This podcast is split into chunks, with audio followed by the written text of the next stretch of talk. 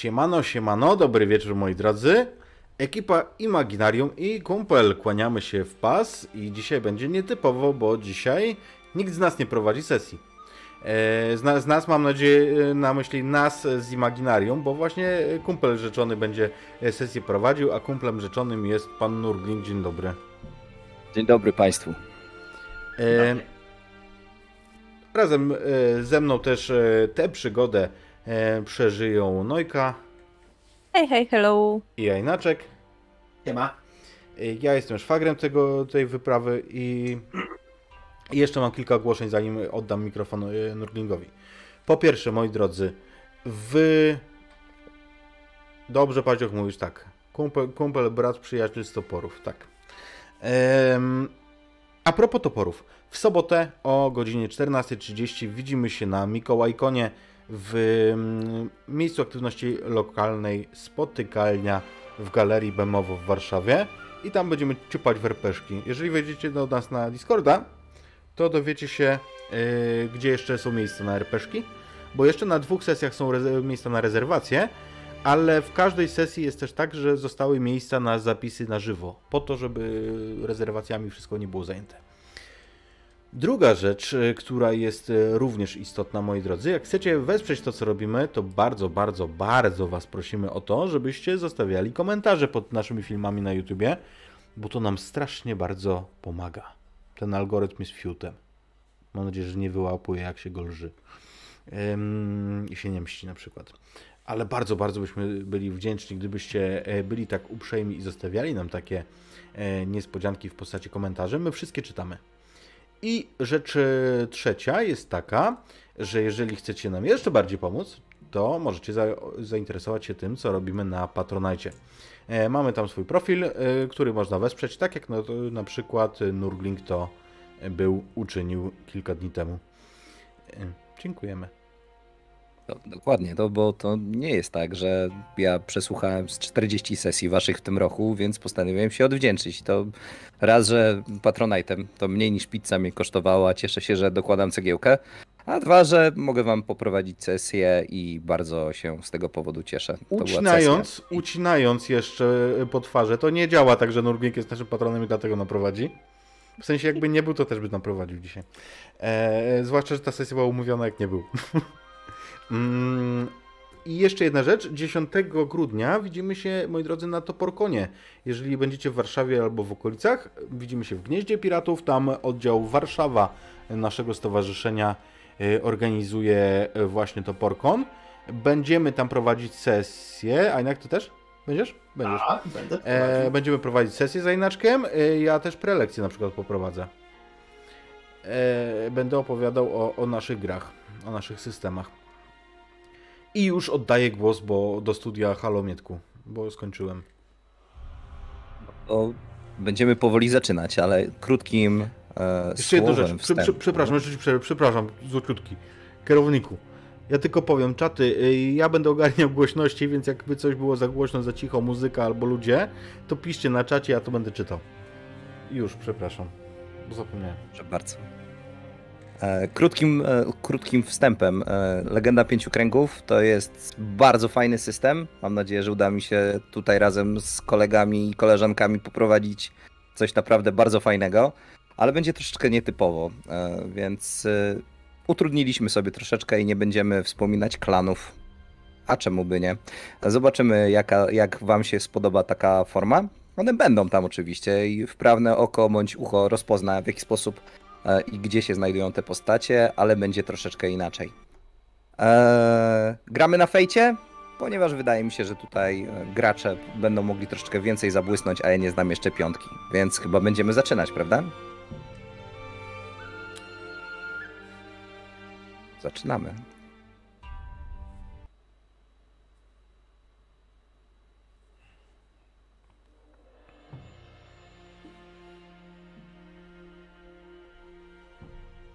Deszcz. Deszcz moczy wasze ubranie. Materiał przykleja się do ciał, a wy przesuwacie się noga za nogą do przodu, do swojego celu. Przecież już niedługo ślub.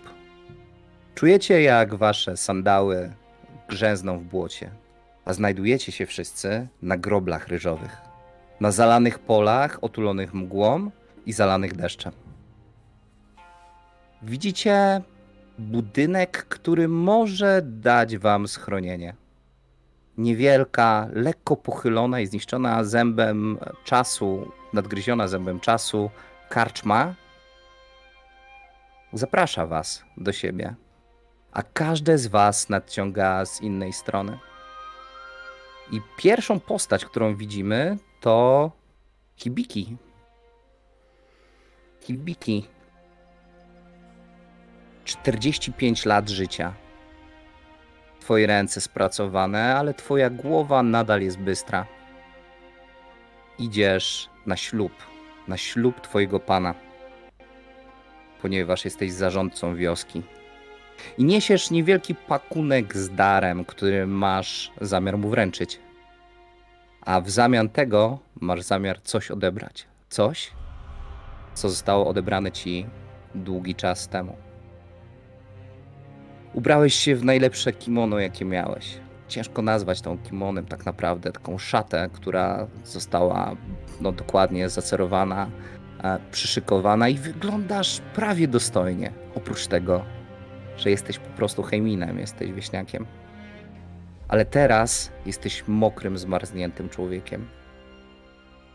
Z drugiej strony karczmy nadciąga młody samuraj. I jest to Kiyoshi. Kiyoshi, który jest mistrzem miecza. Albo przynajmniej tak samo sobie myśli. Jest człowiekiem, który zmierza na ślub, ponieważ tam zostanie mianowany Yojimbo, Yojimbo swojego daimyo. Również niesie prezent, ale przede wszystkim cieszy się w sercu, że będzie mógł służyć swoim ramieniem temu wielkiemu człowiekowi. Człowiekowi, którego niestety nie zna zbyt dobrze. A trzeciej strony karczmy, na kolejnej grobli, podąża Yuki. Yuki, która jest młodą kobietą z dobrego domu, z bardzo dobrego domu. I czuje, że jest jej zimno. Czuje gęsią skórkę tuż pod drogim jedwabiem, który spowija jej ciało. Ale czy to jest na pewno zimno spowodowane deszczem? Czy to chodzi o mgłę? Czy może lekka ekscytacja związana z uroczystością, której również weźmiesz udział, ponieważ ty będziesz żoną Daimio. Spotykacie się praktycznie tuż przed karczmą. Każde z was nadciągało z innej strony. A teraz patrzycie na siebie w deszczu. Ten widok. Hm. Sami możecie opisać, jak wyglądacie. Może zacznijmy od panny młodej. Przyszłej panny młodej. W warunkach, które obecnie mamy, to te długie, y, upięte na drogę w jakiś taki ładny kok z drogą spinką włosy, poprzylepiały się nieco, powychodziły z tego koka i poprzylepiały się gdzieś tam do twarzy, mm, opadają na ramiona, na właśnie kimono zrobione z drogiego jedwabiu, które też już przemokło. Mimo wszystko nie spodziewałam się takiej pogody. I mimo, że faktycznie gęsia skórka, podekscytowanie, może trochę zimno, e, to stoi e, wyprostowana. E, obecnie zatrzymuje się gdzieś tam, z, przystając w tym kierunku do karczmy. Bo jednak to, czego nauczono mnie w życiu, to wyglądać. Nawet jeżeli jest się mokrym i zziębniętym. Więc yy, unoszę głowę, ale spoglądam na to jakże niezwykłe spotkanie z pozostałą dwójką osób, yy, przerzucając wzrokiem to na jednego, to na drugiego. Może zawieszając bardziej na samuraju, bo No właśnie, Bo jest bo człowiekiem. wieśniak. człowiekiem dokładnie. Yoshi wędruje już długo. Nie ma więcej strojów, nie ma bogatych strojów. Pochodzi z biednej, ubogiej rodziny. Szlachetnej, ale niezbyt zamożnej. To, co na pewno rzuca się w dużej mierze, to duży, rozłożysty kapelusz wykonany z trawy ryżowej, który gdzieś tam udało mu się po drodze zdobyć.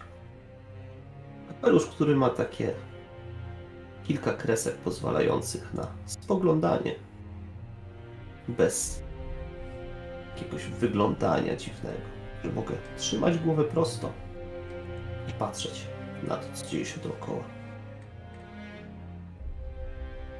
Młoda pani, panna, kimkolwiek jest. Jestem bardzo zaniepokojony, co samotna robi na szlaku. Mam do ciebie pytanie, drogi Hibiki, bo ten kapelusz skrywa twoją twarz. A co można byłoby na niej zobaczyć? Dlaczego założyłeś właśnie taki kapelusz? Wiesz, bo pierwsza raz, pierwszy raz na dworze, czy na pewno jesteś takim dobrym samurajem, jak myślisz? Kieszy. Czyli pytasz Kiyoshiego, a nie Hibiki. A, przepraszam najmocniej. Nie, jest to kapelusz tylko na drogę. Kiedy tylko zjawię się w zasięgu zamku, dworu mojego przyszłego pana, porzucę go. Nie jest mi potrzebny. Dalej niż tylko na tą podróż, żeby chronić się trochę od deszczu i móc obserwować, co będzie się działo po drodze. Tak jak mówili mi starsi w rodzinie. Miej oczy szeroko otwarte. A Hibiki? Hibiki, kiedy spotykamy się mm, na tym podwórcu, to ja jestem nauczony tego przede wszystkim, żeby nie widzieć i nie słyszeć za dużo. Oczywiście równocześnie wszystko widząc i wszystko słysząc, ale, ale to jest dla mnie. Teraz, kiedy spotykamy się z tymi osobami, szybki rzut oka mm, daje mi ogląd sytuacji i widzę zwłaszcza tego młodego samuraja, którego oceniam jako zagrożenie. Dlatego, że jeżeli bym mu się nie spodobał w pierwszym rzucie oka, to dlaczego miałby niby mnie na przykład nie zabić? W związku z powyższym, jak tylko się schodzimy na tym podwórcu, gnę się w ukłonie. Na sobie mam kapelusz, ale daleko mniej piękny niż ten, który ma samuraj. Chociaż znowu Znowu ten jego też nie jest jakiś wybitny, ale tego bym nie dodał. Chciałbym taki w zasadzie. Gnę się w ukłonie, kiedy, kiedy ten mm, kapelusz zsuwa mi się z głowy. Widać, że czaszkę mam łysą, zostały mi tylko z tyłu i po bokach pęki włosów, które są dosyć, dosyć e, długie, takie, takie, że e, ten deszcz je przy, przykleił do mojej czaszki. Na samej yy, zaś łysej głowie widać nacięcie. To znaczy, to nie jest świeże nacięcie, to jest jakaś blizna, która naznaczyła dawną opowieść. Pochylam się, nie pokazując y, swojej twarzy, nie każąc wielkiemu państwu na mnie patrzeć. Odruchowo język idzie w kierunku szczerby po zębie, który ostatnio mi wypadł ale tego nie mogę widzieć, bo, bo jestem zgięty w ukłonie. Widzicie drzwi od karczmy, widzicie stary, zwichrowany stojak na miecze. W chwili obecnej pusty. Do karczmy nie wypada wchodzić z bronią. Choć w taką pogodę szkoda byłoby ją tutaj zostawić. Więc drzwi nie są pilnowane przez nikogo. Widać światło i widać ciepło, ale wszystko będzie lepsze, nawet ta nędzna karczma od tego, co widzicie tutaj, czyli deszczu, mgły i pól ryżowych, które już niedługo zakwitną i wybuchną tym, czym jest złoto dla krajów zachodu, czyli ryżem. Co robicie? Cierpliwie Ja czekam. Inaczej pani robisz na szlaku? Taką pogodę. Sama. To niebezpieczne. Zmierzam do karczmy, aby zatrzymać się w mojej drodze. Pozwolisz, panie. y, ja bym chciała przejść chociażby pod ten daszek. Czując, jak y, kolejne krople ściekają mi po twarzy, a że raczej się nie. Znaczy, poza lekkim pokłonem powitalnym, raczej się nie zginam, no to czuję, że mi po prostu kapią. No i. Mm, odczekując y, sekundę grzecznościowo, umykam pod daszek. Schody skrzypią pod twoimi stopami, tak jakby za chwileczkę miałyby się rozpaść, ale po chwili jesteś już te kilka stóp nad ziemią. Jest tutaj sucho i czujesz, że ktoś w karczmie jest. Tam są głosy i nawet chyba słyszysz muzykę.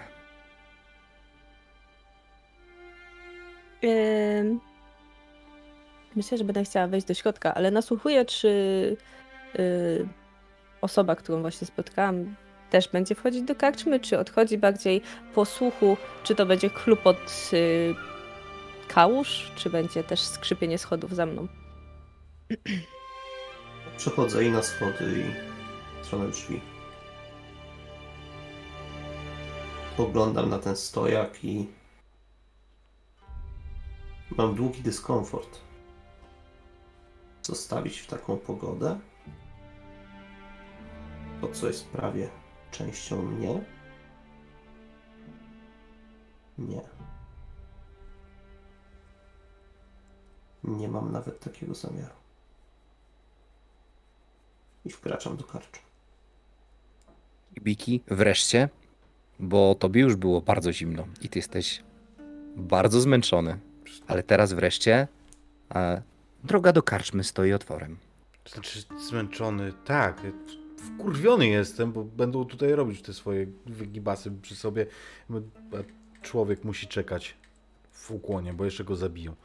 Więc prostuję się, strzepuję ten, ten taką yy, yy, nadmiar wody ze swojego kapelusza, ze swojego odzienia i również wchodzę do wnętrza. Ja nie mam broni, więc, więc nic tutaj nie zostawię.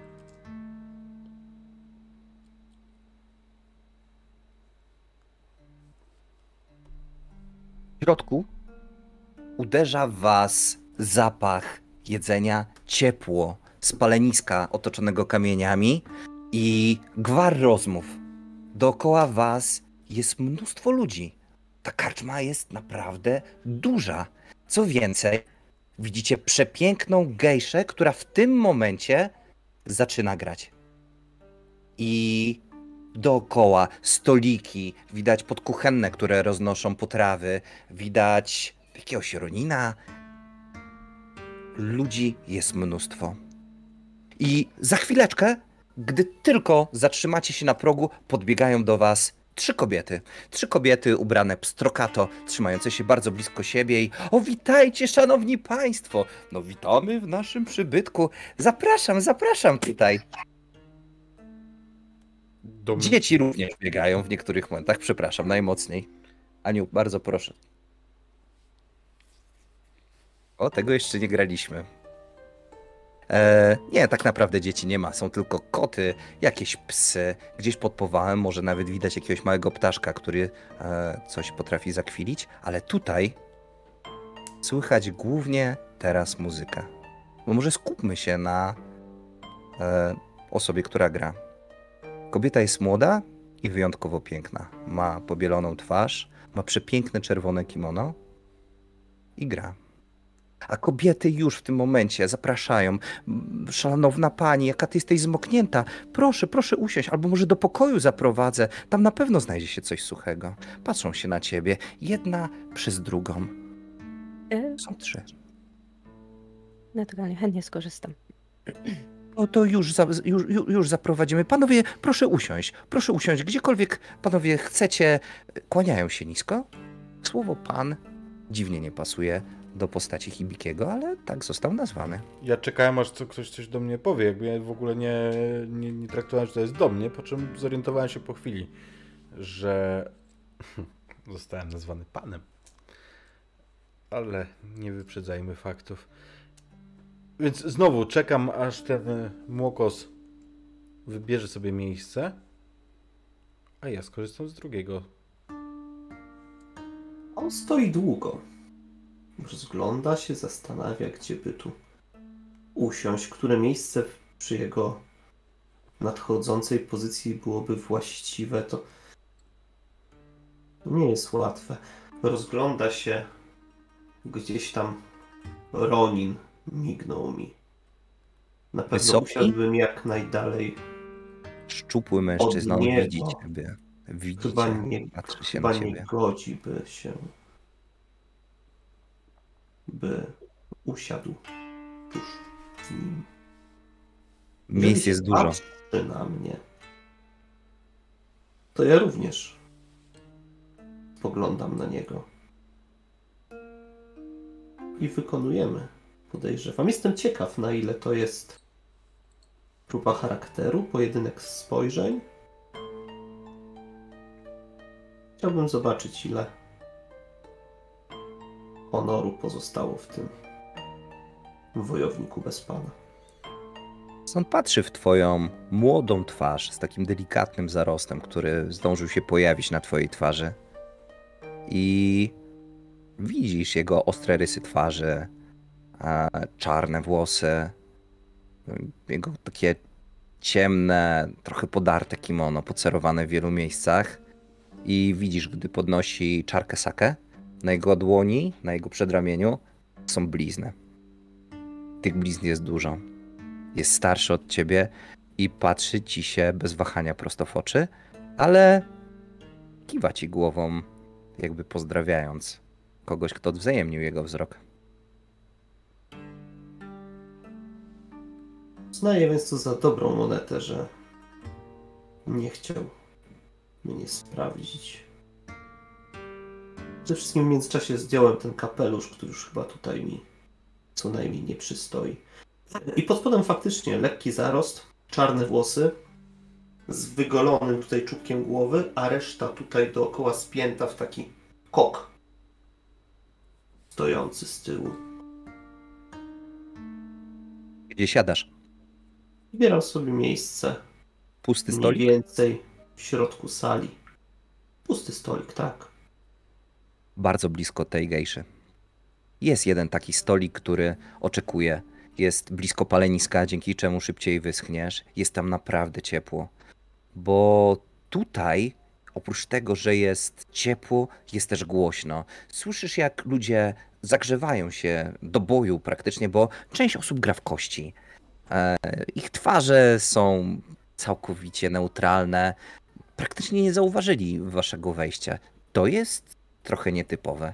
Ale oni sobie nie przeszkadzają, nie przeszkadzają również wam. Hibiki, ty widzisz jeszcze jedną osobę, która jest złudząco podobna do ciebie. Jest taki starszy gość, on jest taki trochę przyklapnięty, przypomina trochę żabę siedzącą w kącie i on ma w tym momencie dookoła siebie tak nie, 4-5 pustych e, butelek żaby. I też jest łysy i też ma takie włosy, które... Butelek e, żaby? Butelek sakę. Mają żabkę narysowaną na taką, na pięknej porcelanie. To jest mm, sakę z żabki. Tu tam nie ma małpek. Tak, Mm, na południu są.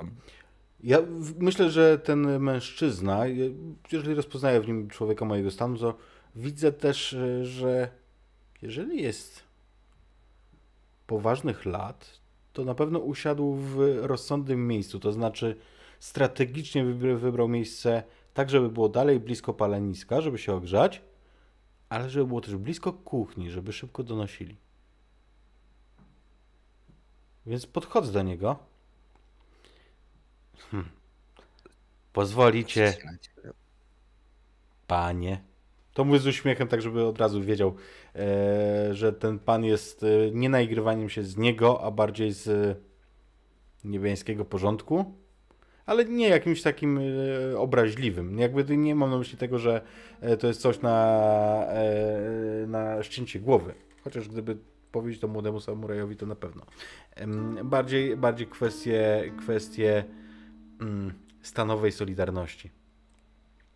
Siadaj, przyjacielu. Siadaj, Pozwolisz, siadaj tutaj. Widzę, że masz Czareczkę.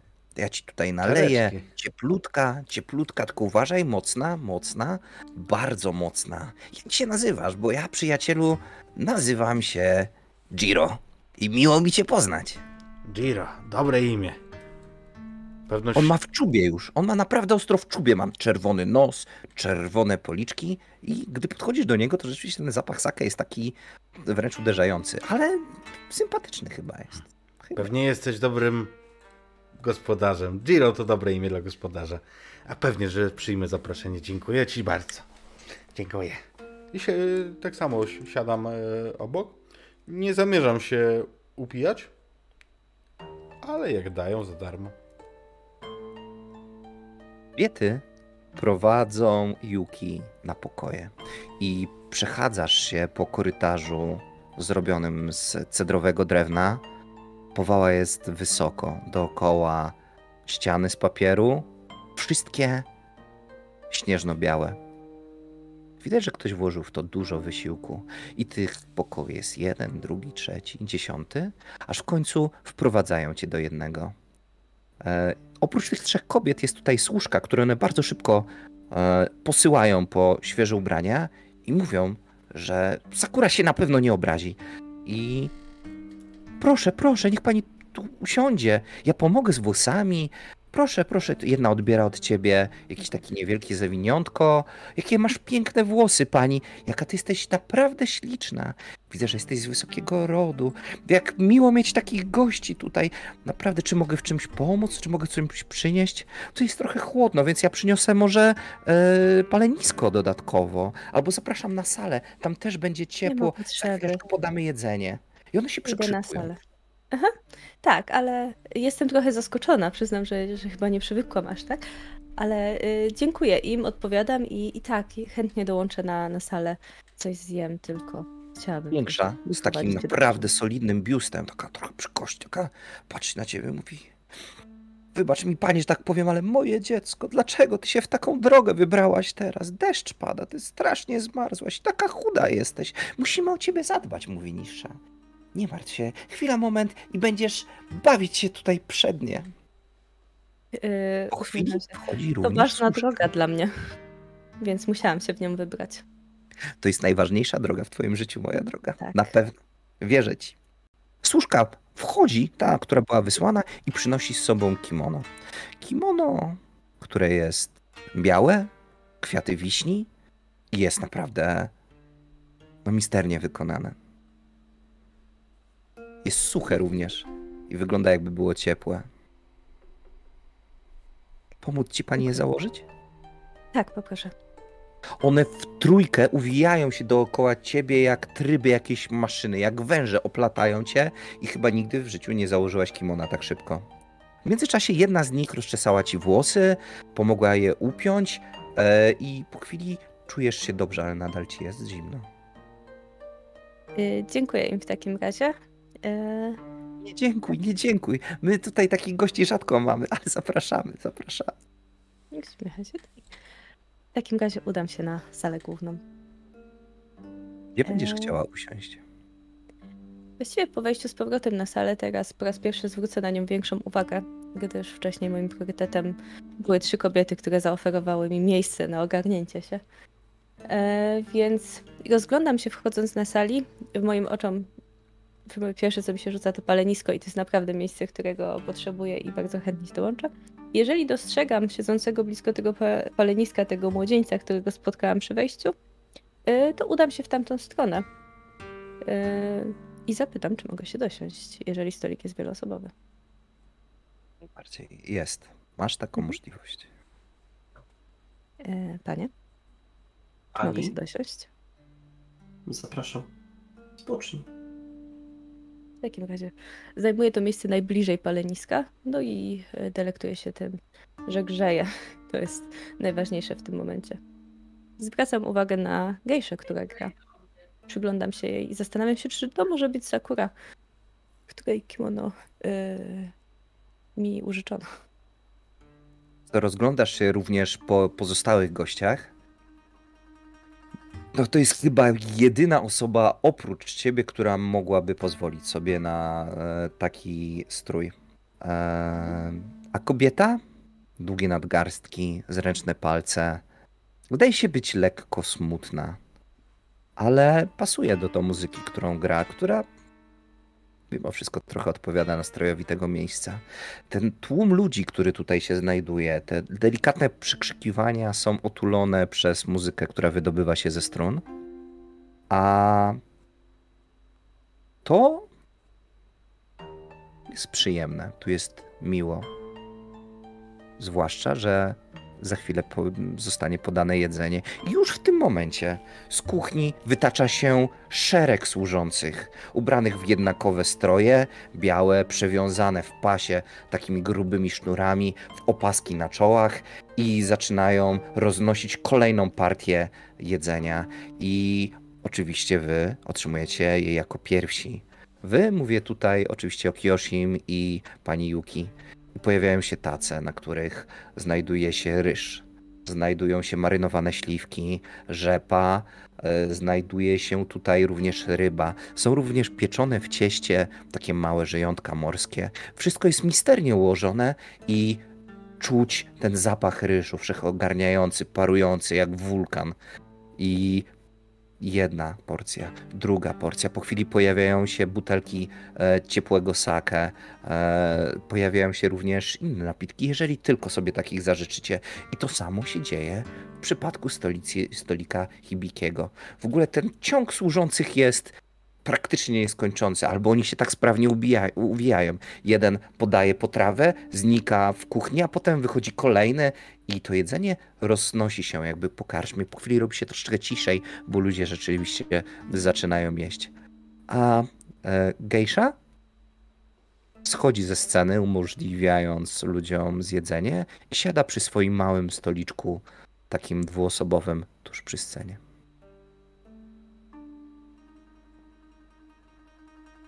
Wcześniej pani wspomniałaś, że zmierzasz do karczmy. A gdzie dalej droga prowadzi? Czy z daleka zmierzasz? Uśmiecham się. Tak, wspomniałam, że zmierzam do karczmy. Mam nadzieję, że nie uraziłam pana zdawkową odpowiedzią. E, zmierzam do mm, domu naszego dajno. Również zmierzam, uroczystość. Bo również zmierzam w tamtym kierunku. Pozwól pani, że w dalszej drodze zadbam o twoje bezpieczeństwo. Nie pozwoliłbym sobie, plamą byłoby na moim honorze, gdybym zgodził się, byś dalej ruszyła sama. Wszak do zamku już niedaleko, ale kto wie, co może tu jeszcze po drodze się wydarzyć.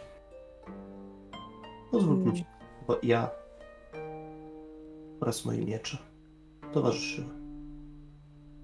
Miło jest spotkać osobę tak honorową w, na swojej drodze.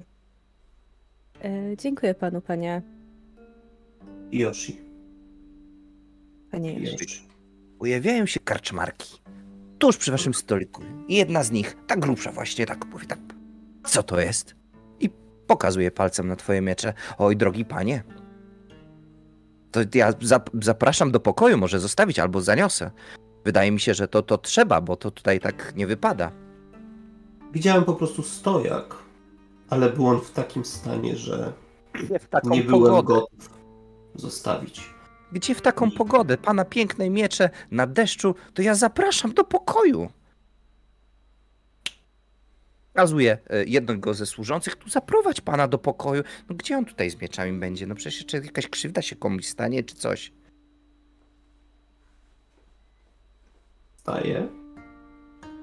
I słyszysz na odchodnym, jak one mówią, oj, przystojny ten samuraj jest. I mówią to bezpośrednio do Yuki, a nie narzucać się przypadkiem, bo w razie czego my również na samurajów mamy jakieś sposoby.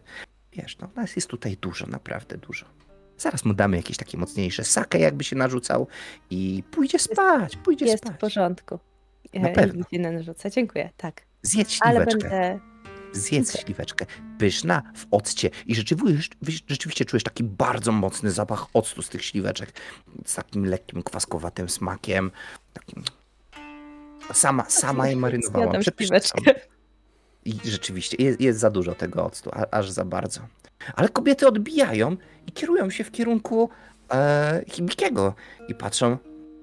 Oj, drogi wędrowcze, to usiadłeś w najgorszym możliwym stoliku. Dlaczego? Giro, pijaku, kiedy w końcu zapłacisz za swoje sakę? To nie wiem, może nie zapłacę w ogóle. Oj, zapłacisz, zapłacisz, mówi ta wielka. Jak się złapę za... Mm. Ono, za co mnie złapiesz, maleńka, tutaj? Tak. Jeżeli mój przyjaciel Giro nie zapłaci za siebie, to ja zapłacę jego rachunek. Ale na pewno zapłaci to honorowy jegomość. Trzeba patrzy się na ciebie, mówi pijak jest. Pijak i i darmozjad. On nic nie ma. Co miał, to przepił. Wszystko przepił i wszystkich przepił. Ja nie wiem, kogo on musiał sprzedać, żeby mieć tyle pieniędzy, żeby się tutaj wkupić. O, przepiłem, to przepiłem. No, zdarza się, ale dzięki temu macie pieniądze. Jakie pieniądze? Nic nie dostałem. O, patrz, patrz, zobacz. Kobiety się nadają do gotowania, ale tutaj. Nie, ja, ja wolny jak ptak jestem, a ty? Ty, bracie, masz kogoś? Lubię kobiety. To nie lubię kobiet, ale się pytam, czy jakąś rodzinę masz, czy coś takiego? Mam. Eee, to zostaw to wszystko w diabły, poradzą sobie bez ciebie. My, ludzie, zostaliśmy stworzeni do tego, żeby cieszyć się życiem. Jak, Głupcze, jak, głupcze, jak ty jak, potrafisz tak mówić? jak on głośno powiedział my ludzie, to aż syknąłem w ciszy, bo widzę, że mamy tutaj arystokrację, w związku z czym wiem, że oni potrafią się obruszyć na to. Jedna, jedna z kobiet bierze taką ścierkę, którą mają zawiązaną przy, tak w rękawie, wyciąga i go tak strzela tą ścierką. Ci- mów, uważaj, co, co, co mówisz, bo pamiętaj, my cię wyprosimy, a tam deszcz pada. I zmarzniesz i będziesz spał znowu w stodole. Myślę, że słyszałem to strzelenie szmatą i jest to dźwięk dla mnie na tyle nietypowy, że aż się zwróciłem w tamtą stronę, żeby zobaczyć, co to się dzieje i spytałem tego chłopaczka. Sługo, co tu się wyprawia? Co to za obyczaje? To dziecko patrzy się na ciebie, ma twarz, która jest absolutnie neutralna i pokazuje ci ręką pokój. Ja jeszcze chcę wykorzystać jedną rzecz przy tym przestoju, to znaczy e, zewnątrz na tego Ronina. Czy on przy sobie ma oba miecze?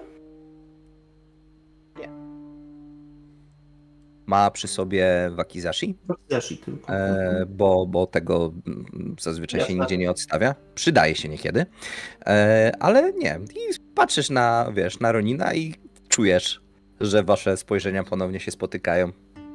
On siedzi dokładnie w takim miejscu, z którego widzi każde wejście, każde wyjście.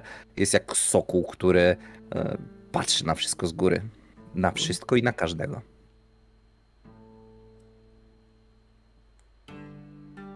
Pokój? Udaje się do pokoju faktycznie.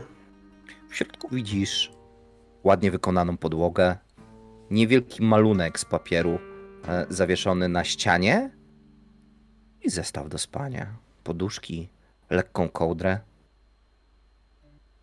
Chłopak patrzy się na ciebie wyczekująco. No jest oczywiście stojak na miecze. Ten już jest naprawdę wykonany naprawdę ładnie.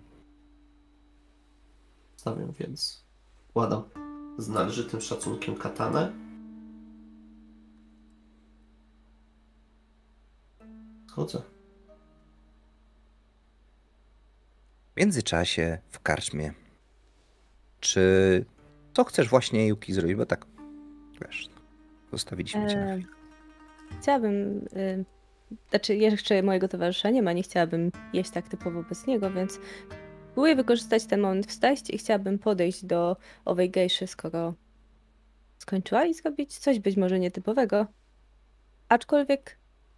Więc, e, Sakura-san?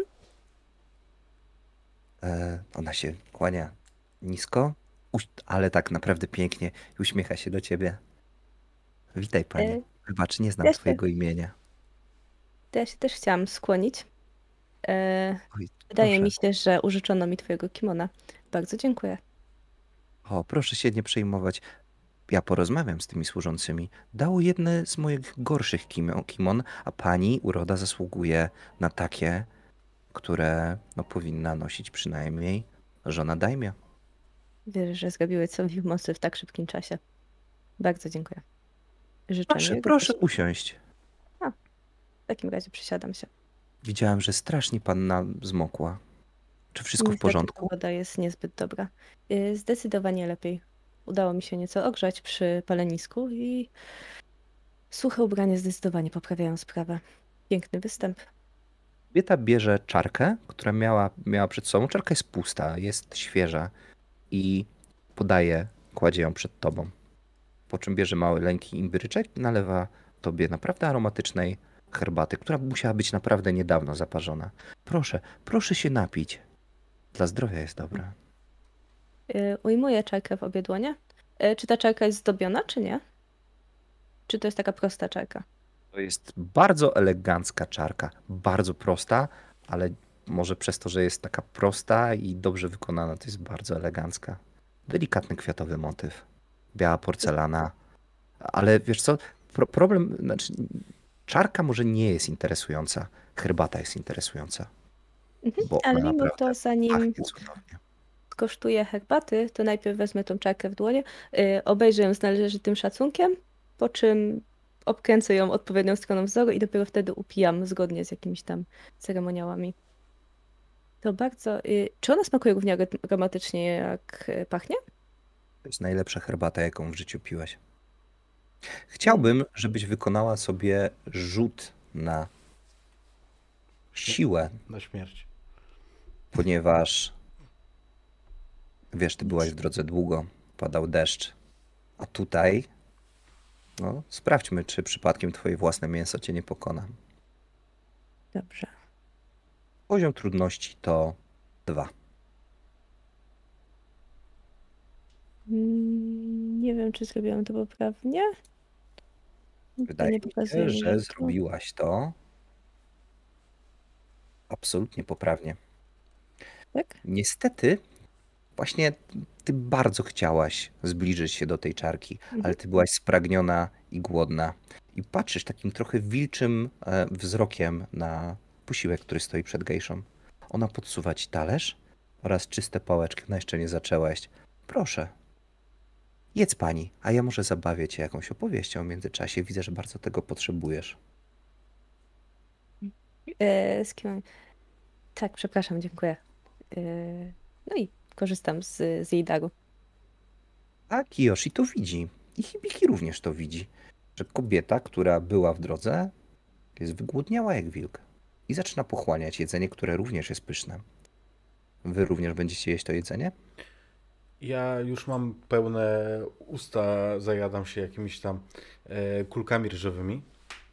Ale w międzyczasie, kiedy przychodzi ta, ta tęższa z gospodyń. Słuchaj, powiedz mi. One chodzą, one chodzą w trzy osoby cały czas. One Okej. jak, jakby były przyklejone do siebie. Ale wiesz, obsługują gości w międzyczasie, Jasne. podają sobie rzeczy. Więc w międzyczasie zapytam, nie patrząc w ogóle, nie, nie wskazując. Powiedz no, ślicznotko, bo ciekawość mnie żere strasznie i wiesz, tak mi aż ściska. Kim jest młodzieniec ten w kącie? Ten On? ostrzeżony jak Ronin. Kto to? Kobieta nabiera e, powietrza w piersi i jakby miała wybuchnąć jakimś rantem i to jest Ren. I Ren jest Roninem rzeczywiście. I Ren jest nieuprzejmy, e, nie daje nam wystarczająco pieniędzy i zawsze żąda, żeby go najlepiej obsługiwać. I zawsze zostawia bałagan w łaźni. A często tutaj bywa? Tak, tak, jak najbardziej. No, Sami starzy bywalcy, dlatego e, cieszymy się, że są nowe osoby u nas wreszcie. Ale Ren to e, podły człowiek jest. Podły. Okrutnie. Okrutnie podły człowiek. Bo Co się gapisz na mnie tutaj? Wygraża mu pięścią w ogóle. Skrzywdzi- Pozostałe siostry tam są, robią... No, no, mówisz tak, bo się tylko podoba. No ale panie, panie, jak ci smakuje nasze jedzenie? To żółte, doskonałe. To rzepa chyba jest. No Świetna. tak, marynowana. Świetna. Dwa lata. Mm. Moja żona mogłaby się od ciebie uczyć, jak powinna gotować. Niesamowite to jest. Naprawdę opowiem jej o tym, kiedy tylko wrócę do domu, jak wspaniałą marynowaną rzepę tutaj dostałem i jak mnie przyjęto. W- łapie cię, ale takim super szybkim ruchem. Zresztą nie ta, nie ta większa, ta mniejsza, ona jest szybka.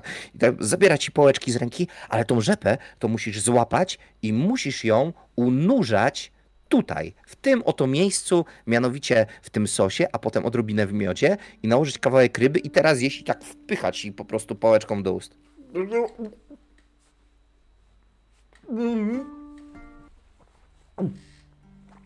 Faktycznie. Ależ. Szczodre dla mnie były fortuny, że mnie tu przyprowadziły. Wspaniałe miejsce. To, co ja próbuję zrobić, to ja nie chodzę po tym świecie od wczoraj. Ja wiem, że jeżeli z takimi osobami będę miał sztamę, to będę miał naprawdę, naprawdę ułatwione zadanie tutaj, jeżeli jakiekolwiek zadanie przede mną zostanie postawione. W związku z czym to, co próbuję zrobić, to zrobić y, jowialnego wuja, którego one polubią.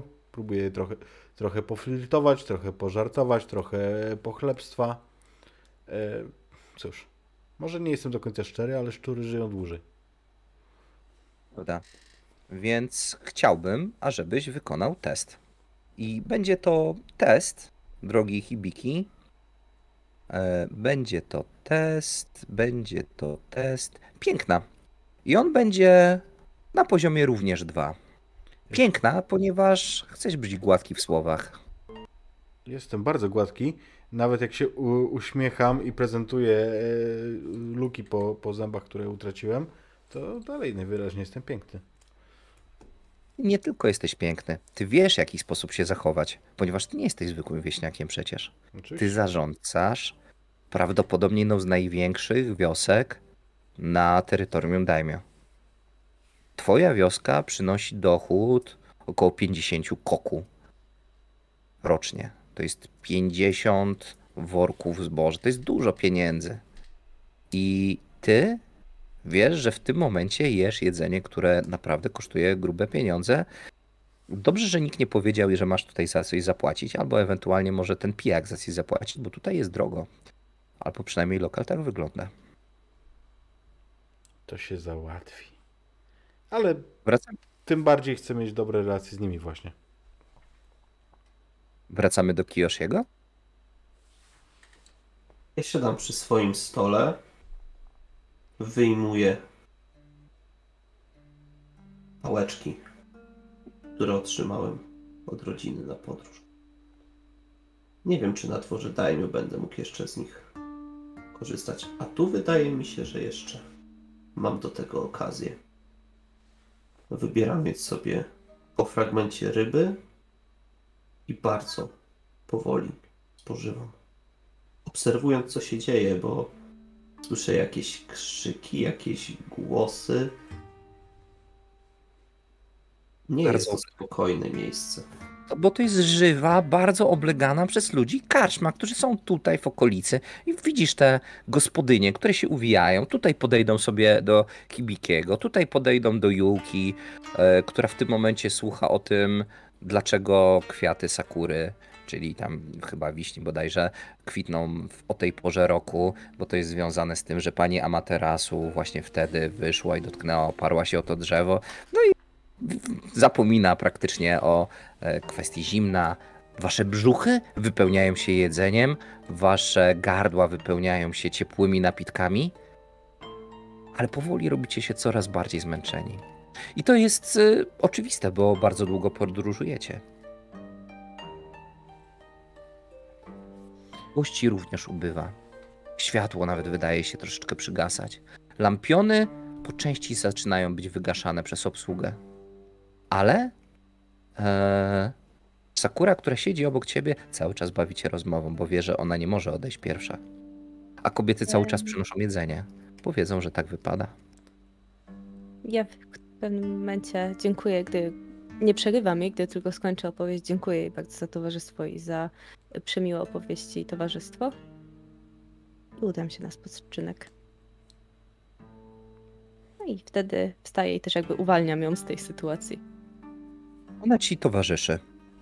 Pomaga ci ściągnąć kimono. Widzisz przygotowaną suknię do spania. Pomaga ci rozłożyć łóżko, a następnie e, zabiera ze sobą lampion, który oświetlał ten pokój. W razie czego pani wystarczy poszurać i ktoś przyjdzie. Dziękuję bardzo. Kładziesz się.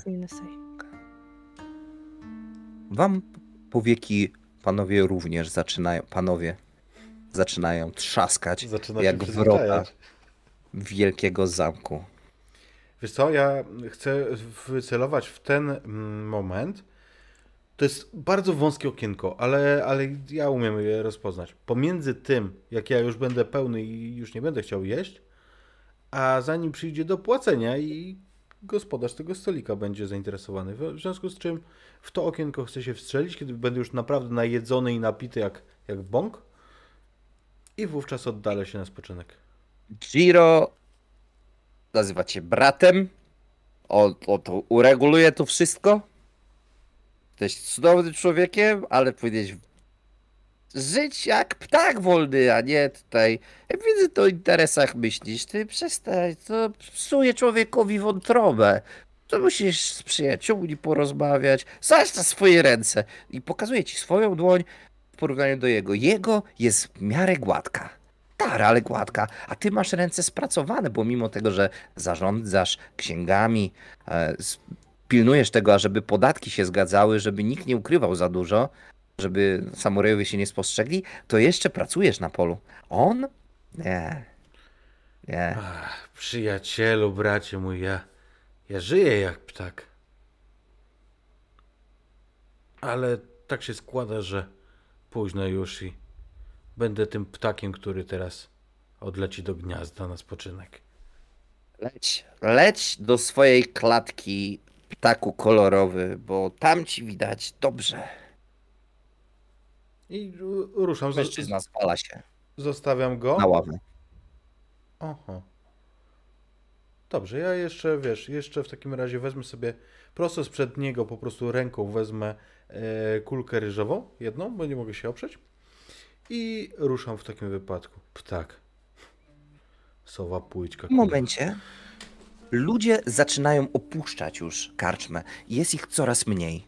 Aż w końcu przy stolikach można jakby tak, ja widzę taką scenę jak siedzi e, Kyoshi i siedzi również Ronin i ci goście tak w przyspieszonym tempie zaczynają się ruszać. Oni siedzą przy stolikach i patrzą na siebie i w pewnym momencie zostajecie sami. Tam e, jeden ze służących zamiata podłogę.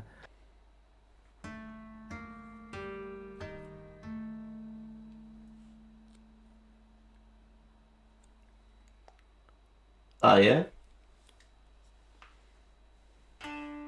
Kładę rękę w pobliżu obi, podkreślając, gdzie znajduje się Wakizashi. Widzisz kpiący uśmiech na jego ustach. Pytasz na coś, panie?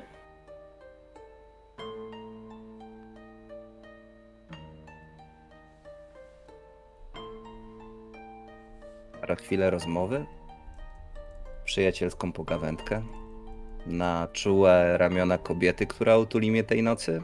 Czekam na wiele rzeczy.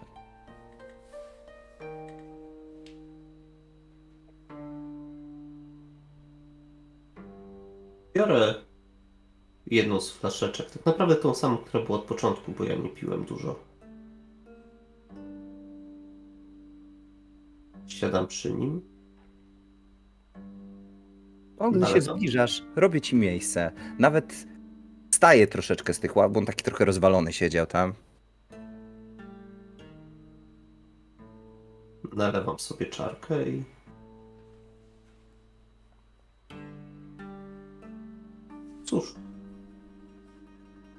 Prowadza cię w tę stronę.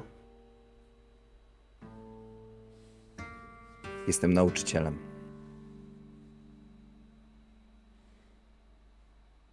Kogo nauczałeś?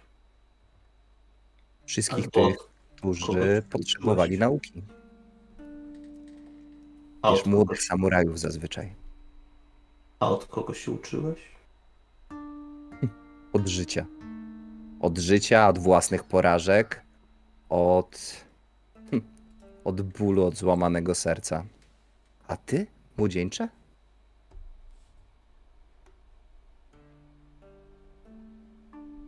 Ja uczyłem się w dojo. Więc wypiję za twojego mistrza. Podnosi również czarkę i.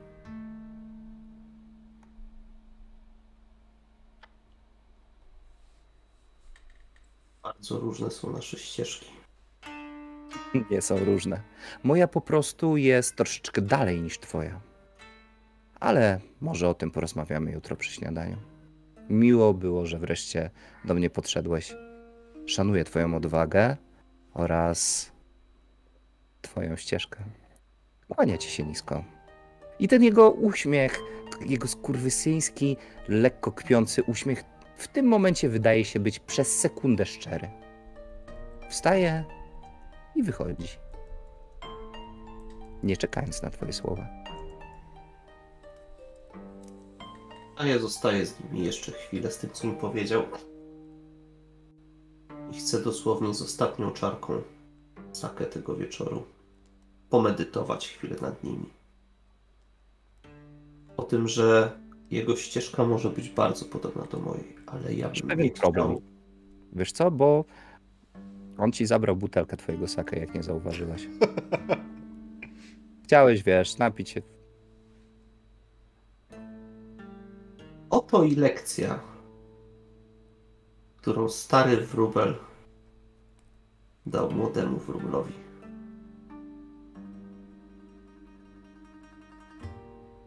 Ale jeszcze chwilę zastanowię się nad tym, bo naprawdę nie chciałbym, aby iść jego ścieżką, by zostać Roninem, by skończyć w ten sposób. Bo jego ścieżka może się wkrótce skończyć. Odstawiam więc tą pustą czarkę, z której się nie napiłem i udaję się na spoczynek do swojego pokoju.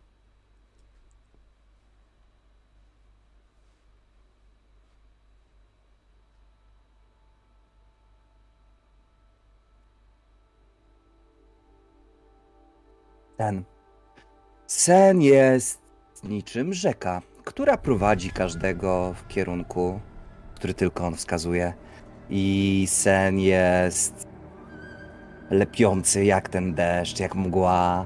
I sen jest mało przyjemny. Jest pełen westchnień, pewien e, takich tłamszonych krzyków i ruchów pod kołdrą i potu na czole, ale, ale sen mija. Sen mija. A wy, moi drodzy, wreszcie docieracie do zamku. Ponieważ szliście bardzo długo. I wasza świta, e, matka i ojciec Yuki, twój ojciec Kiyoshi, Kibiki, ty akurat e, to razem z resztą wieśniaków, którzy szli do zamku, podróżowałeś, żeby nie przeszkadzać możnym. I najpiękniejsze z tego wszystkiego jest to, że wy nigdy się nie spotkaliście w tej karczmie. Więc nie znacie się w żadnym wypadku. I już teraz, w tym momencie, docieracie do pałacu. I widzicie tłumy ludzi. Tłumy ludzi, którzy patrzą na ciebie, Yuki, gdy w ślicznym palankinie ozdobionym różowym pa papierem podróżujesz. I każdy chce zobaczyć, jak wygląda przyszła żona Daimyo. I ty wyglądasz za tej firanki i widzisz małe dziewczynki z kwiatkami, widzisz starych mężczyzn podpierających się o laski, ale każdy jest ciekawy, jaką tą wspaniałą piękność pan wybrał e, dla siebie i wszyscy się bawią i widać proporcje i widać chorągiewki. A ty, Kiyoshi, idziesz na czele tego pochodu, ponieważ no, jesteś Yojimbo, albo będziesz za chwileczkę. I widać piękne wrota prowadzące do pałacu, tuż przed olbrzymią twierdzą. I tutaj rzeczywiście są setki ludzi, bo miasto jest wielkie. Jest ich naprawdę dużo. Hibiki, ty kierujesz się również w kierunku pałacu, ale ty wiesz, że ty będziesz czekał w kolejce. Będziesz jedną z ostatnich osób, które tam wchodzi.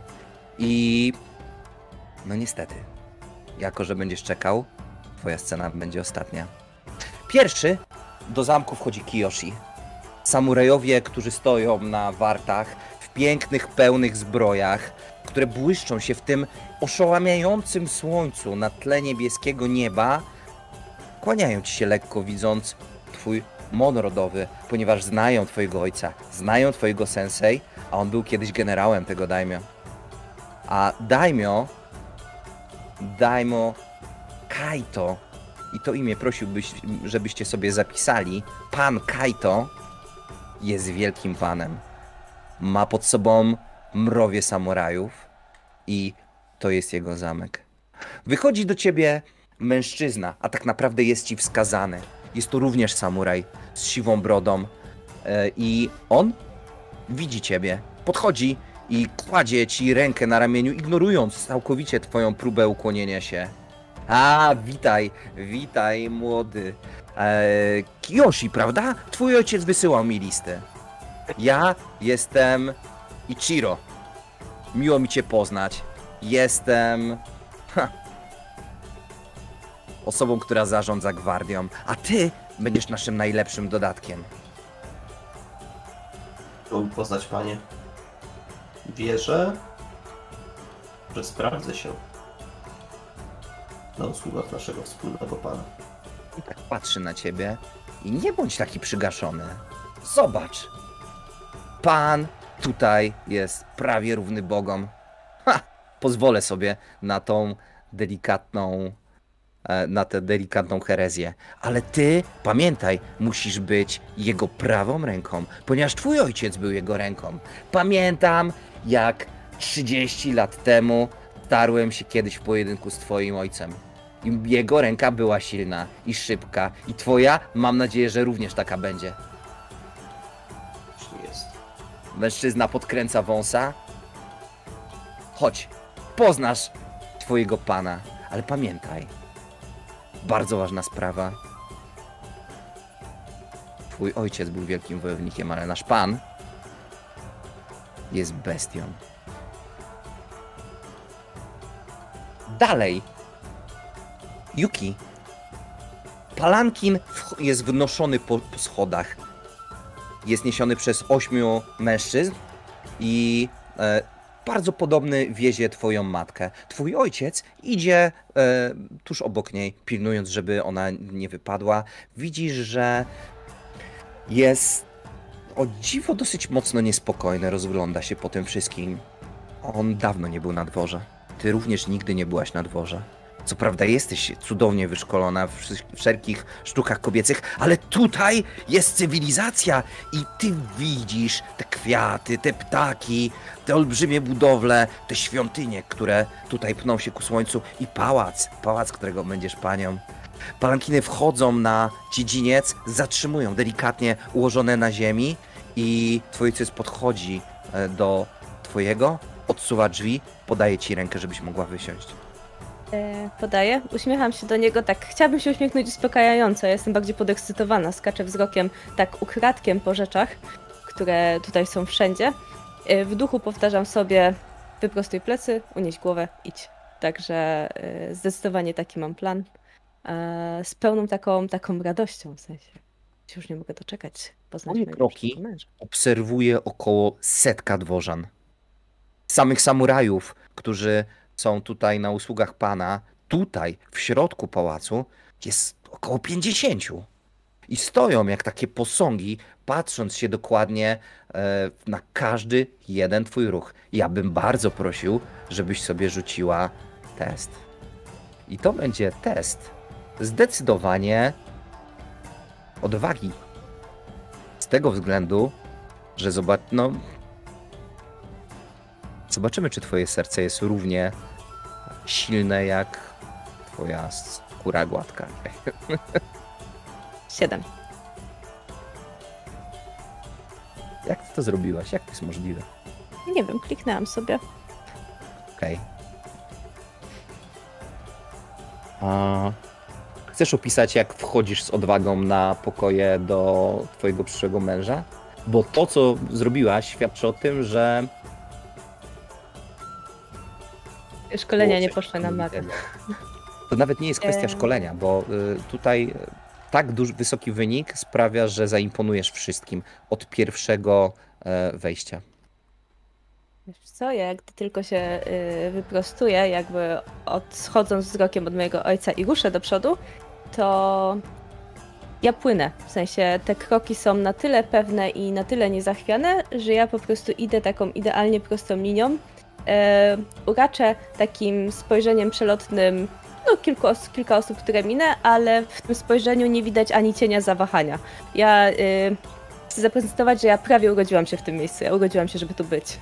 Słuchajcie, tłum rozstępuje się, widząc młodą, piękną kobietę, która wchodzi jak do siebie. I widzicie takich starszych dworzan, którzy są przebiegli i zjadali pojedynkach politycznych osoby o dużo wyższym statusie, nawet niż ty. I oni są przerażeni? Ciężko stwierdzić. Ale jedno jest pewne, będzie o tobie głośno, a to będą naprawdę piękne zaślubiny. Tymczasem, Hibiki, ty wchodzisz do wejścia dla służby, ponieważ, no nie ukrywajmy, jesteś osobą, która nie może wejść przez główne wejście.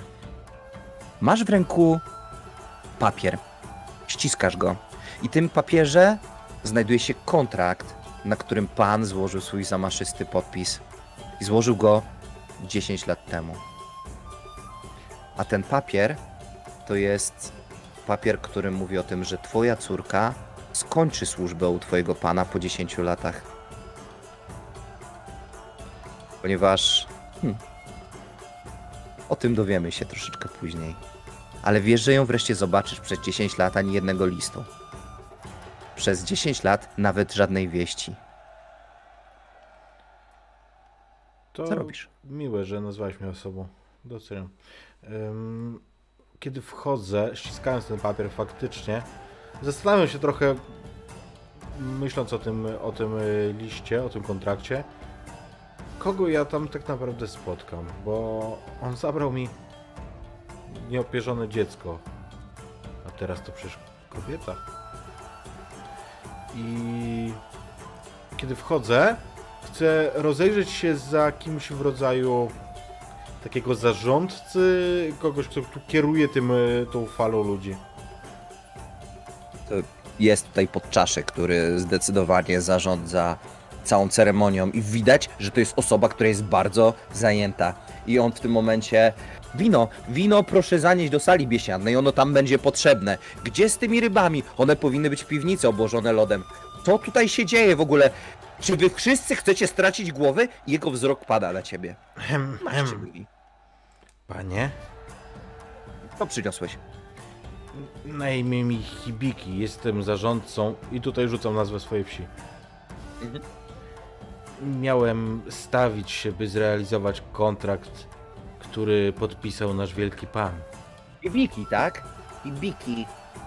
E, Ty jesteś z wioski spalonych szczytów. No, wreszcie ktoś kompetentny. Nie tak jak cała reszta tych imbecyli. Chodź, chodź przyjacielu, chodź, zobacz jak Daimio cieszy się z darów twojej wioski.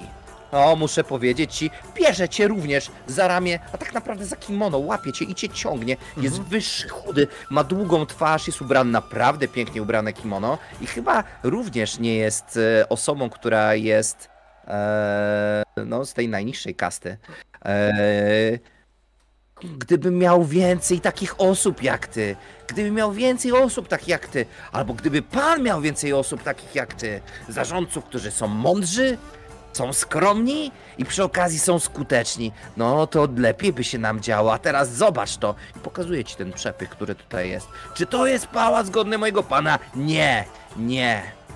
No ale bardzo się cieszę, że chciałeś złożyć hołd swojemu panu, więc chodź, zaprowadzę cię do niego, ponieważ to będzie twoja nagroda. Pozwolę ucałować tobie jego stopy, ponieważ to jest najwyższy zaszczyt, jaki możecie tu spotkać.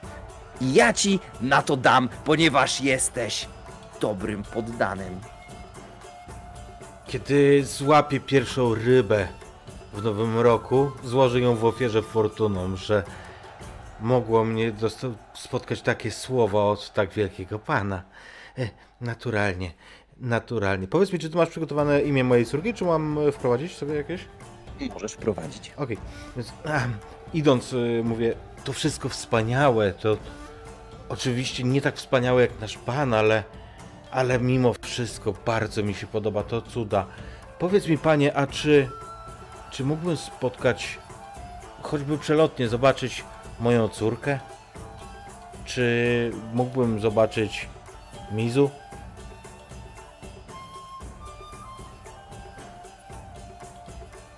Chodzicie przez wrota na ogród, gdzie widzicie Daimio. I ty cały czas mówisz. Słowo Mizu wybrzmiewa wtedy, gdy on otwiera drzwi. I widać go. Widać osobę, która, której słowa tutaj są władzą. Więc podręcznikowo moje czoło znajduje się na ziemi. Zgodnie z ceremonią. Mężczyzna stoi wyprostowany. W tym samym czasie Kiyoshi również wchodzi, prowadzony przez szefa straży. Brzydkie słowo. Eee, Dowódca. Ichiro. Ichiro. Daimyo ubrany jest w białe kimono z wielkim modem rodziny na plecach. A ogród jest oczywiście piękny i wielki. A Daimyo w ogrodzie trzyma łuk. Potężne daikyu, olbrzymi łuk. I celuje w biały parawan, który znajduje się w ogrodzie. Na parawanie również wymalowane jest jest Mon, jego rodziny.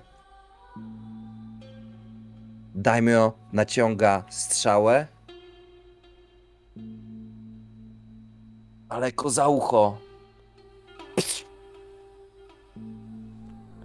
Niknie ona za papierem, z którego zrobiony jest parawan. I w tym momencie Ichiro mówi: Panie! Nisko przyklęka na jedno kolano. Wybacz, że ci przeszkadzam. Ichiro? Ty stary psie. Czemu mówisz rzeczy, które nie są prawdą? Przecież ty nie chcesz mnie przeprosić. Dajmy wyciąga kolejną strzałę z kołczanu trzymanego przez służącego.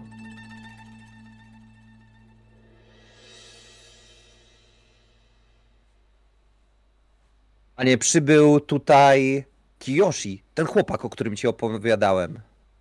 Dajmy mówi, Kiyoshi. Kolejna strzała. Czy jest taki jak jego ojciec? Nie wiem, panie. Zostawię to twojej ocenie. Czyli nie chce ci się wykonywać swoich obowiązków. Nie, panie, nie, nie, nie o to chodziło. E, Mężczyzna odwraca się w twoim kierunku i widzisz jego takie niebieskie, pałające oczy, czarne włosy, które są spięte w samurajski kok, ale te oczy, oczy są rozgrzane gorączką i ocenia cię. Jest wyższy od ciebie, jego kimono jest długie, niemal kobiece i patrzy, jak nisko upadniesz przed nim na twarz.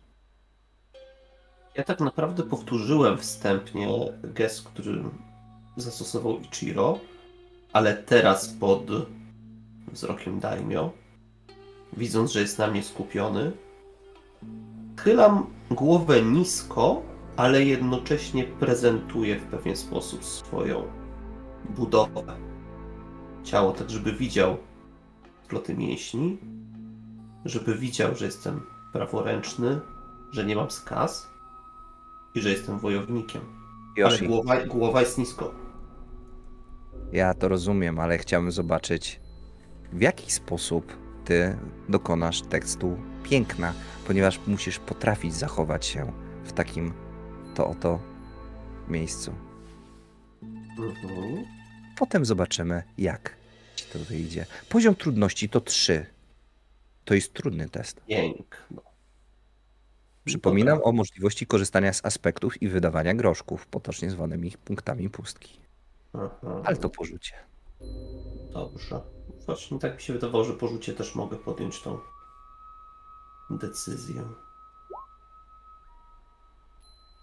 Ile tam wyszło? A mój wynik to jeden. Więc ja myślę, że chciałbym skorzystać ze swojego aspektu. Właśnie. Bushi wojownika. Bo jeśli dobrze pamiętam, Odpalam to za jeden punkt losu. I właśnie prezentując, że oprócz tego, że jestem w pewnym ukłonie, to właśnie te aspekty, o których Daimio wspomniał, są. Są we mnie. Mężczyzna chodzi dookoła ciebie, podziwiając twoją muskulaturę. Patrzy, w jaki sposób masz zawiązane obi, pas. Patrzy na rękojeść twojego miecza i patrzy na to, jak się prezentujesz i czujesz się jak... Ty widziałeś coś kiedyś podobnego. Twój ojciec kiedyś konia kupował. No. Ty jak masz na imię? Młody samuraju? Kiyoshi. Kiyoshi, panie. Kyoshi. Kyoshi, powiedz mi, czy potrafisz strzelać z łuku? Potrafię, panie. Pokaż mi w takim wypadku. Chciałbym, żebyś strzelił prosto w środek tego monu. Tam. Mam nadzieję, że masz bystre oczy. Weź mój łuk. Nie krępuj się, proszę. Ale traf. Na łuk? W tym momencie otwierają się drzwi i prowadzona przez dworzan jakimś dziwnym trafem, bez zapowiedzi, może dlatego, że każdy bał się tutaj cokolwiek powiedzieć, do pomieszczenia, do tej wielkiej otwartej sali, a potem na ogród wchodzi Yuki. I widzisz swojego przyszłego męża. Trzyma łuk, ma napiętą strzałę, Obok niego stoi jakiś wysoki starzec. I wydaje mi się, że to jest naprawdę. No, fortuny uśmiechnęły się do ciebie, bo nie jest szkaradny, tak jak się obawiałaś. Strzelaj, samuraju! Mówi ten starzec. Naciąga strzałę daleko za swoje ucho. Celuję. Przymierzam. Żeby trafić tak, jak powiedział mój pan. A ja Sam przestaję środek. i oglądam ten pokaz. Mon.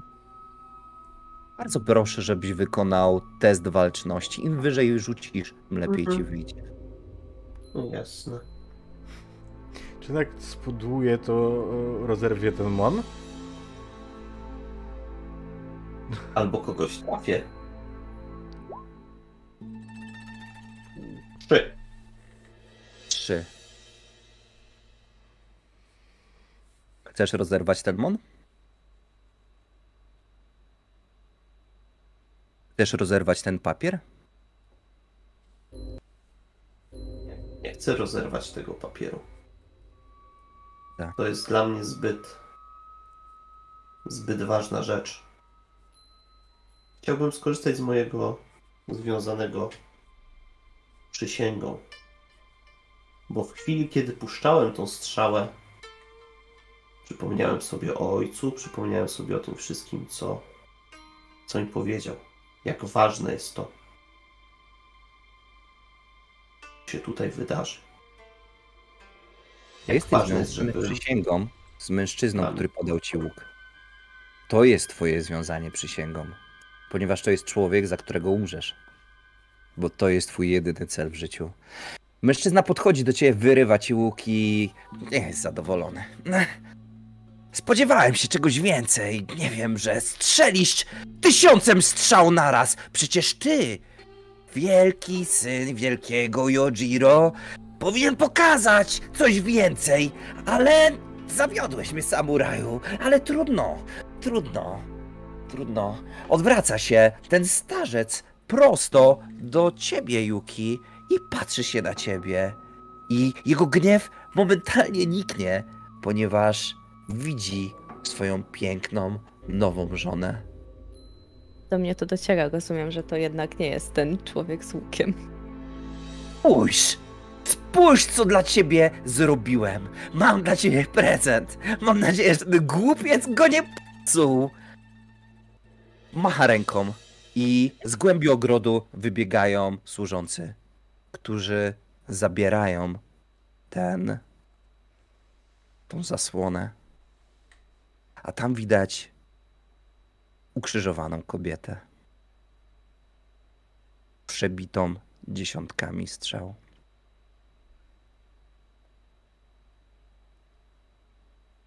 Ja spoglądam w, tako, w tamtą stronę zmrożona.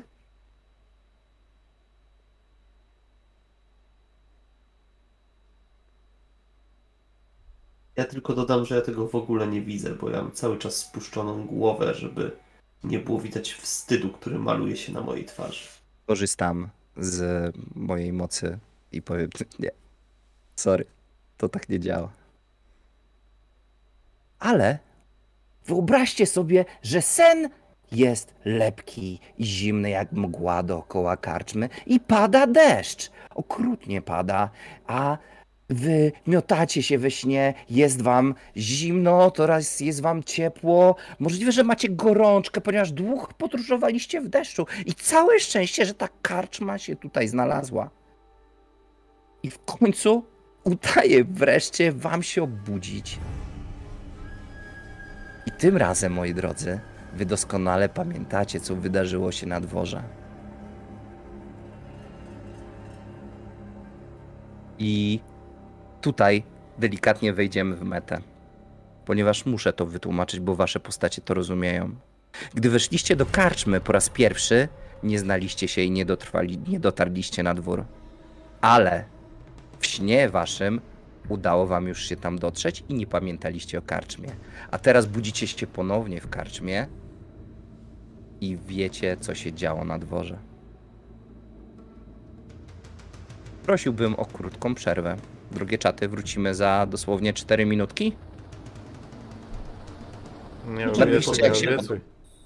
Napiszcie jak się podoba i o, refur, dziękuję ślicznie, też jesteś piękny. Patron nasz, proszę Państwa, każdy z Johnem przyszedł. To przerwa. To nara. Przerwie. E, Mamy nadzieję, że wam się podoba. Nasi bohaterowie właśnie obu- obudzili się z tego strasznego koszmaru, który przecież nie może być prawdą. No i niestety ciągle w karczmie pada. I pada, i pada, jest mgła. Przynajmniej tak się wydaje, bo powietrze nawet tutaj w pokojach, gdy już wyschły te takie maleńkie koksowniczki, które były wstawione, żeby zapewnić ciepło, no niestety wypaliły się już. Budzicie się. A dookoła was są te przepiękne pokoje starej karczmie na rozdrożu na polach ryżowych. Jest dzień. Kto pierwszy? Myślę, że Yuki zerwała się z tego snu. Wręcz do, do siadu. Gdy okazało się, że sytuacja jest jednak, że to tylko sen. E, wstanie, e, sprawdzi stan twojego kimona, bo zapewne zdążyło już wyschnąć. Myślę, że naszykuje się do zejścia. I faktycznie liczy jeszcze, że uda się coś zjeść, zanim ruszy w dalszą drogę. W sumie nie sama dzisiaj, gdyż dostała propozycję eskorty. Ale humoru nie ma najlepszego. Niestety sen nie był zbyt dobry. Myślę, że mnie zbudziło zimno. Że w tym pokoju, w tej wilgoci jednak jest tak mało przyjemniej, to nie pozwala długo wylegiwać się. A faktycznie zaoferowałem swoją pomoc, więc czas ruszać, podnieść się, ubrać. Ale jak mi się dziś nie chce, nie po tym, co, co mi się przyśniło.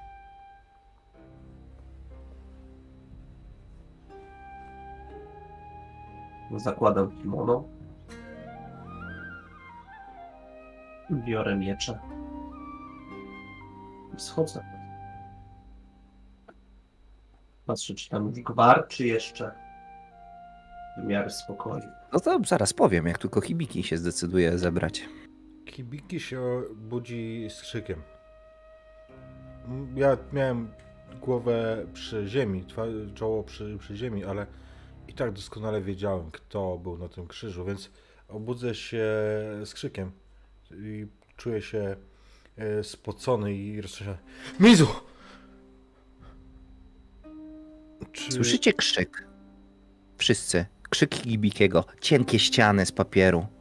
A, dokładnie w tym momencie, gdy mm, chcieliście wyjść z pokoju. Rozsuwacie drzwi i widzicie, że biegną karczmarki. I to tak biegną naprawdę trzy blisko siebie, jak najbardziej. Dookoła nich czuć taką dosyć mocną e, woń e, octu. Widocznie znowu coś marynują i tam otwierają bez pytania drzwi. Panie, panie, czy wszystko w porządku? No, to, to, to biedactwo, no pewnie mu się coś śniło złego. Chodź do nas, chodź tutaj, zaraz przygotujemy śniadanie, wszystko w porządku? Mówi ta średnia, wysoka taka. Wszystko w porządku, a o co chodzi? Skąd to Drogi poruszenie? krzyk. Krzyczałeś jak małe dziecko. Dlatego przyszłyśmy sprawdzić. To tam dalej, to też słyszałem. O, ty mnie nie okłamuj, nie okłamuj mnie, robaczku, nie okłamuj mnie. Ja podchodzę w to miejsce i też słyszałem stąd krzyk. Widzicie, że O, ręka witaj. jest na katanie. No i znowu, kurwa, się trzeba Witaj, kłaniać. panie, witaj, Kłaniam panie. się.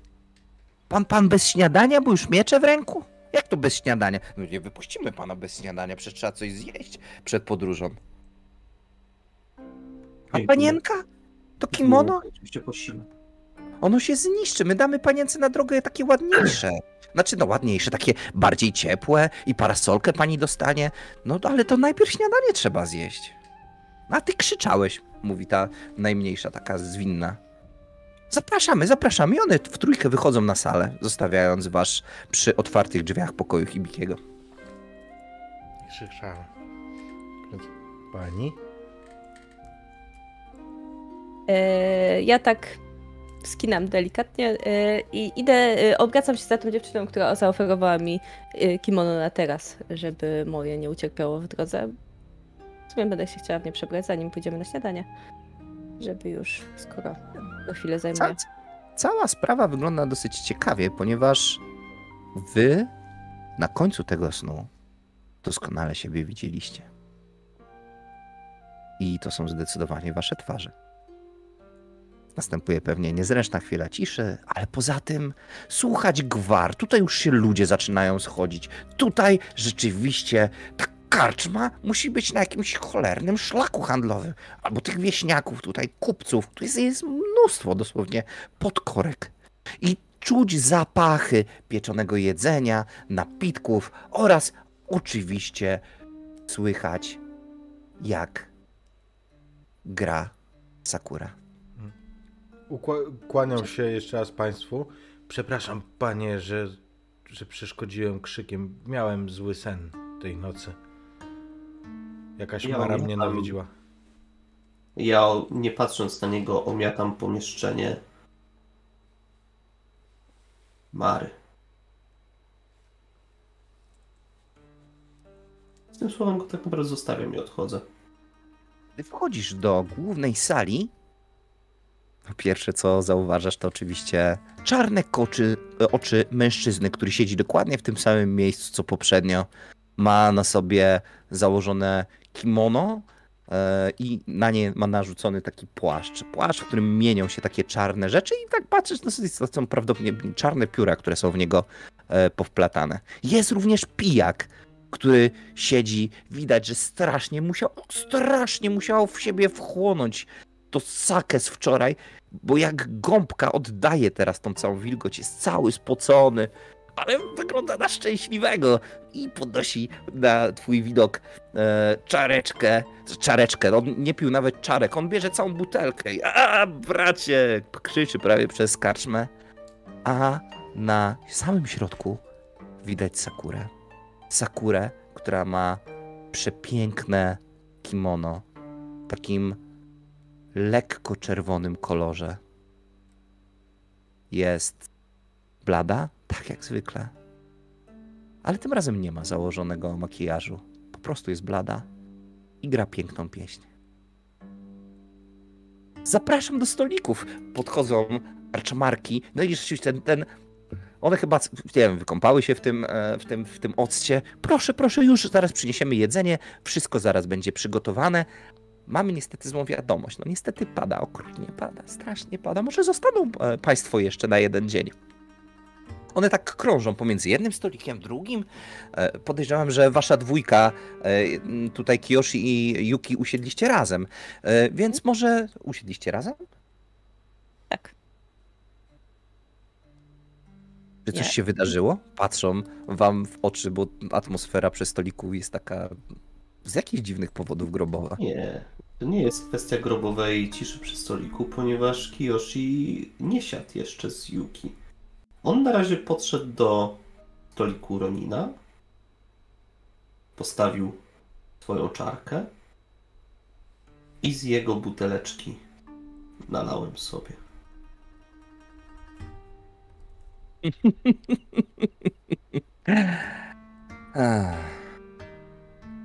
Czyli przyszedłeś się uczyć ponownie, drogi samuraju, tak? Na razie przyszedłem wyrównać tą drobną nieścisłość z wczoraj. No proszę, Chciałem- saka tutaj jest dużo. Kobiety są bardzo, bardzo gościnne. Zbyt gościnne jak dla niektórych. Patrzy na tego pijaka, który tam... Zagraj coś żywszego! I on pije tą, tą butelkę sakę całą, po prostu wsysa ją. Grdyka mu chodzi jak dobrze naoliwiony mechanizm. Fascynujące, że jeszcze go tu tolerują. Takie jest miejsce tego, tak, tak, taka jest dusza tego przybytku. Niestety kobiety są zbyt dobre. Faktycznie bywają zbyt dobre. Pewnie dziś wyruszymy, ale jeśli zostaniesz tu jeszcze, to chciałbym później, na chwilkę jeszcze się przysiąść. A teraz pozwolisz, że mam jeszcze rozmowę do odbycia. Zanim odejdziesz, chciałbym ci zadać pytanie, bo wydaje mi się, że chyba marnujemy swój czas. Ja mam go bardzo dużo. Jestem Roninem. Nie mam pana, ale ty chyba masz go bardzo niewiele. Patrzę się na twoje miecze. Czy mogę je zobaczyć? Wiesz o tym, że nie jest to nic nadzwyczajnego w stosunku do samurajów, ale on jest Roninem, on stracił swojego pana. Z drugiej strony jest trochę samurajem. To jest taka luka. Czy pozwolisz mu zobaczyć swoje miecze? Myślę, że pozwolę mu je obejrzeć, ale trzymając je w swoich rękach. Czyli pokażesz mu dyshonor. I to duży.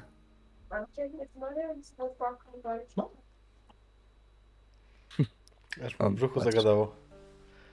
Wiesz co?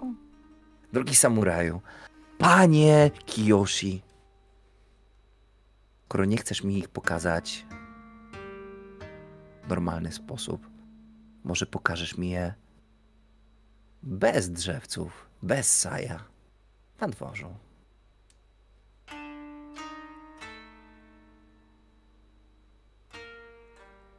Ciekawa propozycja. Właśnie do tego dążyłem. Ja nie chcę marnować twojego czasu, a wszystko do tego zmierza. Patrzysz się na mnie, odkąd przyszedłeś tutaj, jakbym ci przeszkadzał. Potem pijesz moje sakę.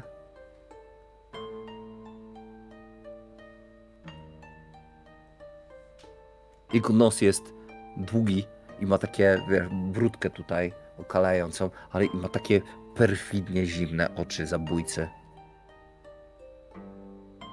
Czaczaste brwi. To kimono, rzeczywiście kimono, to, to ten płaszcz ma wplecione takie krucze piórka w siebie. One się ładnie błyszczą, bo tutaj jest widno, ponieważ kobiety nie oszczędzają na lampach. Te lampiony są rozpalone. Czerwone, zielone, pomarańczowe. Tu jest naprawdę jasno. No i znowu zaczyna wjeżdżać jedzenie, a Ronin patrzy się na ciebie, czekając. Wiesz, nim walczą tak naprawdę dwa elementy. Pierwszy faktycznie wola. Chciałby. Chciałby się sprawdzić, chciałby utemperować, ale on nie należy do siebie. ułatwię ci decyzję. E, wymuszę to na tobie, ponieważ jesteś samurajem, a on wyzwał cię na pojedynek, a odmówienie przyzwaniem pojedynku jest niehonorowe, więc wypadałoby, żebyś z nim zawalczył. Więc możesz albo to zignorować, wydając jeden punkt pustki, albo możesz przyjąć to wyzwanie i otrzymać punkt pustki. W tak postawionej sprawie to ja chcę przyjąć wyzwanie. Cudownie. Więc wy, on, on, on wiesz, nie czeka, on wychodzi na zewnątrz. Dobra. Wracając do was, Yuki, to u ciebie. Ja- Podchodzi do ciebie Sakura, która odłożyła na taki stojaczek swój samisen e, i witaj pani. Dobrze spałaś? Y, niestety dzisiejsza noc była nie najlepsza, ale to na pewno przez nadmiar zmęczenia. Mimo wszystko wieczór był bardzo udany. Martwisz się ślubem, prawda? Y, Ja w sumie zamieram na sekundę czy jak powiedziałam, prawdopodobnie musiałam jej powiedzieć. Tak, y, to, to chyba oczywiste.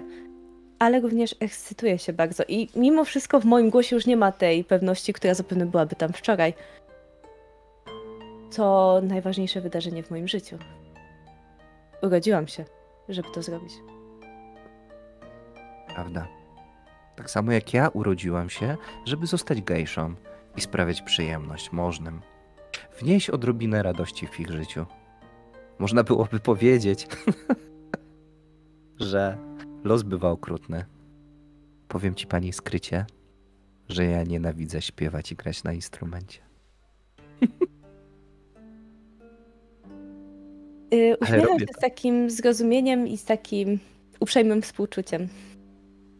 Pięknie ci to wychodzi. Sakura-san. Jestem dobrą Bardzo. aktorką pani. Chyba każda z nas musi być, jeżeli urodziła się do jakiejś roli. No i Czy- weź sobie dopisz punkcik pustki, bo to bardzo ładne jest. Bardzo mi się podobało. Dziękuję. Czy zrobisz mi tą przyjemność i zjesz ze mną śniadanie? Jeżeli obecnie nie występujesz. No, uśmiecha się do ciebie i mówi: Byłabym zaszczycona. I tak patrzysz na nią i zastanawiasz się, czy skoro ona nienawidzi grać i śpiewać, to może również nienawidzi rozmawiać z możnymi, bo to też jest jej rola. Ale tak jak wcześniej powiedziała, jest świetną aktorką. Więc filmy w tej sztuce. No cóż, uznam, że podeszła do mnie sama, więc być może będę się łudzić, że i moje towarzystwo jest dla niej jakimś urozmaiceniem w tych miejscach.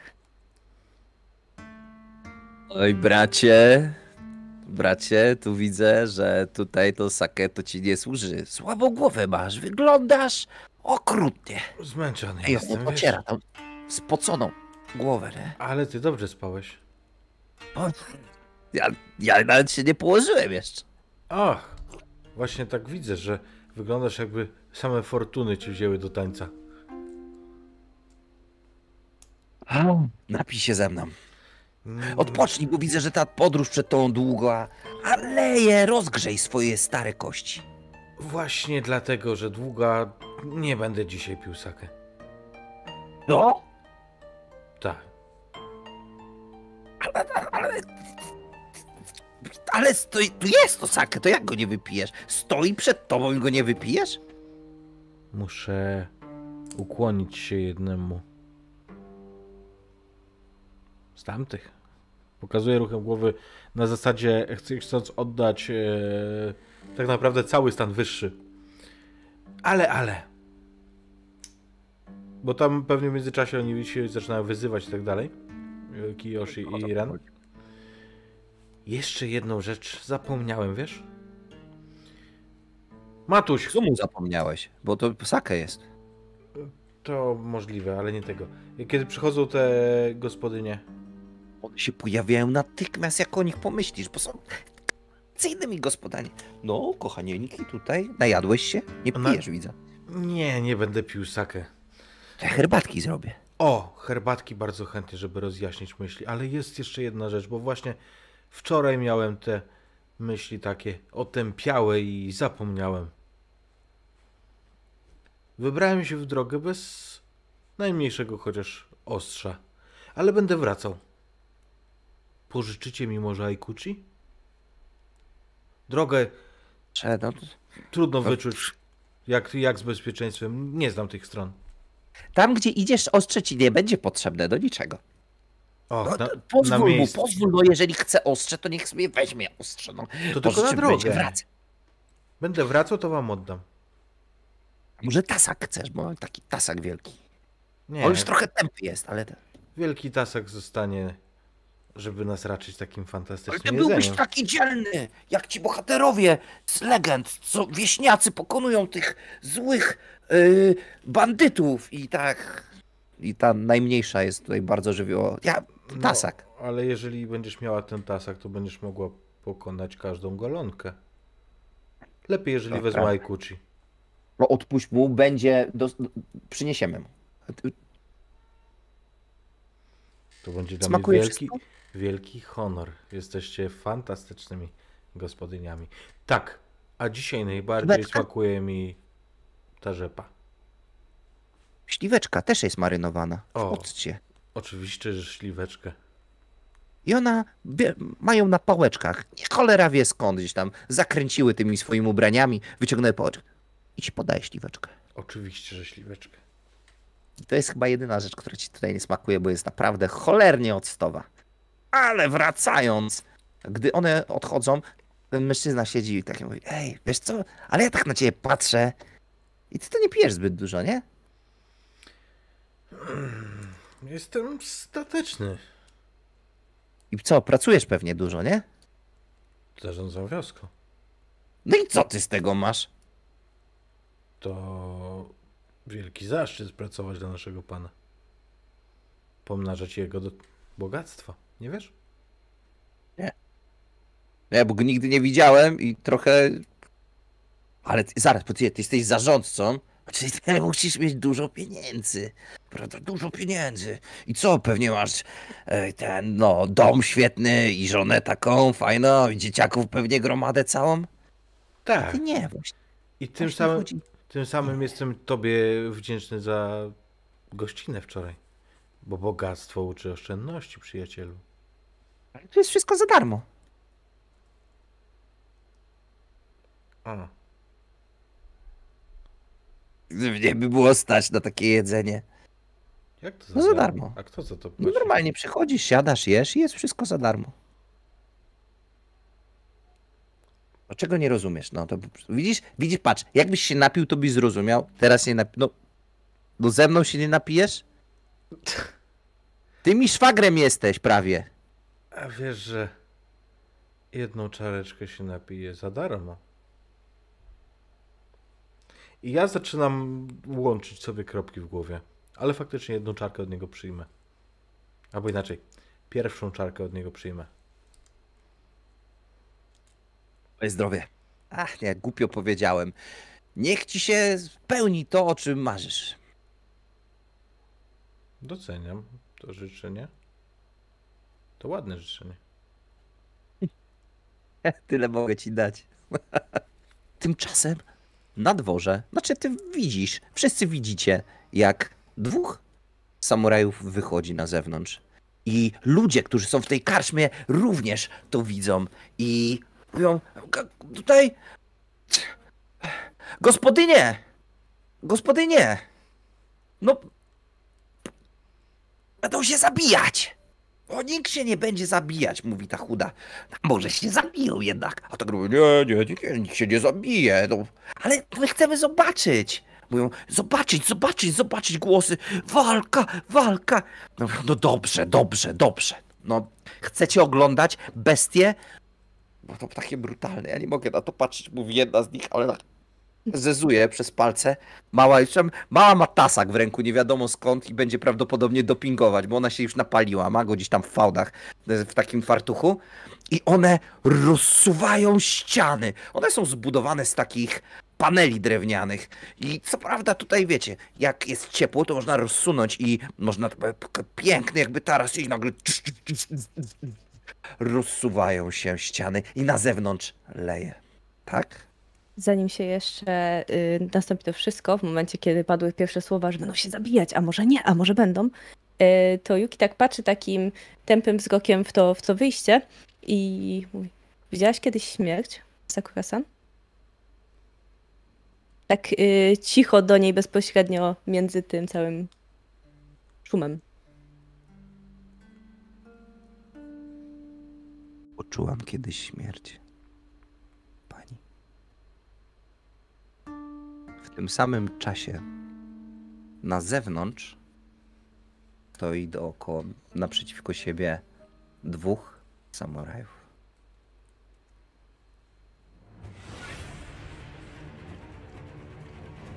Mam kimono, żeby nie krępowało i uprało.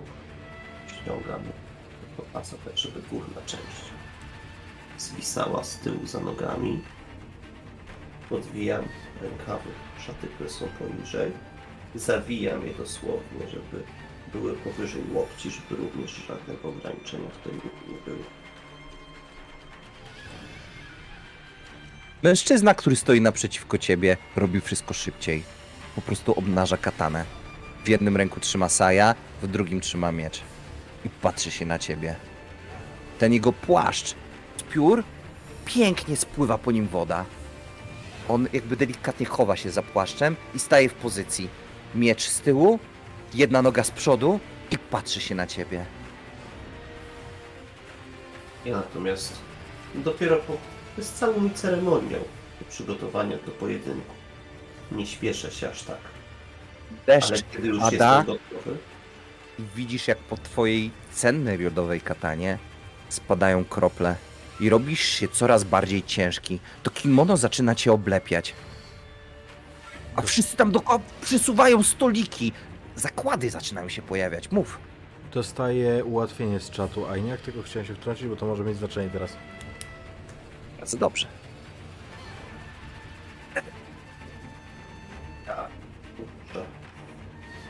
katanę. Poprawiam chwy.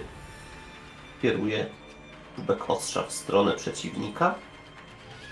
I parę razy zmieniam ustawienie. Tak, żeby spróbować dopasować się do tego, co on sobą przedstawia. Gdy robisz te wszystkie ruchy, mężczyzna wydaje się być trochę zirytowany, więc w końcu wyprostowuje się i staje naprzeciwko ciebie. W jednym ręku Masaja, opuszczone wśród ziemi, w drugiej katanę skierowane wśród ziemi. Długo będziesz jeszcze tańczył? Tylko tyle, ile będzie potrzeba. Rzuć na I waleczność. robię krok w jego stronę.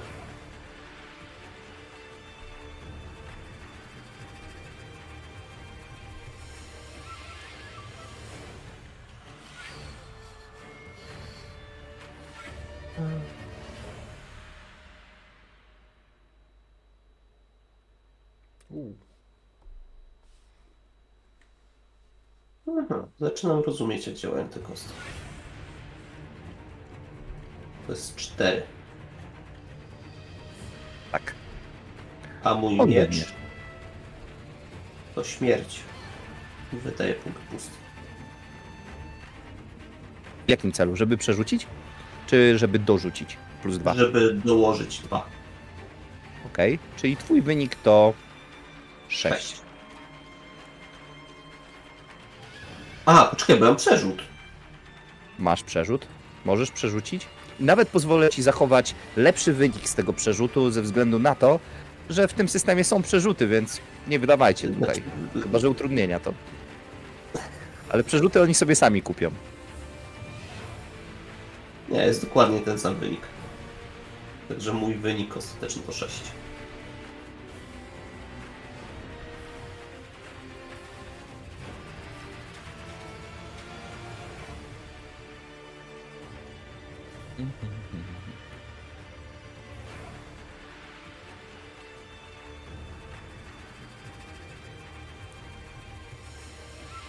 Ja skorzystam z karty Habi- Hibikiego, ponieważ tak.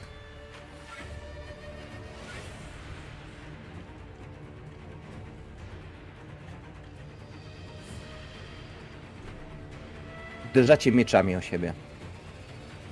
A podbiegasz, robisz potężny zamach, on po prostu uderza e, ostrzem o ostrze.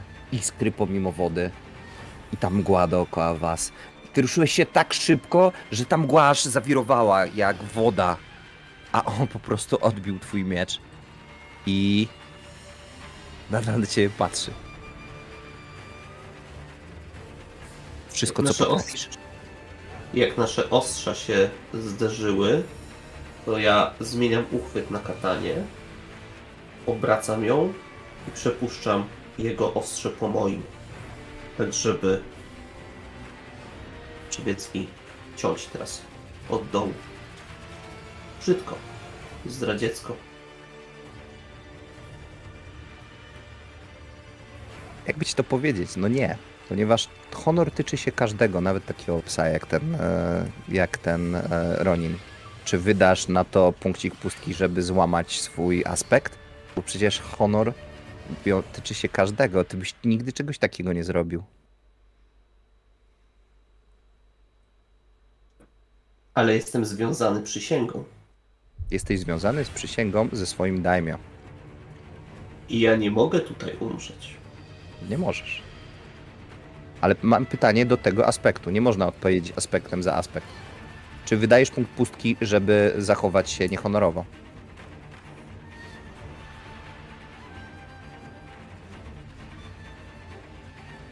Jeżeli Nie, nie, myślę, że. Myślę, że tutaj.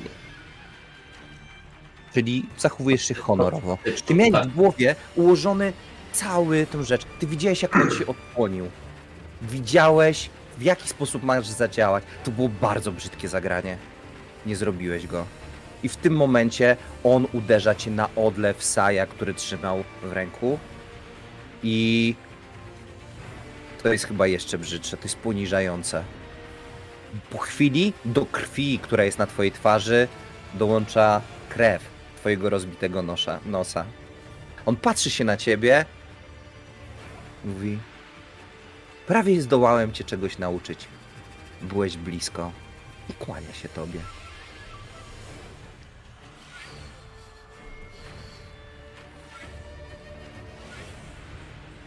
Że Kyoshi długo jeszcze stoi w deszczu. Jęk zawodu z połowy sali. O, pieniądze przechodzą z rąk do rąk. E, ja wiedziałem, że on tam. Nie, no to trzeba było tutaj na Rena stawiać. I ludzie przestają na ciebie patrzeć. Zosta... Czy mm, Yuki i Hibiki patrzą na samuraja? Ja w ogóle nie patrzę na tą walkę. Mm. Bo ja. y, w międzyczasie ciągnąłem z, przy, tym, y, przy tej sakę za język y, tego Giro. I staram się wybadać, co jest nie tak z tą z tym miejscem. To znaczy, próbuję go, wiesz, podpytywać, wyciągać, już nie muszę tego odgrywać, em, ale wyciągać od niego, co robił wcześniej, czy pamięta, żeby ktoś stąd sobie poszedł i nie wrócił, albo żeby inni tu przychodzili, a może jest tak, że... Pytania ja ci będę odpowiadał, bo ty jesteś sprytny, a on jest mega pijany Mhm. i lubi cię, ponieważ nazwał cię swoim szwagrem i ty widzę, widzisz, to że wiele pijesz znaczy. tą sakę. Więc to, to wiele znaczy. Oczywiście. Więc zadawaj pytania, bracie, ja ci odpowiem na wszystko. Ci ludzie tu, to stali bywalcy chyba. Ale przychodzą goście i odchodzą po pewnym czasie. Jak przestaje padać deszcz, to odchodzą. A często przestaje? No, A kiedy ostatnio przestało? jak przyszli ostatni goście, nie? To nie, z tydzień było temu. Nie pamiętam, piłem. I oni wszyscy tak. Ja wiesz, markuję, że się z nim napiję, ja tam będę oszukiwał trochę. Ej, no, to nie oszukuj mnie. Miej dla mnie szacunek, jaki ja mam dla ciebie, przyjacielu. Ale ja mam szczury, żyją dłużej, ja nie chcę, żeby mnie zabił. Macha ręką, wypija. No, no. No. A na przykład on, ten, ten, o tam. Pokazuje na arena, który tam gdzieś tam e, tańczy z Kiyoshim. To on długo tu jest? Stary jest, nie? Stary jest. O, ale on tutaj chyba dłużej ode mnie jest. A ty od kiedy? Morderca. Morderca. Morderca! On swojego pana zabił w ogóle. O. To nie dobrze. Albo coś tam. Nie wiem, ludzie gadają. A no i właśnie. I ty, Maria nie pamiętam. i ty od kiedy nie? jesteś tutaj? Patrzy na zegarek, którego nie ma. Wiesz, co jest piękne w byciu wolnym? Człowiek nie mierzy czasu. Czas jest tylko iluzją. Nie wiem, nie pamiętam. A który jest rok? Podaję rok. Z 10 lat tu siedzę. Aha. I nie wychodzisz? Nie no, wychodzę czasami, przecież. I gdzie chodzisz? A to wychodka. A. A za wychodkiem co jest? No jak to co, pola ryżowe, mgła i deszcz i w ogóle świat cały, nie? A za polami? No nie wiem, góry pewnie. To zawsze są góry, to jest Rokugan. Mamy od cholery gór. Tu góry, tam góry, tu puszcza jakaś, tutaj góry. zamki, samurajowie. Rozumiem. A jak dawno ja tu przyszedłem? On tak patrzy, wie, zabiera ci twoją czarkę niedopitą i sprawdza, czy twój alkohol jest mocniejszy niż jego. O, wczoraj. Sprawdzałem czy tylko. Możesz pić. głupi. On ci tylko odpowiada. Hmm. Czasem na zewnątrz samuraj moknie. Ja z, y, zawieszam na nim wzrok w momencie, kiedy walka się skończyła, ten Ronin odszedł. Mówię tylko. Westchnęła trawa, krew skapnęła. To wszystko. I przenoszę wzrok na Sakurę, y, unosząc swoją czarkę z herbatą, y, jakby kończąc zainteresowanie pojedynkiem, który się dokonał. Biedny jest ten chłopak. Bardzo mi go żal. To prawda. Nie było to honorowe zagranie. Kim jest ten mężczyzna? Jest mordercą. Nie zabił Chyba, że pytasz o tego mężczyznę, to on też jest mordercą. Każdy samuraj jest mordercą. Albo będzie mordercą. To nie jest rzecz, którą my kobiety powinniśmy się zaprzątać. Wyśmienita herbata. Bardzo aromatyczna. I niebo takie piękne dzisiaj. Ona wypija, ale tak mocniejszy łyk. Tymczasem samuraj ciągle moknie. Deszcz zmywa krew z twojej twarzy, ale czujesz taką pręgę. Ostatni raz taką pręgę czujesz jak czułeś jak miałeś, nie wiem, około pięciu lat i dobrałeś się do katany ojca i on ci tak na odlew strzelił, bo bał się, że zrobisz sobie krzywdę. Się czuję trochę w ten sposób. Upokorzenie. Jednak przeświadczenie, że mogło być gorzej. Że mogłem tu leżeć. Nie wiem, jak bardzo. Ta karczma znajduje się daleko. Rozglądam się dookoła i myślę, że przez ten deszcz i mgłę nie widzę wiele. Może znam tylko azymut, kierunek. Po chwili wracam do środka, ale nie do karczmy jako takiej.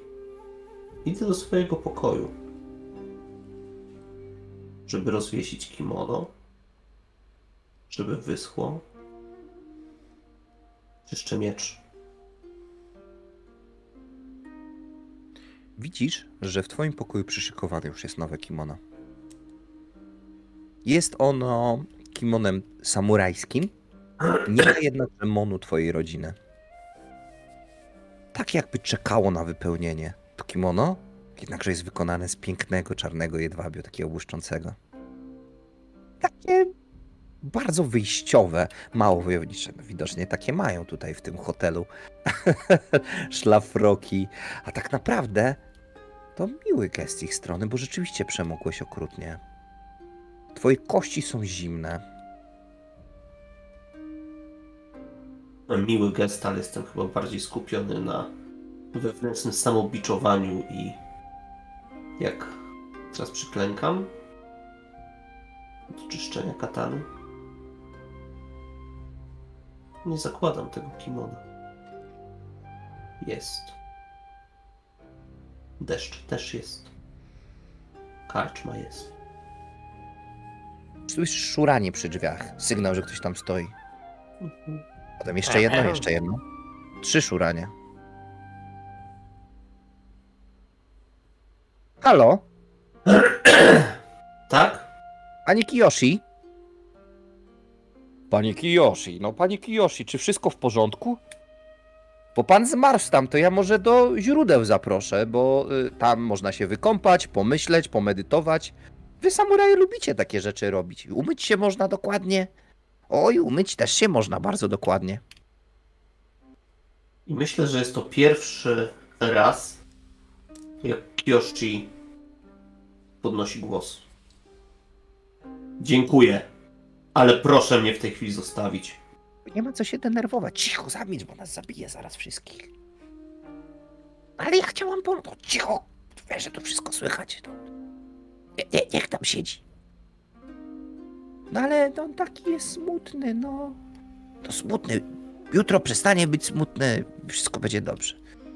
No a w tym czasie, słuchajcie, w środku jedzenie płynie. Sake płynie, czas płynie, a już słońce, a konkretnie taki maleńki, maleńki krążek, który widać wśród tej mgły, unosi się wysoko. Już nie ma ranka, już się robi południe. Mhm.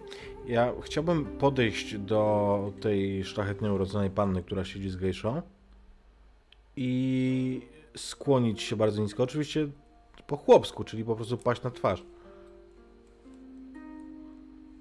Wielka pani, Tak? Wybacz mi i każ mnie zabić, jeżeli cię uroziłem, ale słyszałem wczoraj, że wybierasz się do zamku. A i ja się tam wybieram. Myślę, że może przydać się pani znający drogę przewodnik. A więc znasz drogę. Fantastycznie. Powstań, proszę. Wstaję faktycznie. Tak, ja jestem parszywym sługą naszego daimio i mam zaszczyt zarządzać jedną z wiosek. Znasz naszego daimio? Tak, pani. Jakim człowiekiem jest? To Wiesz, jakim człowiekiem jest Daimyo? To jest człowiek, który kiedyś uratował bardzo wielu ludzi. Tak naprawdę uratował całą twoją wioskę. Ponieważ twoja wioska nie zawsze była tak dostatnia i tak zorganizowana. Kiedyś ta wioska była zarządzana przez inną osobę. I ta osoba zaniedbała swoje obowiązki. I twój daimyo przyjechał w to miejsce i ustawił wszystkich wieśniaków na placu i kazał samurajom wyciągnąć miecze z katan i miał ich wszystkich zamordować, a tak naprawdę po prostu pokazać, gdzie jest ich miejsce, ponieważ zaniedbali swoje obowiązki, ale w swojej łaskawości przyjął ten skromny prezent, który był takim słodkim prezentem. I ty patrzysz w tą młodą twarz, pełną życia, i ty widzisz tą młodą kobietę przed tobą i ona trochę przypomina twoją córkę. Trochę. Jest kobietą, jest młoda. oczy dwoje, włosy. No. Ładnie. Pragnę. Więc twój pan jest dobrym człowiekiem. Bardzo dobrym. To ludzki i mądry pan, wielka pani, ale też wymagający od swoich parszywych sług. Bardzo, bardzo dużą uwagę przykłada do tego, żeby ćwiczyć się w tym, co robi. Kiedy strzela z łuku, to trenuje aż do upadłego. I tu chcę zarejestrować reakcję Yuki na, na, na strzelanie z łuku i, i trening. Ja zaciskam usta w taką wąską kreskę. Mm, y, przez dosłownie taki. Wykonaj rzut, bo to jest, proszę o przeciwstawny rzut a, sprytu. Umiem, Przeciwstawny rzut sprytu. Umiesz w u- spryt. umiem spryt trochę. Nie Pominam. Powiedz, ja mam Może- kliknąć po lewej czy po prawej od sprytu? E, po lewej.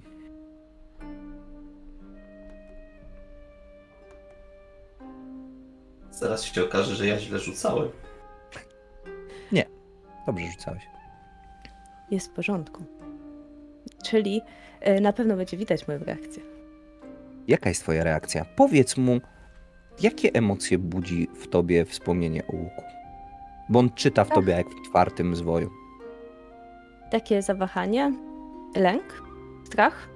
E, może trochę zmroziło mnie, że akurat wybrałeś ten konkretny przykład i jeżeli masz aż tak dobry rzut, aż widzisz jak w moich oczach przez chwilę odbija się widok kobiety przeszytej strzałami od treningu aż do upadku.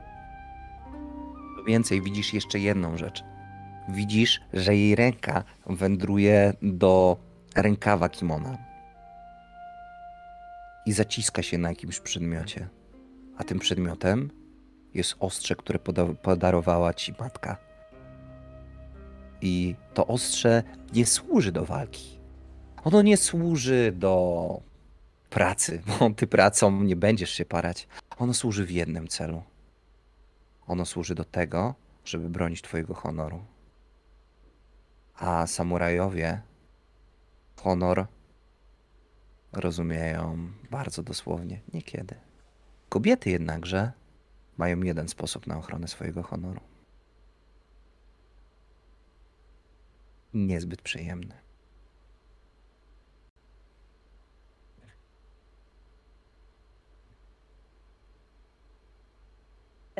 Nim ci odpowiadam, następuje taka chwila ciszy w przypadku e, takiego milczenia.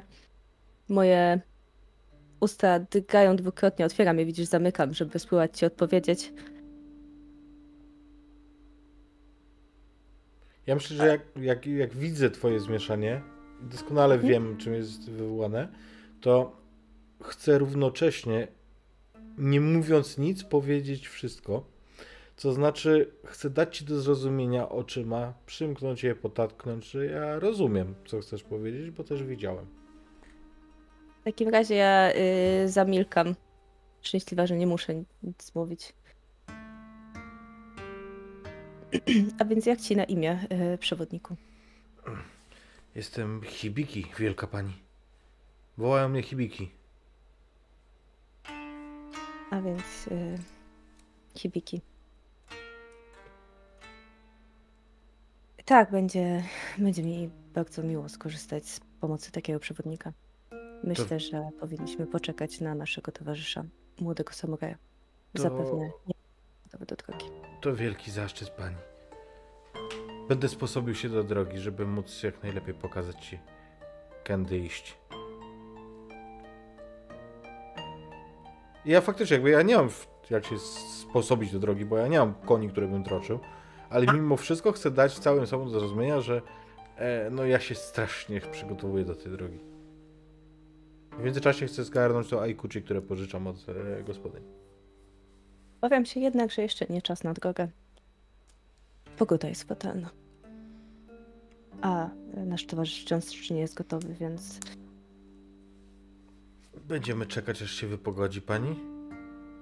mm, Z tego, zależy jak długo to potrwa. z tego co Masz powiedział tamten. Tamten bywalec, tutaj po angielsku powiedziałbym patron, pokazuje brodą na, na Giro. I to tutaj całymi tygodniami potrafi padać pani. uroki pory deszczowej. Myślę, że w takim razie poczekamy nasz znak, nasz, nasz yy, towarzysz, moja ekskorta będzie gotowa. Tak, wielka pani. Kiyoshi. Kiyoshi. I ja myślę, że skończyłem już czyścić miecz. Przełknąłem porażkę. Moje kimono raczej nie wyschło, ale zakładam je z powrotem. Kimono z monem mojej rodziny. Nie chcę innego. Schodzę. Kłaniam się przed Yuki i pani. I jeśli masz wolę, bym towarzyszył ci w dalszej podróży, myślę, że czas wyruszać czym prędzej. Mnie już tu nic nie trzyma. Zerkam w stronę zewnętrza, w sensie jakiegoś okna. Yoshi-san, napij się ze mną jeszcze herbaty. Potem będziemy gotowi do drogi. Mamy też przewodnika, który ruszy z nami. Wypijmy więc czarkę i ruszajmy. Palce Sakury delikatnie muskają struny. Ona patrzy się na was, ponieważ jesteście blisko i uśmiecha się do was za tej bladej twarzy w tym blado-różowym kimonie, dokładnie tym samym, które miała założone wczoraj. Przypatruje wam się okutany w czarny płaszcz Ronin oraz pijak. Widzicie, że oni wymieniają spojrzenia. I Jeden pije delikatnie, umiarkowanie, z lekkim, z lekką, z lekkim uśmiechem, a drugi nie jest zadowolony, bo właśnie gdzieś zniknął jego towarzysz do picia. I on bardzo chciałby, żeby on tutaj wrócił i że mógł z nim porozmawiać o życiu, tak jak to robią prawdziwi mężczyźni, a rzadko mu się trafia ktoś podobny do siebie. A Yuki gra. Yuki gra. Yuki? Sakura. Oczywiście, że nie Yuki. Sakura.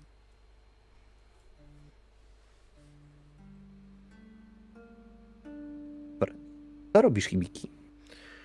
Ja, mm, wiedząc, że zaraz będziemy ruszać, mając nadzieję, że zaraz będziemy ruszać, bo ja, ja chciałbym naprawdę nie zostawać tu dłużej, mm, ale wiedząc też, że mamy jeszcze czas, chciałbym zajrzeć do tam, skąd ch- przychodzą te gospodynie, kelnerzy, nazwijmy to, jakby ci, ci jakby ta, ta służba karczemna.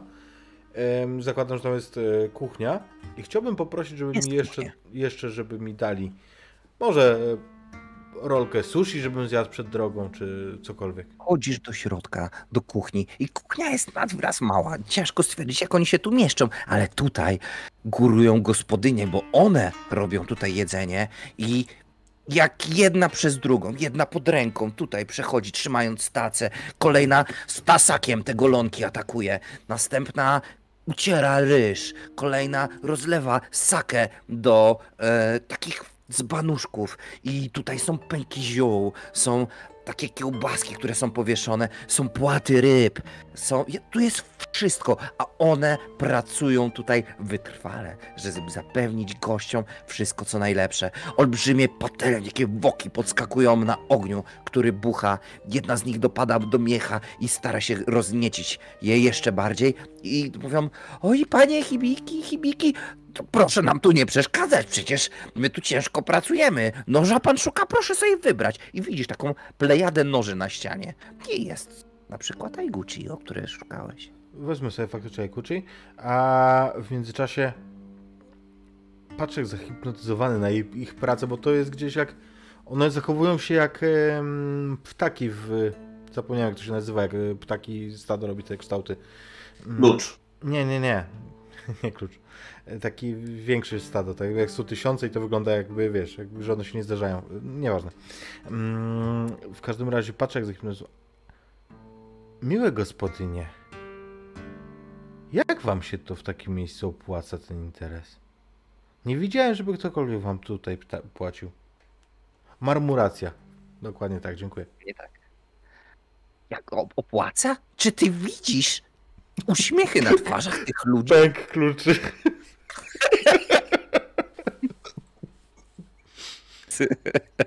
Przepraszam. O. Dobrze, bardzo dobrze. Są zachwyceni. No, zachwyceni, ale przecież my jesteśmy karczmarkami, więc my musimy przygotowywać dla gości jedzenie, oporządzać pokoje, przyjmować ich wszystkich. Opłaca, pieniądze nie są wszystkim. Ale kto pieniądze to jednej, daje? w jednej sprawie ten pijak ma coś do powiedzenia. Rzeczywiście pieniądze nie są wszystkim, a my musimy was ugościć. No ale skąd Ej, ej. bierzecie ten ryż? No i właśnie ta większa tak bierze, zagarnia te swoje siostry kuchenne i, tam, i mówi do usza, do ucha, do ucha. No i daj mi o, y, tutaj ślub ma i gości, którzy jadą na ślub, to prosił, żeby opłacić. No i jak daj mi opłaci, to my najlepsze jedzenie kazał podawać. Chłopom? O, tak, tak, tak, tak, tak, daj mi o. Dajmy. A to podobno ma być, mają być piękne zaślubiny. Piękne. A... A wcześniej, jak nie było jeszcze ogłoszonych zaślubin? To nie było, przecież miał co chwilę się żeni. O, to nie pierwszy raz. Ten to ma zdrowie. Mówi ta większa taka. O, zdrowie on ma niesamowite. Nie no, ale to trochę. szk- Szkoda, że tylko on, mówi ta mała. O. Życie kobiet jest ciężkie i nie każda potrafi podołać takiemu wspaniałemu mężczyźnie jak nasz dajmio. Jest Nie, bardzo no, wspaniały. Nie mów tak, to nie, nie jest fajne. No. Ta wysoka patrzy na nich.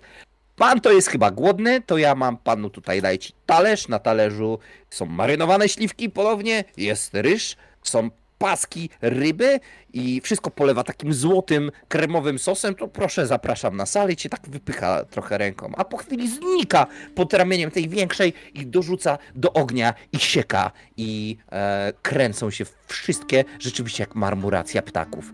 Trzech różnych, ale powiązanych ze sobą ptaków. Mhm. Wiesz co, ja będę jadł, zjem to, co mi podały, oczywiście z wyjątkiem śliwek, e, bo są obrzydliwe i, i, i śmierdzą tak jak one. Mm, ale kiedy skończę, i jeżeli wielcy państwo nie będą jeszcze się em, zbierać do drogi, to będę chciał jakoś wywierać presję, ale to z, z, przerzućmy po prostu spotlight, a jeżeli to będzie, e, będzie się przeciągało, to wtedy będę robił Ej, No to ja wiesz- może pomogę, to będzie się Myślę, przyciągało. No to jest ten scenariusz, no widzę, ale yy, niemniej. Nie wiem, myślę, że my dopiliśmy herbatę i odstawiamy czarki. Czas w drogę. Gdzie twój przewodnik, pani? Tak, czas w drogę. E, Rozglądam się po sali i myślę, że Hibiki spotkasz moje spojrzenie, jakby. My umiemy wymuszać spojrzenie. Ja jak ten, jak y, taki pies, który czeka tylko na pierwszy sygnał na spacer, to ja od razu, od razu zrywam się, jestem gotowy. E, No to Prze przełykam rybę, dopiero już idąc. Oto. Nasz przewodnik, pan Hibiki. Żegnają Wielki was, e, gospodynie. Ale, a, ale pogoda jest straszna, to nie, nie idźcie. Widzisz pełne szacunku i podłego uśmiechu ukłon ze strony Ronina. A ty, e, Yuki, widzisz smutny, ale chyba szczery uśmiech Takury. E, Odwzajemniam jej uśmiech. Po czym wychodzę. Dziękując za gościnę bardzo, gospodyni. Ruszam przodem jak y, przewodnik, ale tak, żeby się nie oddalić i chcę zagaić rozmowę. Najwyżej dostanę w łeb, ale chyba mnie za to nie zabiją. Wielcy Państwo, zauważyłem dziwną rzecz w tej gospodzie. A na pewno i wasze mądre oczy to zauważyły, że tutaj nikt nie płaci. A ten pijak, który ze mną siedział, mówi, że tu wszystko jest za darmo. To dziwne miejsce. Bardzo nietypowe miejsce, to prawda. I sny w nim takie. Myślę, że masz rację. To nie było. Nie wiem. Jak tam się płatność odbywała, ale faktycznie żadnego kawałka nie wydałem tam.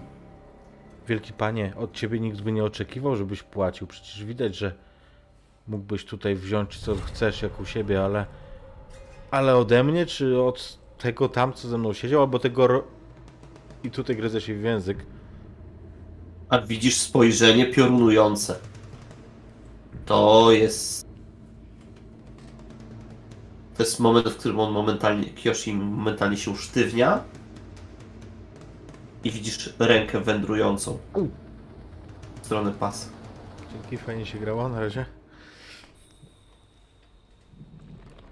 Ale nie padło do końca, więc i Rozrzut Tylko- na inne osoby, które dużo jadły. Nie płaciły wcale, a te im dawały, donosiły. Mówią, że pieniądze to nie wszystko. coś jeszcze mówiły? Żebym zjadł śliweczkę.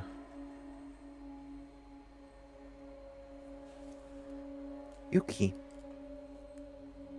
ty idziesz jak grzeczna żona za dwójką mężczyzn i oni ze sobą rozmawiają. I idziesz prosto w tą mgłę. I ta mgła jest zimna i ona oblepia twoje ciało i kimono zaczyna ci przeszkadzać i więzi cię i obwija cię i widzisz już po chwili tylko ich plecy. A potem nawet ich nie widzisz i robi ci się zimno, bo deszcz i mgła tak mają. One bardzo przypominają sen, który potrafi zabrać całe ciepło, potrafi odebrać każdą chwilę. Ale na szczęście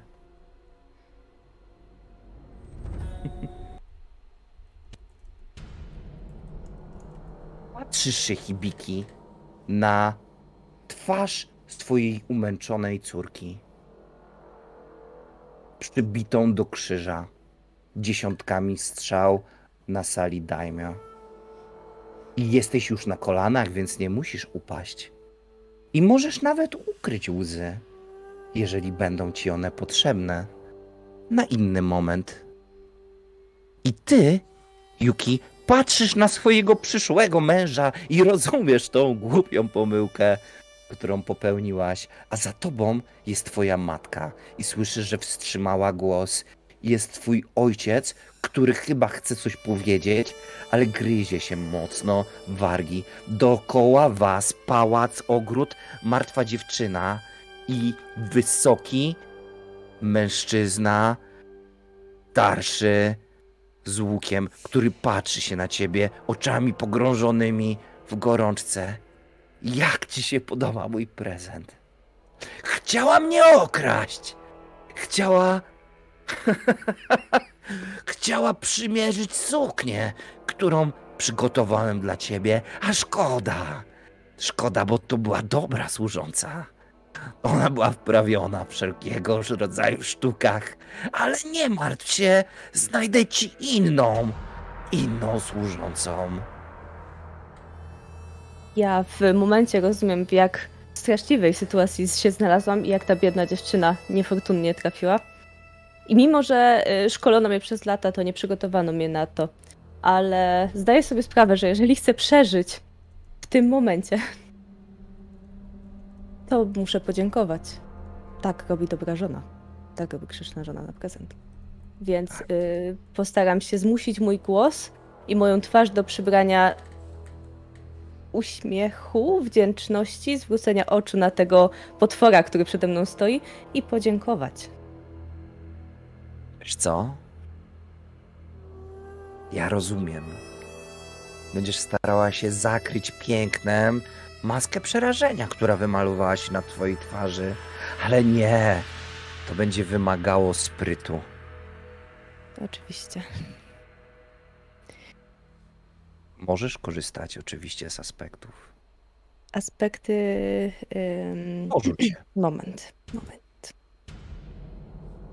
Trzy. Nie satysfakcjonuje mnie trzy, więc wykorzystam mój aspekt Który? dyplomantki, żony. Zdecydowanie. Tak. W jakim celu? Przerzucić czy, do, czy dodać plus dwa? Chcę do, dodać dwa. O ile pięć to wystarczający wynik. On nic nie zauważa. Dlaczego?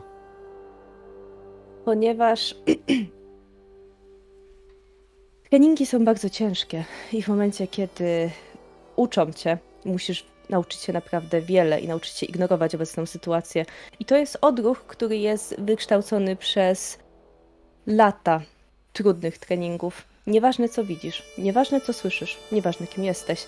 W tym momencie prawdziwe ja chowa się w środku, a wchodzi automat uśmiechnięty. Ależ dziękuję, mój drogi. To wspaniały prezent. Wierzę, że przyszła służąca będzie lepsza. I mój głos nawet nie zadrgał, a ja spoglądam bezpośrednio w te oczy pogrążone w szaleństwie i mimo, że ja ich praktycznie nie widzę, bo gdzieś ta, to, to moje jaźń schowała się w środku i to jest tylko gra, w końcu jesteśmy w roli, do której nas stworzono, to ta powłoka, która mnie obejmuje, patrzy z uśmiechem i taką niewzruszoną maską na tego człowieka. Wzajemnia twój uśmiech. I to nie jest zgryźliwy uśmiech. Spodobałaś mu się. Chyba do tego zostałaś stworzona przez swoich rodziców. Rzeczywiście udało ci się. On jest zachwycony swoją piękną nową żoną, którą wkrótce poślubi. Patrzy się prosto w twoje oczy i widzisz, że możliwe, że nawet zobaczyłaś w nich odrobinę szacunku. A Możliwe. ty Ale nie odważę drogi- się odwrócić wzroku. Nie Za odważ nic. się. A ty, Kiyoshi, jesteś u boku swojego pana i widzisz przerażenie na twarzach jej rodziców. Widzisz jej ojca, który jest blady jak śmierć i matkę, która trzyma się za brzuch, jakby za chwileczkę miałaby zwrócić całą treść żołądka, ale mimo wszystko on jest zachwycony swoją żoną. Odpocznij, kochanie. Odpocznij, ponieważ musimy przygotować się do ceremonii już wkrótce. Szambelanie, zaprowadź moich gości do pokoju. Odwraca się do ciebie, Kiyoshi, i patrzy się na ciebie. Przyszedłeś przed moje oblicze, samuraju. Dnia mojego ślubu. Co ty masz na sobie? Ty wiesz, że masz na sobie rodowe kimono z monami swojej rodziny. Czas zrzucić ten kokon i stanąć przy moim boku jak piękny motyl, jak ćma. Spójrz na nią. Ona wie, gdzie jest jej miejsce. A twoim miejscem, tak samo jak miejscem twojego ojca, jest stać przy moim boku, ponieważ wierzę ci. Mimo, że jesteś kiepskim łucznikiem, ale znam ten miecz, który trzymasz w ręku i wiem, że jeżeli ty zawiedziesz, to on nie zawiedzie mnie nigdy. Ale Pojawia się służący z kimonem. Daimyo czeka wyczekująco. I widzisz dworzan, i widzisz samurajów, którzy stoją przy ścianach i oni wszyscy się patrzą.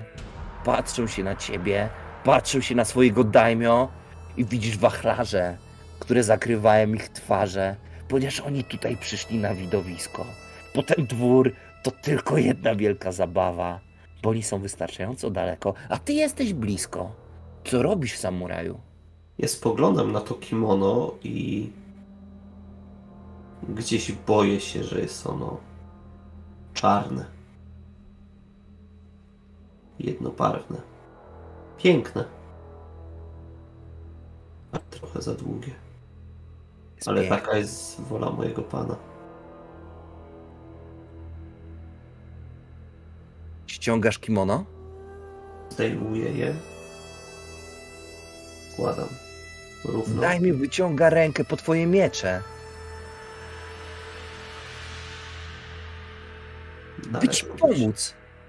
należą do ciebie, panie. I obnażasz się. Stoisz przy pasce biodrowej, a służący podaje ci kimono, które na siebie zakładasz. I jest śliskie. I takie, takie obce. Ale stoisz przy nim, bo to jest twój pan. To jest. Tak to wygląda. Zabiłeś już kogoś?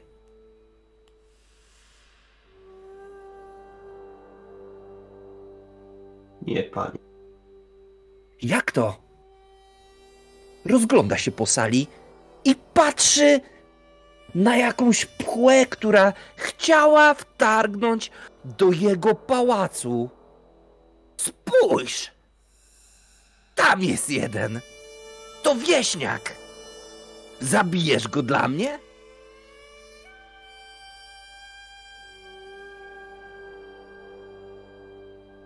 Tak jak każesz, panie. Więc zrób to. Zrób to teraz tutaj. Zobacz, skłonił się, żeby przyjąć cios. Co robisz, Hibiki? Bo to chyba o tobie mowa. Tu nie było żadnych innych wieśniaków. Domyśliłem się tego. Wiesz co, ja chciałbym, kiedy Kiyoshi będzie szedł w moim kierunku, chciałbym najpierw widząc sandały w oddali, spotkać się z nim wz- wzrokiem i spróbować go wybadać, czy on idzie faktycznie wykonać rozkaz. Chcę, chcę wyczuć tego, tego gołowąsa, tego młodzika. Bardzo dobry pomysł. Chciałbym, żebyś. Kiyoshi.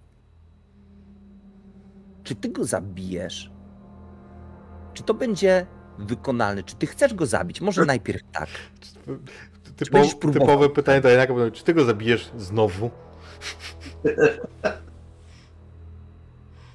Hmm. Ja myślę, że ty zaobserwujesz rzecz następującą.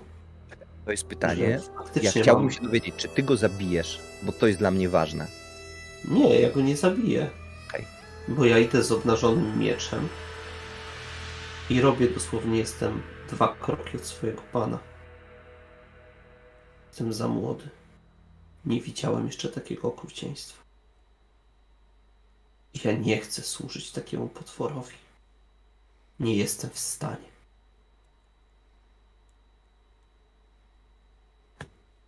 Obracam się i tnę na wysokości szyi. Dobrze. Wykonaj więc, mój drogi, test. Test odwagi. Ponieważ to, co chcesz wykonać, jest odwagą. Ale najpierw ty jesteś związany przysięgą z tym człowiekiem, więc ty go nie będziesz w stanie zabić. Ponieważ jesteś samurajem, a jedyną rolą samuraja jest oddać życie za swojego pana. I to będzie test na poziomie pięciu. Dobra.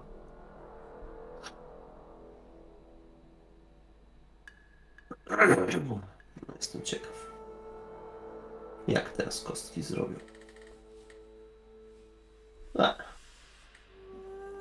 To jest dwa. Ale dostałeś ułatwienie z czatu. Okej. Może jak mnie te kostki nie lubią. Na szczęście Refur cię lubi.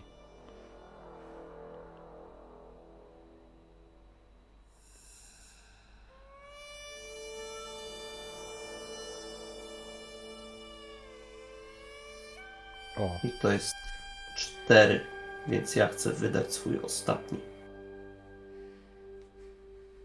punkt losu. o, jeszcze jedno ułatwienie dostałeś. Ale ja nie wiem. Jedno na rzut. Już. No, Nie, ja nie mówię, żebyś teraz, no, tylko że Musisz wydać i wtedy podnosisz sobie do sześciu. Mhm.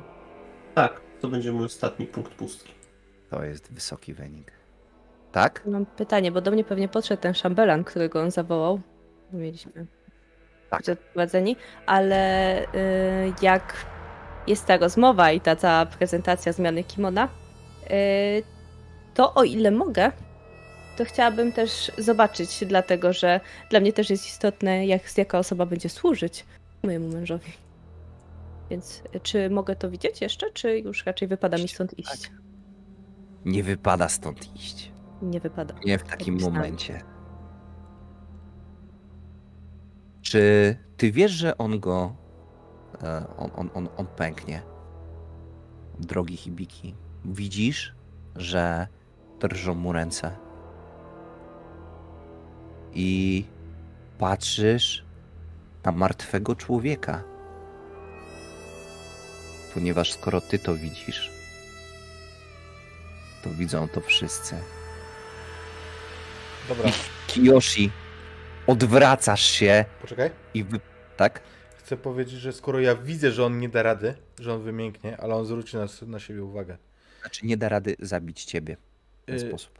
W porządku, ja to, ja, ja to czytuję, wiesz. Mm, to nie mam długo, że- dużo czasu, żeby się zastanowić. W związku z tym, jak on będzie wyprowadzał cios, to ja w tym momencie się zerwę. Jeszcze tylko pierwszym ruchem chcę sprawdzić, ale tylko się upewnić, czy mam w rękawie Aikuchi. Jestem niemal pewny, że ono tam będzie. Cała właśnie cała sprawa polega na tym, że tak jak powiedziałem, wy nigdy nie byliście w tej karczmie. Ty widzisz tego samuraja pierwszy raz w życiu tutaj, więc zerwać się będziesz mógł jak najbardziej. Ale ty, Kiyoshi, opowiedz w jaki sposób chcesz zamordować swojego daimyo. Jestem w odległości dokładnie ręki katany. Wykonuję długi krąg, żeby ciąć go przez szyję. A ten ruch ma jeszcze jedno zadanie. Zadanie. Ja wiem, że stąd nie wyjdę. I wiem, że mnie zakatują. Więc ja płynnym ruchem obracam katanę i zabijam się.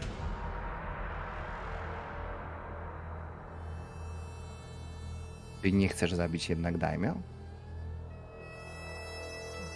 Wykonuję krąg, przecinam gardło, wiem co się wiem, wyda. Dopisz sobie, drogi graczu, punkt pustki. A wiesz dlaczego? Ponieważ właśnie wykorzystałeś swój e, aspekt bez potrzeby wymuszania tego. Ponieważ ścięcie głowy daimyo to jest chyba najbardziej honorowa śmierć, jaką możesz mu zadać. I myślisz o tym, że od razu po tym będziesz musiał odebrać sobie życie. Więc dopisz ten punkt. I zamierzasz się i wyprowadzasz to długie cięcie. I czujesz potężne uderzenie w policzek drewnem łuku, który trzymał daimyo. Tutaj. Czujesz krew na swoim nosie. I zdajesz sobie sprawę, że gdybyś nie był tak szlachetny, to ten cios zakończyłby się twoją wygraną.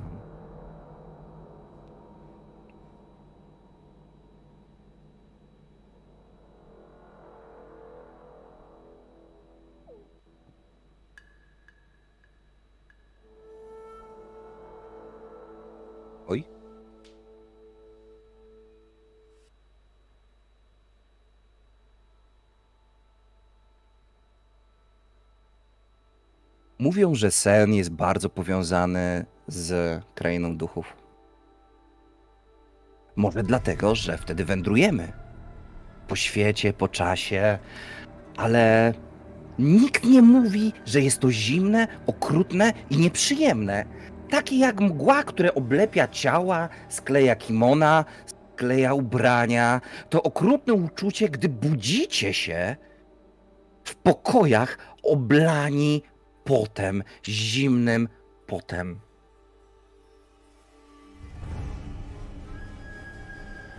Czuje są rozświetlone. Musi być jeszcze dosyć ciemno. Ale chyba zmierza ku świtowi, a deszcz ciągle pada. Rozglądacie się bardzo szybko i widzicie, że ty, Hibiki, masz w ręku Aiguchi, które ściskasz i chciałby się wykorzystać.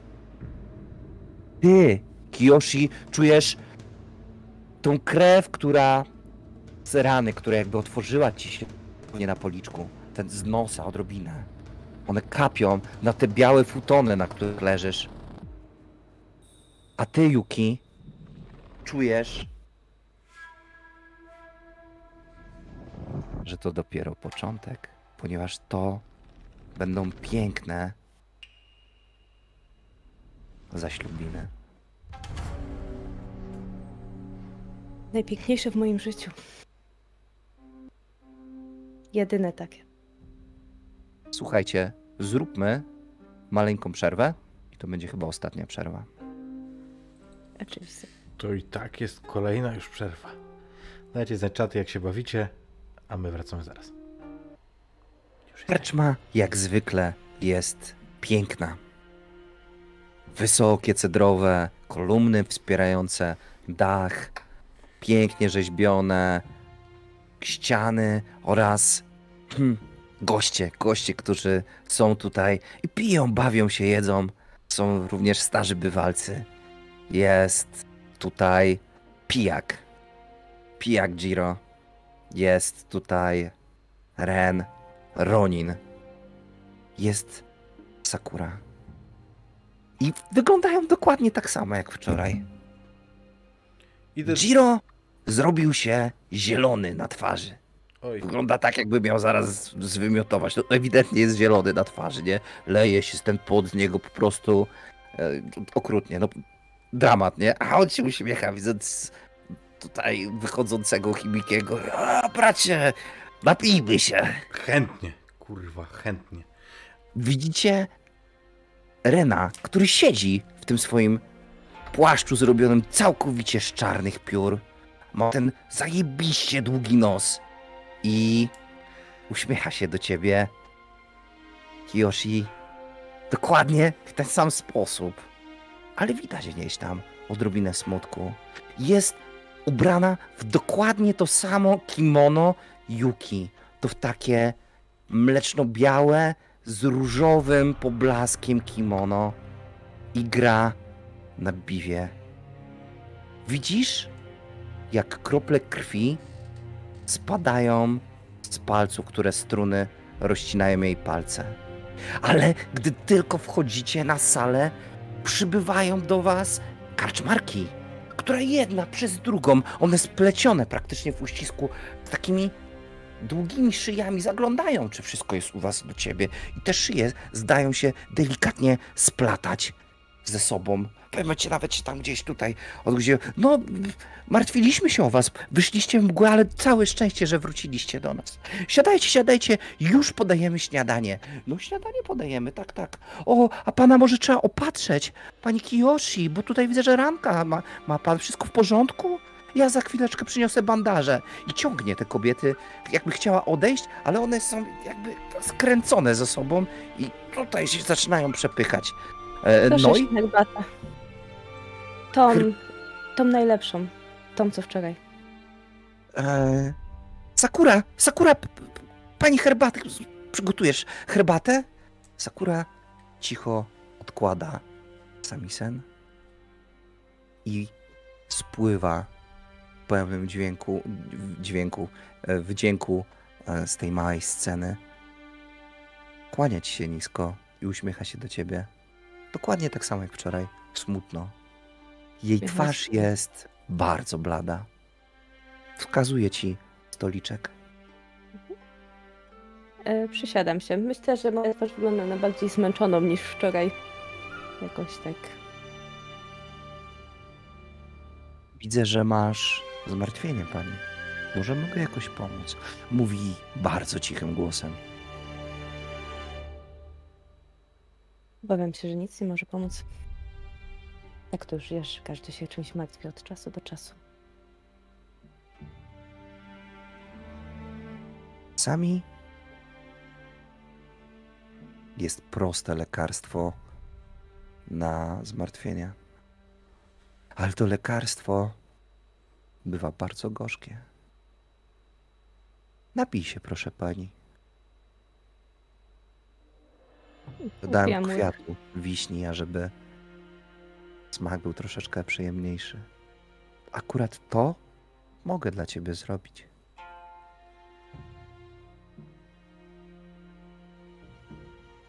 Czy w takim razie ja mogę dziś zrobić coś dla ciebie?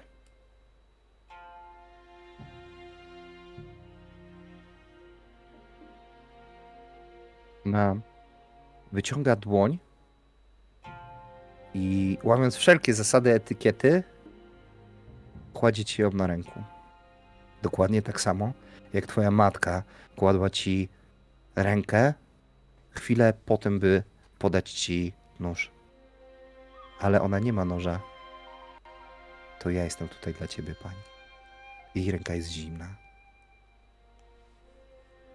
Ja doceniam ten gest i zakładam drugą rękę na jej dłoń.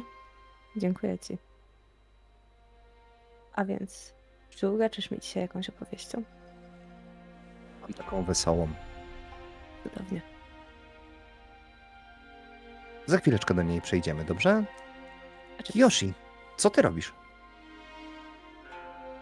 Ja podchodzę do Rena i ci się. Siadaj. witaj. Mówiłeś, że chciałbyś mnie czegoś nauczyć.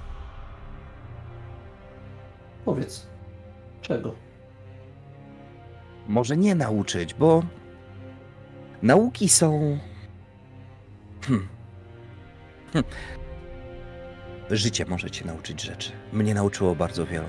Ja mogę postarać się pomóc zrozumieć.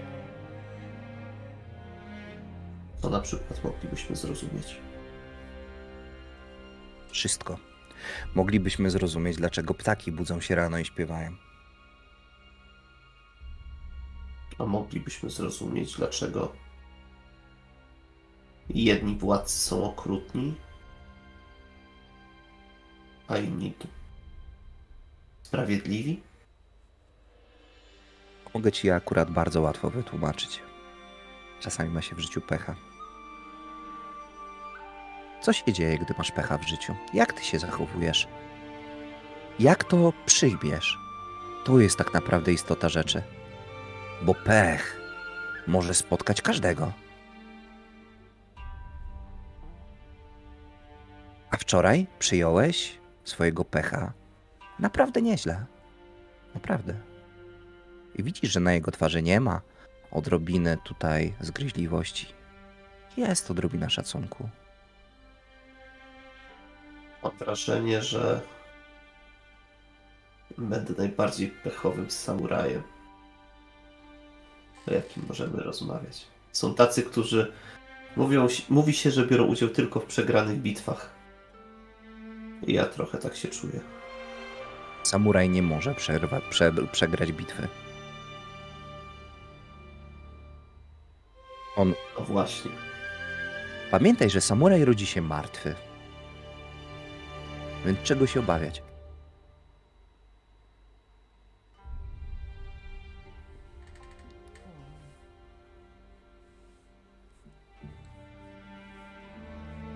Nalewa ci szarkę. Napij się. Mamy trochę czasu.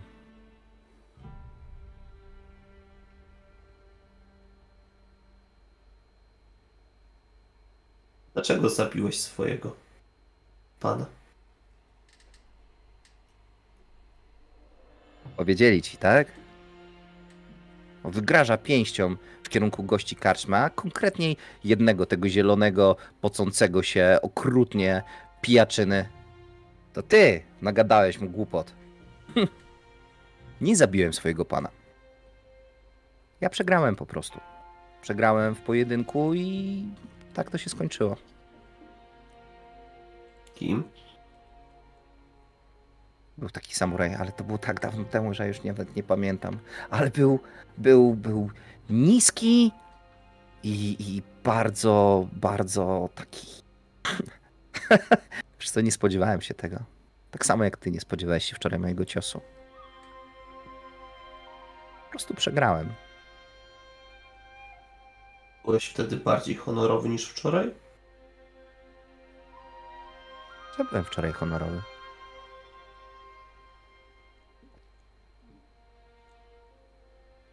Wygrałem, prawda? Tak. Czy jest większy honor niż wygrana?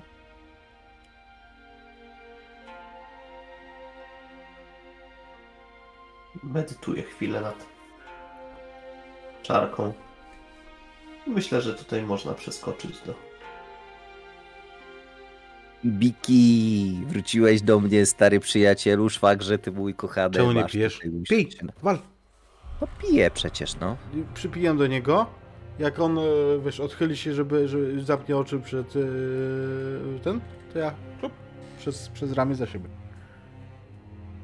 On w ogóle też jakby tak bierze tą, tą, tą czarkę i ją tak e, i wylewa sobie trochę na głowę. Czemu tak zrobiłeś? Bo moja skóra wymaga tego cudownego trunku. I widzisz, że on się poci, jest rzeczywiście skubany, zielony, jakby taki trochę zgniły. Ładnie dzisiaj wyglądasz. Służy ci ta gospoda. Nie, nie, wydaje mi się, że ja jak zwykle jestem piękny. Ale Jak- co u ciebie? Jak to było wczoraj? My wyszliśmy stąd i co? No i poszliście w mgłę. I wróciliśmy? No. Czy zobaczyłeś mnie dopiero dzisiaj rano? Widziałeś jak wracam? Naprawdę uważasz, że jesteś taki ważny, żeby ciebie zauważać? Wielki panie. Jakoś mnie Nie, zauważył nie, za każdym razem, kiedy się pojawiam na horyzoncie, więc tak, myślę, żebyś mnie zauważył. Czemu ty jesteś taki zły? Coś się stało? Chcesz o czymś porozmawiać? Powiedz mi wszystko, a ja ci powiem rzeczy od serca, ukoję twoją duszę, sprawię, że poczujesz się lepiej, on chce ci tak położyć rękę na ramieniu, poklepać cię. Tak? Pozwalam się, y, y, jakby nie, nie, nie robię wrogich e, ruchów. Ale ty spięty jesteś, spięty strasznie. To Pójdź Co to on to jest za mgła? się. Jest no. Nigdy nie byłeś taki zamglony, że wychodziłeś z karczmy i takie nie wiedziałeś gdzie tutaj pójść? To jest No taka mgła. A po co Dlaczego, ty miałeś gdzieś pójść? dlaczego ten pieprzony, to mówię ciszej, dlaczego ten pieprzony Ronin zamienia się w jakiegoś kruka albo pomornika? Dlaczego te Zobacz, gospodynie się ze sobą splatają coraz bardziej jak powróz? Dlaczego ta gejsza się nie przebiera? Gejsze uwielbia, uwielbiają się przebierać. To jest to pytanie, na które powinieneś sobie odpowiedzieć. Bo jak zrozumiesz o co chodzi, to wiesz, rozjaśnić się w głowie i może nawet tam mgła zniknie.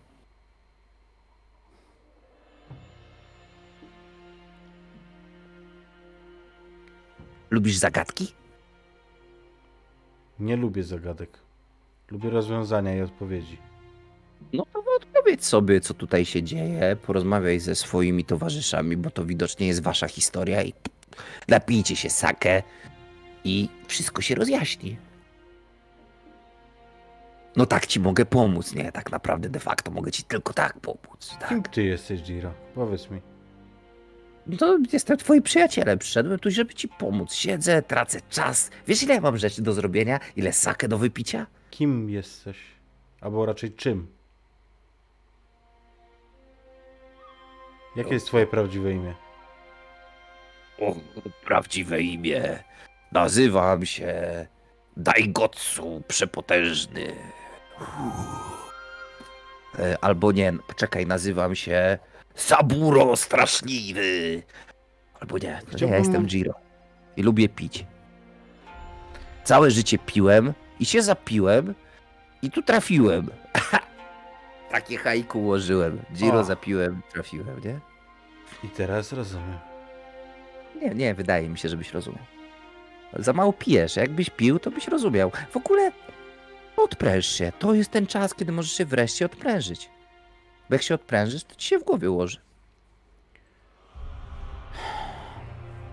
Mam za dużo trosk, żeby spędzać czas w raju. Patrzy się na ciebie i widzi, że jest rzeczywiście ciekawy. Jakie ty masz troski, człowieku? Co od ciebie nic nie zależy? Jakie ty masz? Powiedz mi, co ty masz za troski? Wiesz, muszę odzyskać swoją córkę. Ej, uważasz, że na to troszeczkę za późno? Może nie. Może mi się tylko wydawało. No jeżeli tak mówisz, to zdrowie twojej córki mówi i wypija kieliszek. Ja bym chciał naciąć sobie. mm, Jakby chciałbym się zranić. Chciałbym zobaczyć, czy odczuwam ból, czy odczuwam fizyczność tutaj. Czujesz ból. Jak rano wstawałeś, to się kopnąłeś się taki mały stolik, który stał tam. Małym palcem było. Faktycznie. Bolało jak jasny pies. Przeklinałeś fortuny tak, że one cię pewnie przeklnęły i dlatego jesteś w tej karczmie, ale bolało. Chcę wstać i podejść do, do pani Yuki. Pani Yuki właśnie znowu nalewa herbatę i słyszysz, jak ona opowiada. No i był sobie lew i krab. I oni się spotkali i krab krzyknął: Jestem największym samurajem w cesarstwie. Krab mu się skłonił: "U, to, to, to dobrze, ale to ja jestem największym samurajem w cesarstwie. Jak to? To ja jestem największym samurajem. No i tak od słowa do słowa stwierdzili, że przejdą do pojedynku. Jako pojedynek wybrali rzucanie głazami. Pierwszy wystąpił lew i powiedział: Ja jestem panem tych ziem, najsilniejszym zwierzęciem lądowym. I podniósł kamień i cisnął nim daleko. Ona gestykuluje bardzo mocno. Nie wiem, czy widać, bo mnie tu wycina. A krab się skłonił, widząc ten pokaz siły. Wziął i powiedział, że no, rozumiem, piękny wyczyn, panie. Pozwól mi spróbować. I ujął kamień w swoje potężne szczypce, podniósł go do góry i zmiażdżył nim lwa. No i taka bajka. Kiedyś usłyszałam go. Od tego tutaj pokazuję na e, Ronina. Oczywiście pokazuję wachlarzem, bo palcami to nie wypada. Podobała ci się? No, uśmiecham się. Tak, bardzo to. Bardzo sprytna historia. Dobrze. Kraby potrafią być sprytne. Wszyscy mówią, że nie, ale one to są sprytne. Czasem najprostsze pomysły są najlepsze. Ładnie. I zwracam uwagę w stronę nadchodzącego przewodnika, Pani? panie Hibiki. Proszę, proszę, usiądź. Naleję ci herbaty, panie. Och, dziękuję. To bardzo miłe. Jak umarłaś?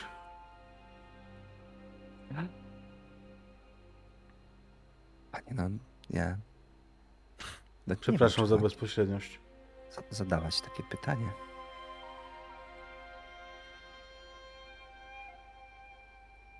Nalegam. Patrzy się w stronę Yuki. Jaki jest wyraz na twarzy Yuki? Tak jakby Smutny. czekała na to, co zrobi Yuki. E, smutne, ale ja s- zwracam się w kierunku Hibikiego. E, nie tak, jakbym go chciała zabić, bo nie mam To na to. To jest najmilsze, co Ale ostatnio mnie bardziej- spotyka. E, powinieneś przeprosić Hibiki-san. To było przykre pytanie. Myślę, że nie powinno się pytać w taki sposób o rzeczy. Przepraszam Hibiki-san, ale Sakura-san. Sakura-san. Tak. Ale próbuję odnaleźć się w tej sytuacji.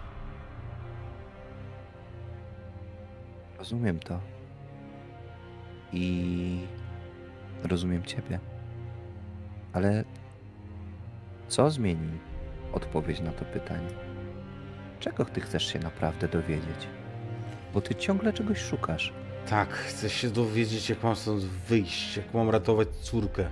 Choćbym przez wszystkie demony i przez wszystkie ziemie południa, przez mur miał się przedzierać, to się przedrę. Widzisz maskę grzecznego smutku na jej twarzy. I to jest ta odpowiedź, którą uzyskujesz.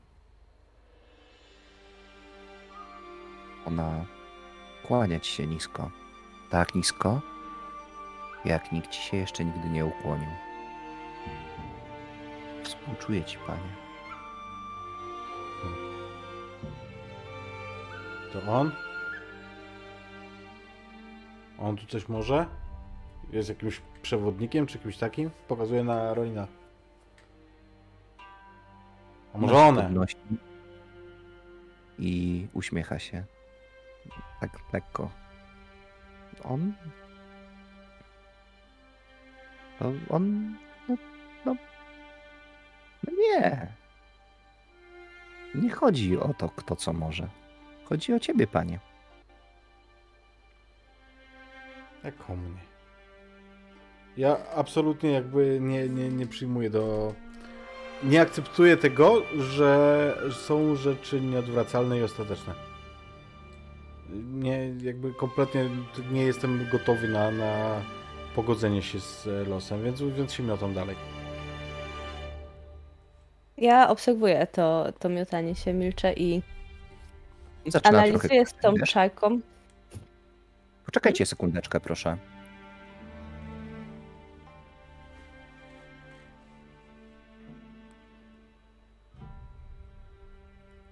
Hmm.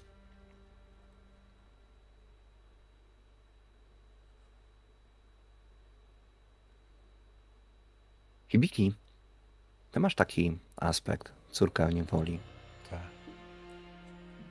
Chyba warto go już go skreślić. I warto go zastąpić martwą córką. W niewoli. Napiszę martwa córka w niewoli. Za późno już napisałem. A. no tak. I w związku z tym, że twoja córka jest martwa, Mhm. a ty żądasz odpowiedzi od ludzi, którzy mogą coś wiedzieć, to chciałbym, żebyś nimi potrząsnął. I wtedy dostaniesz ode mnie punkcik. Okej. Więc jak, kiedy do mnie dociera ta świadomość, że to, co widziałem i, i to, co tu rozumiem, co przede mną pokazuje ten pijak, ten, ta, ta gejsza, to wszystko, wstaję w ogóle gdzieś tam, myślę, że przewracam y, ten stolik. Y, Nie, że specjalnie, gdzieś po prostu zamaszyście wstając. Cię patrzą się na to, jak się zachowujesz. Pokazują ciebie palcami. I widzisz oczy wielu osób zwróconych w twoją stronę i wszyscy tobie się przypatrują. Widzą, jak cofasz się do tyłu, jak potykasz się o te rzeczy i widzą oczy szaleńca.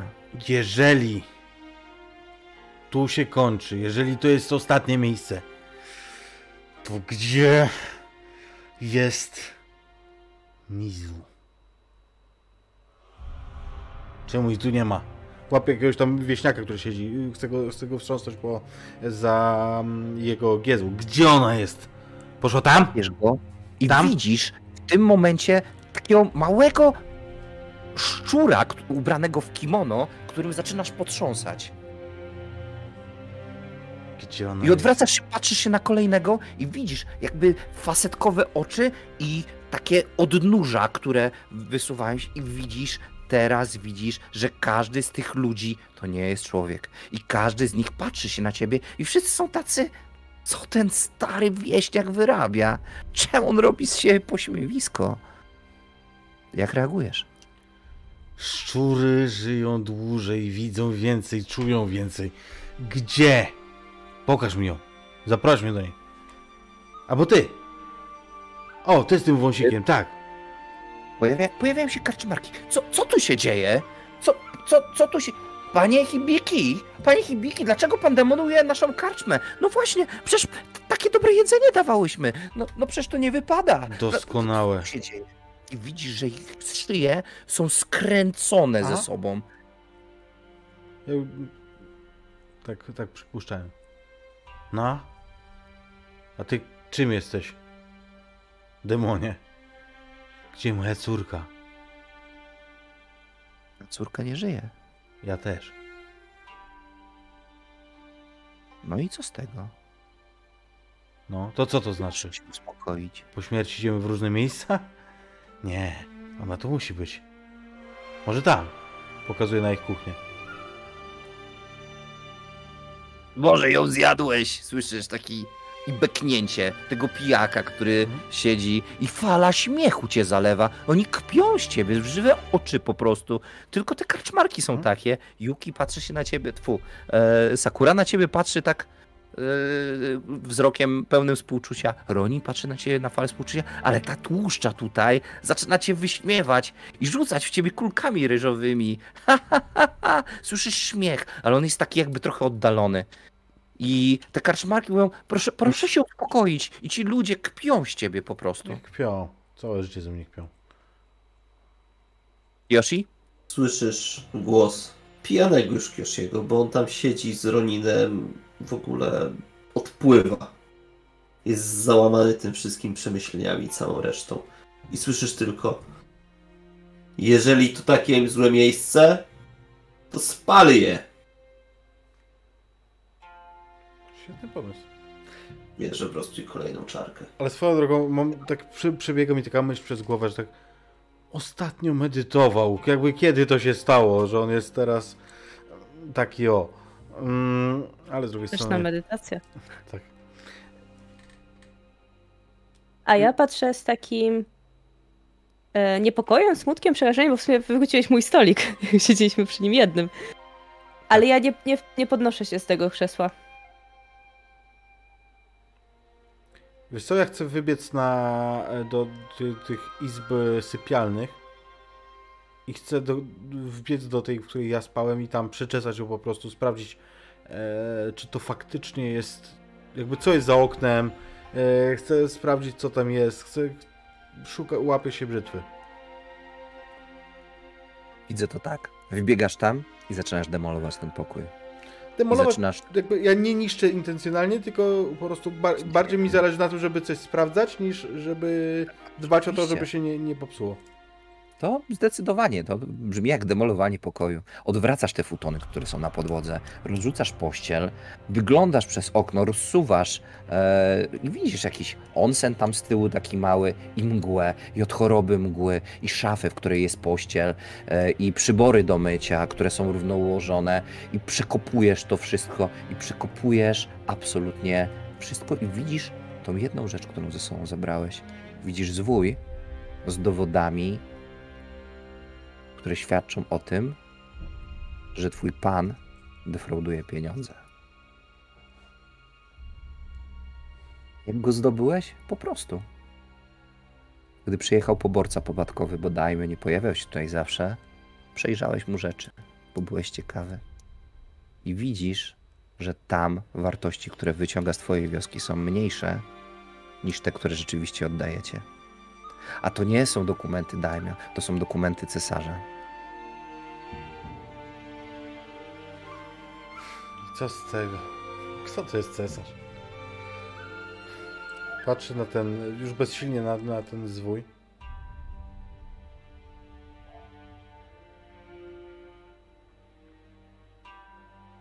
Czytam jeszcze raz te księgi. W pokoju Winien się pijany w sztok. Eee, Giro. Ej, przyjacielu.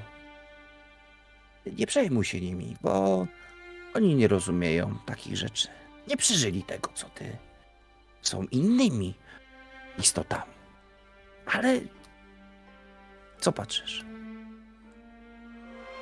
Czy... Czy zanim pójdziemy się napić,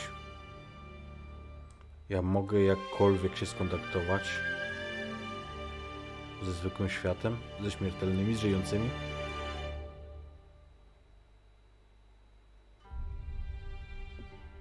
On prowadzi cię za rękę. Przeprowadza cię przez pokoje i wyprowadza cię na zewnątrz, w mgłę. I prowadzi cię przez deszcz i widzisz, że człapie, jest taki pogarbiony. Widzisz, że w pewnym momencie stwierdza "Ach", i ściąga to kimono i widzisz muszle na jego plecach. I widzisz, że na tej jego łysiej głowie e, woda się zbiera. I on tak człapie tymi nogami, jest taki zielony i tak człapie, człapie. Prowadzi do, do, cię do małego budyneczku i pokazuje ci. To jest to, co możesz zrobić. To jest mała świątynka. Mhm. Idę do tej świątynki. Chciałbym tam faktycznie em, odprawić obrzęd. Chciałbym, chciałbym się pomodlić i chciałbym od świecy odpalić te, te dokumenty, mając nadzieję, że to tak działa.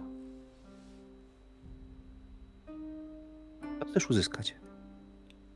Chcę poprosić Fortuny o to, żeby ta informacja, która tu jest, żeby rozeszła się na cztery strony świata. Żeby z wiatrem uniosła się na wschód, zachód, północ i południe. A później już wszystko mi jedno. Później mogę pić z Giro.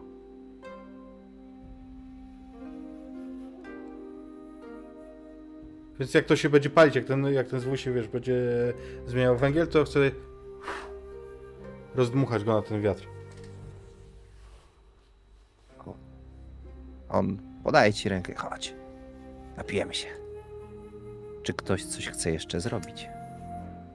Tak, myślę, że jak w karczmie zapanowała cisza, bo zakładam, że za chwilę te stoły zostały ustawione z powrotem, tak jakby zupełnie nic się nie stało.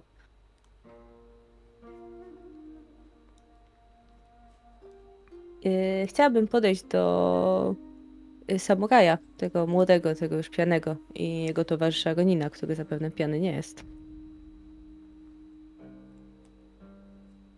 Oni sobie dają równo w czub. Nie krępują się.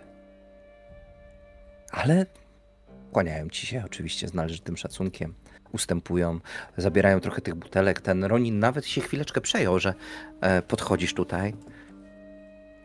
Widzisz ten jego długi nos, tę, tą jego brodę, z której wyrastają małe czarne piórka. Hmm. A więc wszyscy umarliśmy jakoś. Ja chyba bardziej mówię do tego młodego samuraja. Gdybyś tu była od początku, szlachetna pani, to wiedziałabyś, że jestem martwy od urodzenia. Ja Więc- w tym momencie jestem skołowana. Jakby Pani to, też jest martwa od urodzenia, mówi e, Ronin, po czym kłania się. Bo ty też, pani, jesteś samurajko. Co Prawda, nie wyszkolono cię na wojowniczkę, ale widzę w tobie i odwagę, i waleczność. Widzę też dużo piękna, które dobrze je maskuje. Ale tak, ty też jesteś martwa. Wydaje mi się, że wiem, jak umarłam. I wydaje mi się, że wiem, jak umarłeś ty. Spoglądam na młodego samuraja. E, Kyoshi-san. Pojęcia. Hmm? Chciałem ukrócić to, co tam się działo. Tą tyranię, tą złość, tą niegodziwość, to wyżywanie się na ludziach. Zabijanie kogo popadnie. Przecież każdy ma honor. Obawiam się, że nie każdy. E, Co się stanie, gdy poznam swoją historię do końca? Nie sądzę, że ją. Nie sądzę, że ją należycie pamiętam. Czy wtedy upodobnię się do was? W jakiś sposób? Ukłonił ci się, bo zadałaś właściwe pytanie. Odejdziecie. Tam, gdzie Ale? odchodzą wszyscy zmarli. Ale nie wszyscy potrafią od razu zrozumieć, co się z nimi stało i bronią się. Przed tym. Dlaczego niektórzy z was, którzy wydają się również być jak my martwi, nie odeszli dalej? Czy to dlatego, że... pomagać. Dlaczego wy? Dlaczego was na to skazano? Wybacz pani, ale nikt mnie nie skazał, żeby patrzeć na tego młodego głupca i półczuć mu i pić z nim sakę. Ponieważ to dobry człowiek. Gdy odejdziemy my, odejdziecie wy również? No, albo przyjdą kolejni.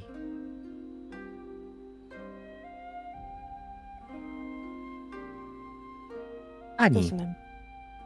nie myśl o nas, ponieważ to twoja historia, a ona się jeszcze nie skończyła. Skłaniam się. Dziękuję za pomoc. I odpowiedź. Ja Jestem myślę, że, zmęczona. Pójdę się przespać. ja myślę, że w tym momencie Kiyoshi tam po prostu odpłynął. Już spożył tyle sakę, że całym swoim życiu i nieżyciu nawet nie wiedział, że go tyle jest na świecie. I najzwyklej, najprościej zasnął. Nie jak samuraj, jak pan na ławie i stole. Nie. Zasnął pod stołem.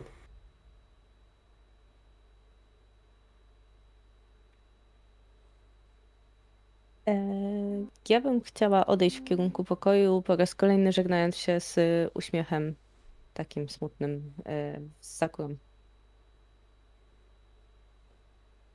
No. Prowadzę cię do pokoju. Pij dobrze. Zasuwa drzwi. Jest na spoczynek.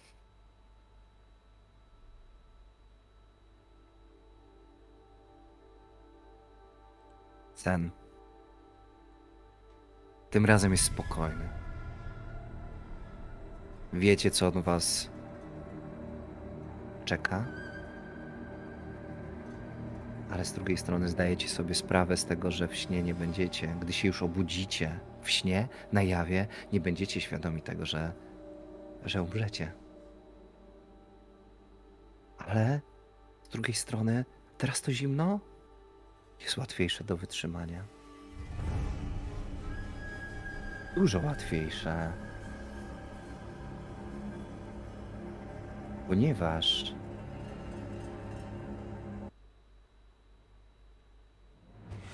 słychać wieści, wieści rozchodzące się na cztery strony świata. Biją dzwony i to biją bardzo rozpaczliwie. Tłum ludzi biega po mieście, ponieważ zamek i pałac płoną.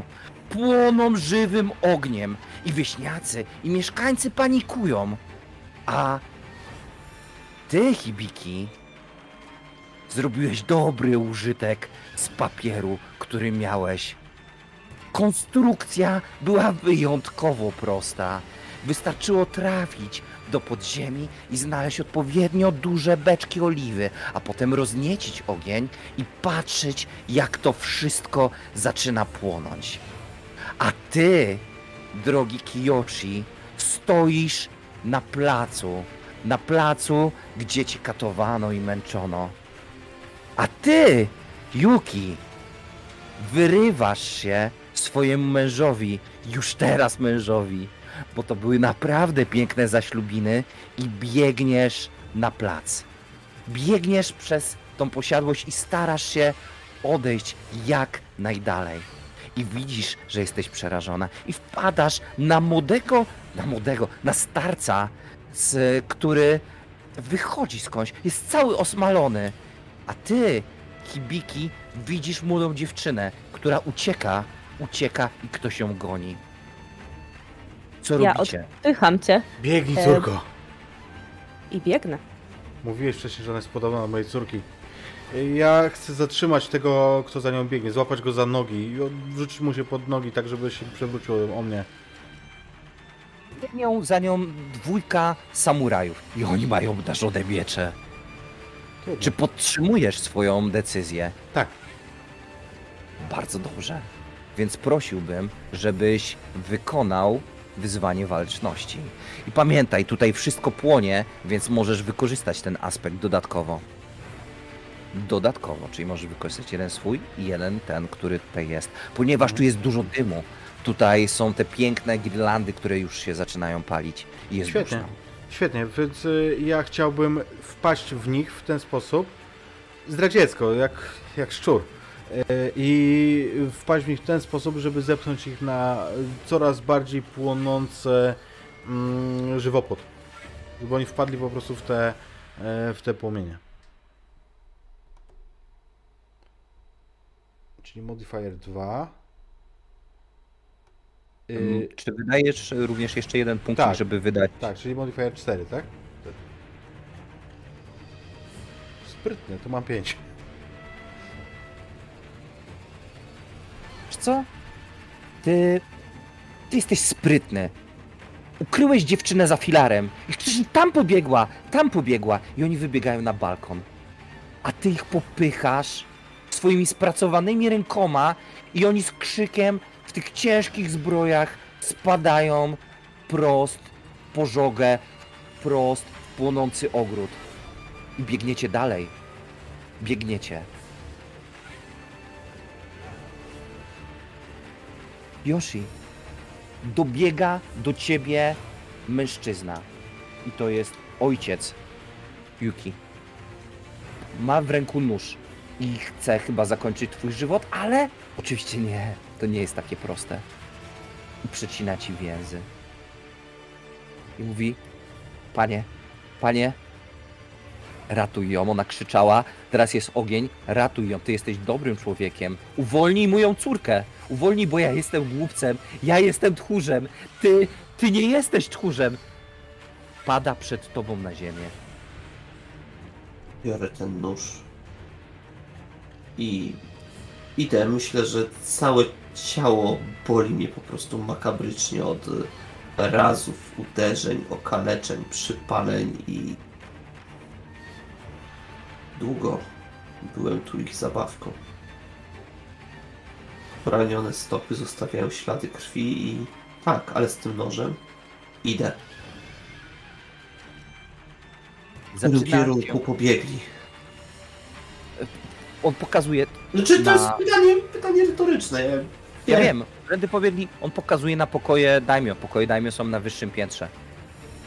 Więc wy wbiegacie na górę.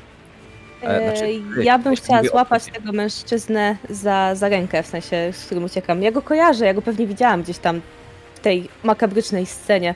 To jest ten wieśniak, który miał zginąć. Tak. Yy, tak czy siak, to jest ten wieśniak, który uratował mi życie chwilowo, przynajmniej. Także yy, nie chcę go zostawić w tyle, mimo że jestem od niego młodsza, pewnie biegłabym szybciej, to jednak coś takiego jak honor i wdzięczność nie pozwoli mi go teraz zostawić. I szarpię cię za to twoje kimono i biegniemy razem. Po tym szarpnięciu, tuż za twoimi nogami, Hibiki, spada rozgrzane, rozpalona e, belka stropowa i cały pałac zaczyna się chwiać. I to uderzenie ma jeszcze jeden efekt. Przez chwilę dym się rozwiewa i widzicie postać, która idzie w waszym kierunku. Jest to Daimyo. Oczywiście z tego kierunku, w którego nadbiegali strażnicy. Uciekacie? Walczycie? Co robicie? Ja, ja jestem w takim stanie, że ja chcę po prostu uciekać i szarpię tego mężczyznę za sobą. A wiesz co, ja chcę się postawić. Ja nie chcę, nie, nie daję ci się zabrać. Ja chcę rozszarpać tego człowieka e, gołymi rękoma. Ja nie mam żadnej broni. Ja chcę dopaść jego gardła i go udusić. Chcę wydubać mu oczy. Chcę skakać mu po głowie. Chcę kopnąć go w nogi. Chcę go zdradzić, chcę go powalić, chcę, żeby nie żył. Okej. Możesz to zrobić, jeżeli wydasz jeden punkcik pustki, Okej. ponieważ znowu chcesz zostawić swoją córkę na śmierć.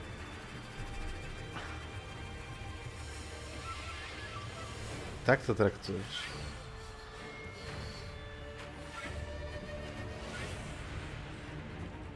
Nie. Wydam, to nie jest moja córka. Ona jest tylko podobna. Moja córka... Moją córkę muszę pomścić. Pomieszało mi się w głowie.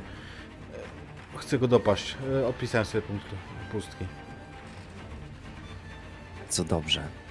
Więc rzucasz się na tego mężczyznę wprost przez ten dym, przez ogień i biegniesz w kierunku tego potwora, który jawi ci się demonem z piekła rodem, bo widzisz takie krwawe ślady po paznokciach na jego twarzy. Widzisz rozchełstane kimono i widzisz również miecz. Ten sam miecz, który niedawno miał ci obciąć głowę, bo to zdecydowanie jest miecz Kiyoshiego. Kiyoshi, ty w czym czasie wbiegasz e, na piętro i widzisz całą tą scenę, gdy e, drobna postać rzuca się na twojego daimio. E, Ja Hiki, W powietrze też nie krzyk, bo jak ty się wyrwałeś i pobiegłeś, to ja krzyczę nie! Ale nie wiem, czy mam odwagę pobiec za tobą. Raczej nie. Ja w takim wypadku, jeżeli to widzę, to będę skakał. O, będziesz szedł w ich kierunku, bądź biegł w ich kierunku, bo najpierw Kibiki wykona test. A Test bo ja że ty- ja jestem z góry i że mogę... Okej. Waleczność? Zdecydowanie tak. Okej, i rzucam i chciałbym spalić ostatni punkt pustki. Dlatego, że martwa córka. Jakby ja, to, to nie jest już... Ja nie walczę o siebie, ja walczę... To, co mnie napędza, to jest płomień zemsty. Ech, trzy. Okej, Czy ja mogę? czekajcie, Kiedy czekajcie. E, Okej, tu jest 4, czyli modyfikator 1. Mamy 2.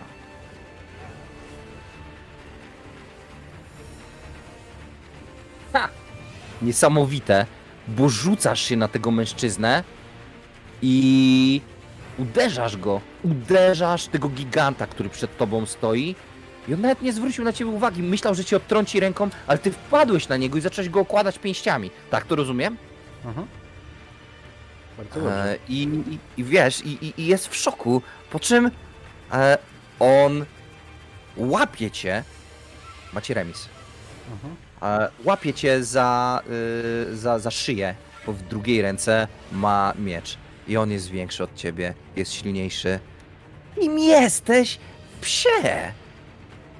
I rzuca tobą tak przed siebie. Mhm. Odrzucił mnie i i co ze mną? Gdzie jakby... Podrzucił cię w kierunku Yuki. E, za chwileczkę będzie nadbiegał Kiyoshi, ale macie jeszcze możliwość wymienienia kilku słów. E, to jak jesteś odrzucony, to ja cię ła- znaczy łapię, próbuję zasekurować ten upadek gdzieś tam. Tu Myślisz, jest dłoń, które cię obejmują od tyłu. kim jestem? Ty... Ty mędo, ty oszuście, ty złodzieju! Ja Okradasz wkładam ci cesarza. w dłoń. E, to jedyne co mam, co mam po mojej matce, to moje tantomatki, bo ja nie mam tyle siły i odwagi, ale ty masz go znacznie więcej. Ukrywam, ukrywam ostrze w dłoni, tak żeby nie było widoczne, że je niosę. To jakby ostrzem wzdłuż, wzdłuż nadgarstka. Czuję, Kim że te ja dłonie jestem? drżą na tobie. Jestem ojcem zamordowanej córki. Jestem twoim dobrym zarządcą, twoim wiernym sługą, który sprawił, że mogłeś nakraść się, napaść tą grubą dupę, który sprawił, że mogłeś chlać wińsko, kiedy twoi ludzie umierali. I pod, to mówiąc, idę w jego kierunku, tak jakbym chciał go oskarżać tylko.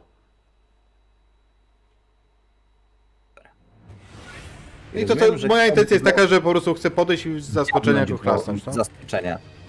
Chciałbym, żebyś wykonał test sprytu.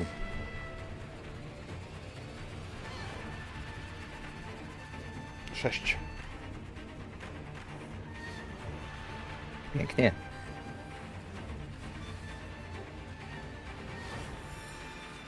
Mm, mm, mm, mm, mm. Spryt.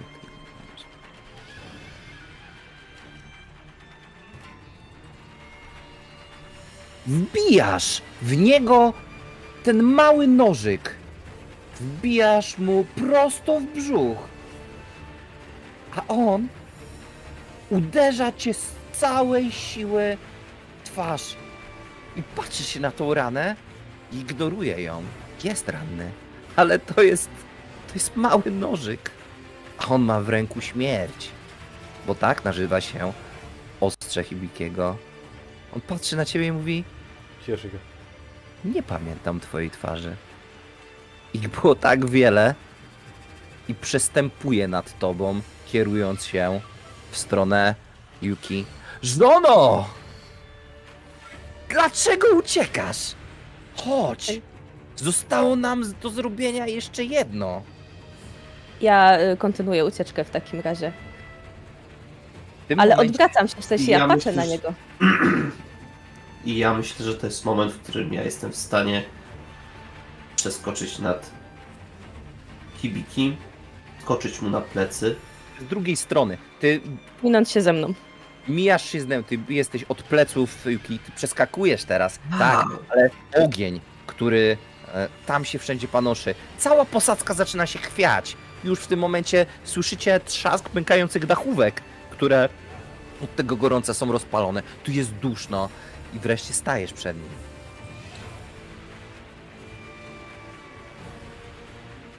Staję. I jeżeli ja dobrze zrozumiałem, to jesteśmy na podejście, który drży. Ja już wiem, że nie jestem w stanie e, wygrać z nim w walce. Jestem okaleczony, jestem poturbowany, więc to co robię, to. Masz aspekt Bushi, naprawdę? Wydaj punkcik, żeby tak sądzić. Ty jesteś śmiercią, ty jesteś wojownikiem i ciebie się nie da pokonać. Bo ty już jesteś martwy. Bo tak to właśnie działa. Jeżeli chcesz działać przeciwko No swojemu nie ma problemu.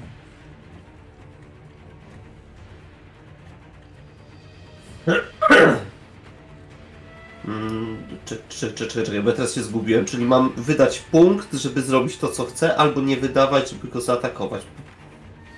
Może inaczej. Jeżeli, e, no wiesz, to raczej chodzi, jeżeli chcesz uważać, ty jako Bushi, jako prawdziwy wojownik, że już jesteś pokonany, Dobra, dobra, to rozumiem. wydać Teraz. Ale Dobra. pamiętaj, że no mimo wszystko to cię wiąże. No to szkoda. Dobra. Dobra, więc ja patrzę na niego. Jeżeli po prostu zachowasz się po. Poczekaj sekundkę, bo chodzi o to, że albo wydasz punkcik, albo go dostaniesz. I to od tego zależy, jak się twoja postawa do tej walki zmieni. Jeżeli go wydasz punkcik, to rzeczywiście będziesz wiedział, że nie chcesz mu m, go pokonać, ale tutaj może będzie honor. To jest bardzo ważne, tak naprawdę. Jak zachowuje się teraz Kiyoshi? Czy jest tchórzem przegranym, który za chwileczkę umrze, czy nadal jest samurajem? który stoi wobec teraz obrony honoru. Czy jego? Nie wiem, może tej młodej kobiety. Dobra. Więc staję naprzeciwko niego z nożem. Mierzę go. Jak przeciwnika. Napisz sobie punkcik, on się może przydać.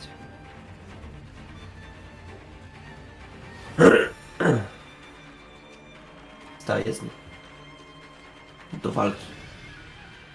To ty! Kiyoshi! Znałem twojego ojca. On nie był takim tchórzem jak ty. On zabijał dla mnie legiony.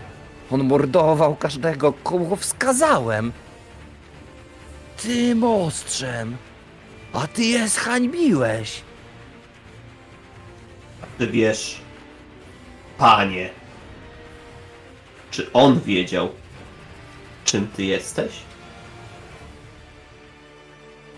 Mężczyzna unosi się, wyprostowuje. Ja jestem wszystkim. W tym momencie płomienie za nim buchają, pf, bo się wali podłoga. Co robicie? Eee, masz możliwość zareagowania. Ja chciałbym na niego, jakby jeżeli tylko się podniosłem, to chciałbym wskoczyć mu, nie wiem, na plecy, jakkolwiek mu utrudnić. Może ten gołowąs wbije mu brzuch, w, y, nóż w brzuch, nie brzuch w nóż.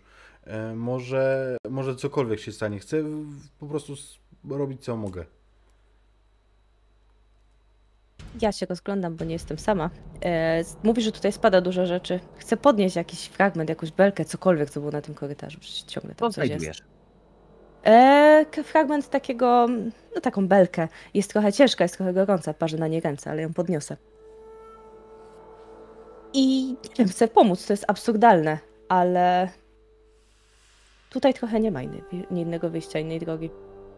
Więc y, to już chyba jest szaleństwo, nie odwaga.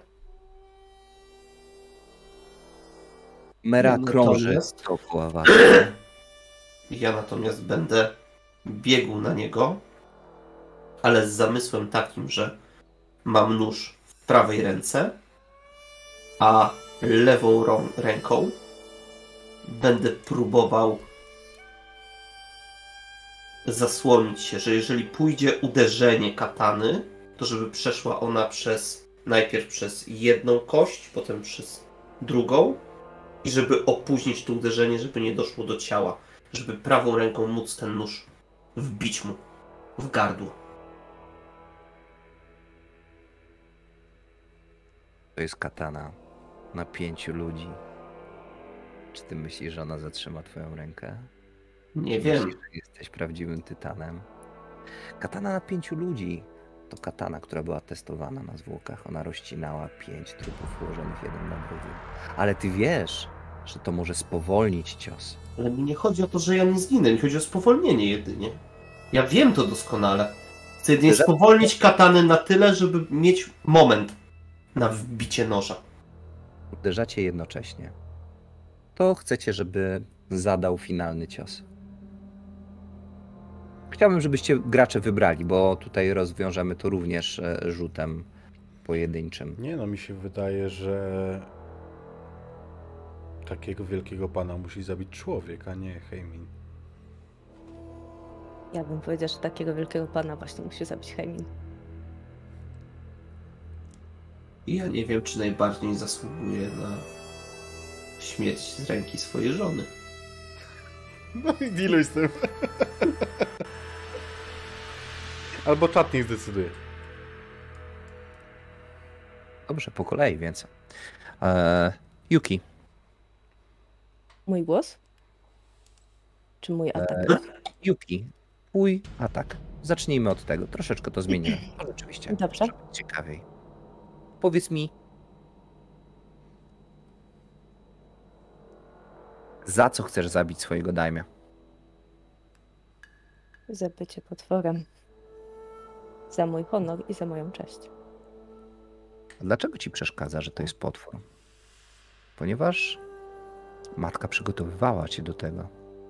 Matka Mówiła, że mężczyźni są bycia. strasznie, a ty masz słuchać. Tak, ale nie ma, nie ma nic, co mogłoby przygotować.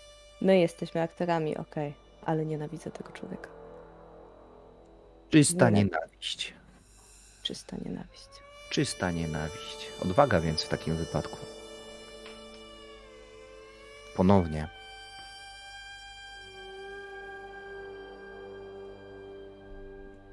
Ja bym chciała tutaj mm, dorzucić coś od siebie, czyli te punkty losu, żeby mieć plus dwa. Sześć. Dopadasz go i on nie spodziewał się takiej furii w takim małym ciele. Belka spada. Kiyoshi, dlaczego chcesz zabić swojego daimyo? To nie jest człowiek. To jest bestia. Teraz widzę to najlepiej. Nie jest człowiekiem, nie jest częścią niebiańskiego porządku.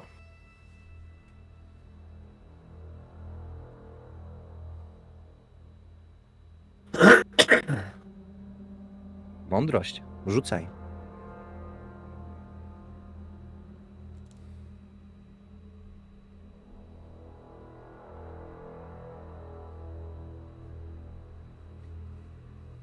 I chciałbym punkt pustki. Podbić dwa. Hibiki.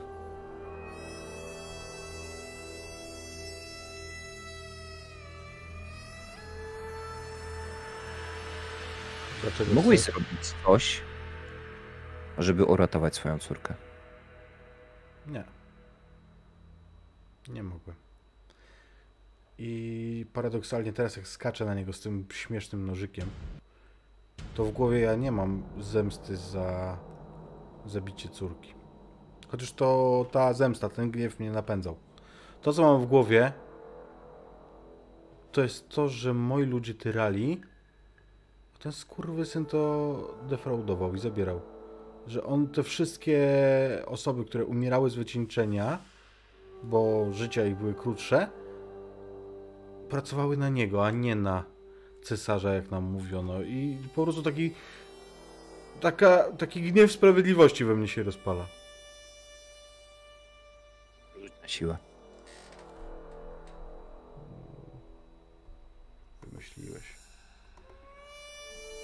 No, no nie. Zerko. Czy masz jeszcze kostki? Nie. Bardzo fajny system. Tutaj można zrobić wiele rzeczy. Ale przede wszystkim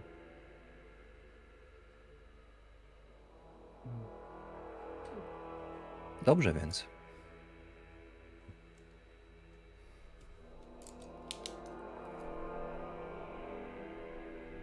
Pierwsze ostrze dotyka Hibikiego. Hibiki. Umierasz. I leżysz na boku.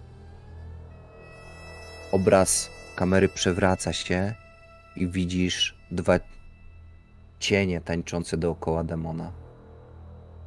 Kupiłeś im dużo czasu. Chciałeś to zrobić. Chciałbym się dowiedzieć od graczy, który opis będzie następny. Kogo opis będzie następny? Mój. Ja... Proszę. Jak ta katana przecina przez rękę, kość i hamuje dosłownie na ułamek, na pół oddechu, który pozwala na dźgnięcie, które pewnie też tylko bardziej rozzłości, ale to stwarza przestrzeń, pole. On nie zdąży tak szybko odwrócić katany, żeby ciąć w drugą stronę z której będzie biegła Yuki. Uderzasz raz za razem, wbijając w tego olbrzyma nóż. I on ciągle stoi. Ale w końcu nagina się nad tobą i chlasta kataną, przerzynając ci ciało, przecinając ci kości i upadasz na ziemię. I kamera odwraca się w drugą stronę, bo widać nadbiegającą Yuki, która trzyma w ręku płonącą żagiew. Co się dzieje, Yuki? Jak on się nagiął i kolejne ciało padło na ziemię, to ja chcę od góry go uderzyć przez kark. Tu nie ma precyzji, tu nie ma techniki. Tu jest tylko nienawiść. Uderzasz go i snop iskier wydobywa się z tego polana. A on wstaje. Podnosi się, bo jesteś drobną kobietą. I ocieka wieloma ranami. A ty masz w ręku ten patyk, który każdy z mężczyzn podniósłby pewnie jak zapałkę. Więc pchasz go prosto w pierś tym płonącym płonącym płonącym, płonącą żagwią. Prosto w twarz, bo to jest zapałka. I on krzyczy, łapie się za twarz i krzyczy bardzo głośno. I ty uśmiechasz się delikatnie. Co robisz dalej? Bo on jest bezbronny, jest oślepiony. Eee, I ja będę. Trzęsie się podłoga i spadają rozpalone mona tego klanu. Jak takie... Ja chcę go wepchnąć w tamtą stronę, jakby dalej go tak niczym tą włócznią, w sensie ja widzę, że to działa, więc ja go pcham w twarz, bo to jest dla mnie miejsce, które jest bezbronne. Po głowie, ja, się, ja nie jestem honorowym wojownikiem. Ja go nie będę kle- jakby trzaskać po kle. Oj, Widzieć tych oczu. O, zniknąłem? Już jesteś. na chwilę A, była przepraszam. odcinka, tak. A, okej, przepraszam w takim razie. Więc ja go pcham po twarzy tym, tym ogniem. Ja nie chcę widzieć więcej tych oczu. Ja mu je chcę wypalić. Ja go pcham w stronę tych upadających ścian. Pchasz go I- mocno. A on już nie widzi.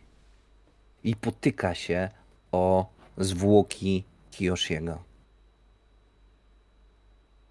Hibiki, opowiedz mi proszę, w jaki sposób umiera Yuki? Okej. Bo ty to widzisz.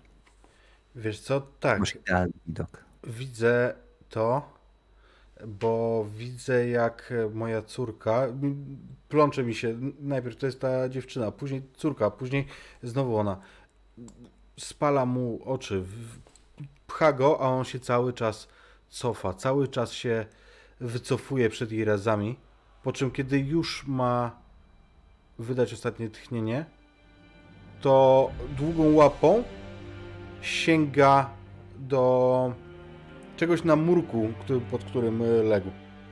Sprawiając, że cały ten murek po prostu przykrywa oba ciała. Ich obydwoje. A Jak kołdrą małżonków? może nie do końca. Zależy jaką masz kołdrę.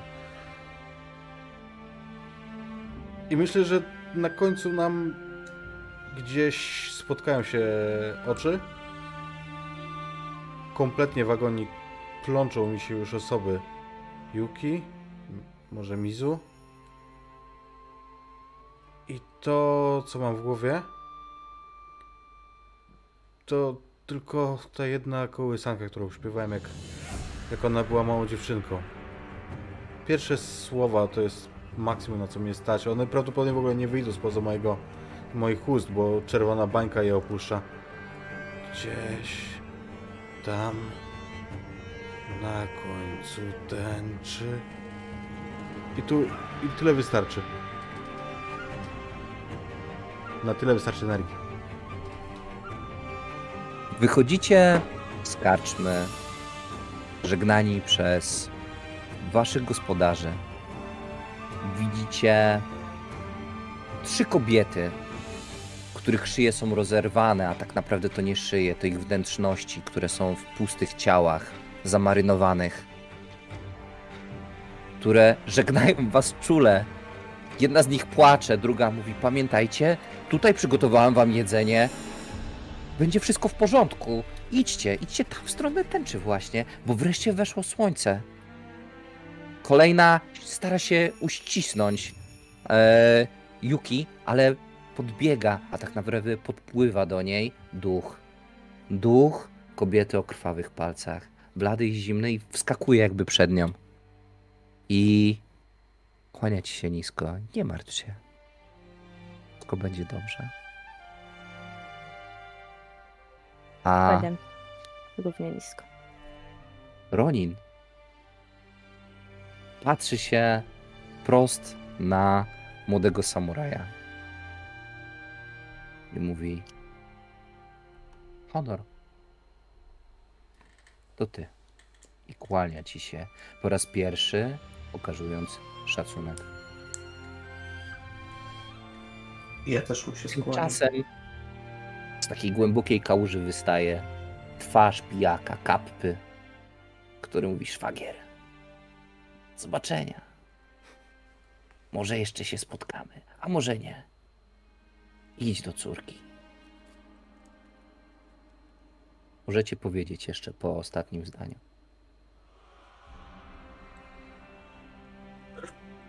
Ja pozwolę sobie na haiku na koniec, ostatnie, bo mi pasuje.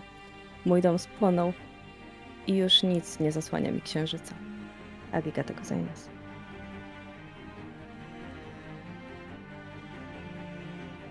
Ja jestem zadowolony. Tak jak uczyłem dziecko, i to może była ostatnia nauka, którą dostała ode mnie, która była dobra, bo potem ją pchnąłem w łapy tego zwyrodnialca, ale tak jak uczyłem dziecko, idę na koniec tęczy. A tam, tam musi być dom, tam musi być dobre miejsce.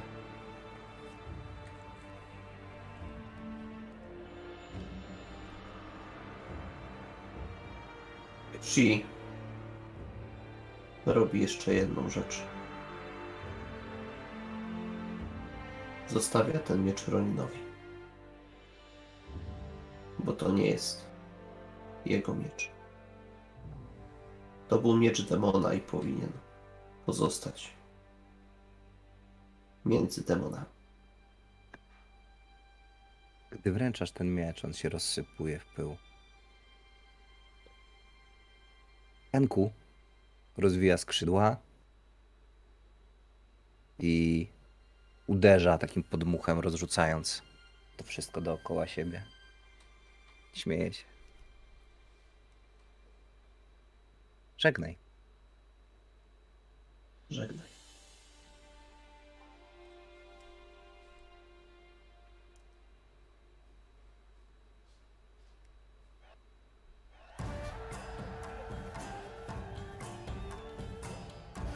Teraz pojawiają się napisy końcowe i widać bohaterów, którzy tańczą. nie, nie róbmy już. teraz w Bollywoodzie. Ale bodajże w. E, chyba, chyba w Zatoichim. Ostatnie sceny są takie, jak cała obsada w tych pełnych strojach, robotnicy, samurajowie wykonują jakiś taki radosny taniec. Polecam bardzo mocno ten film. Bardzo dziękuję wszystkim za wysłuchanie tej historii.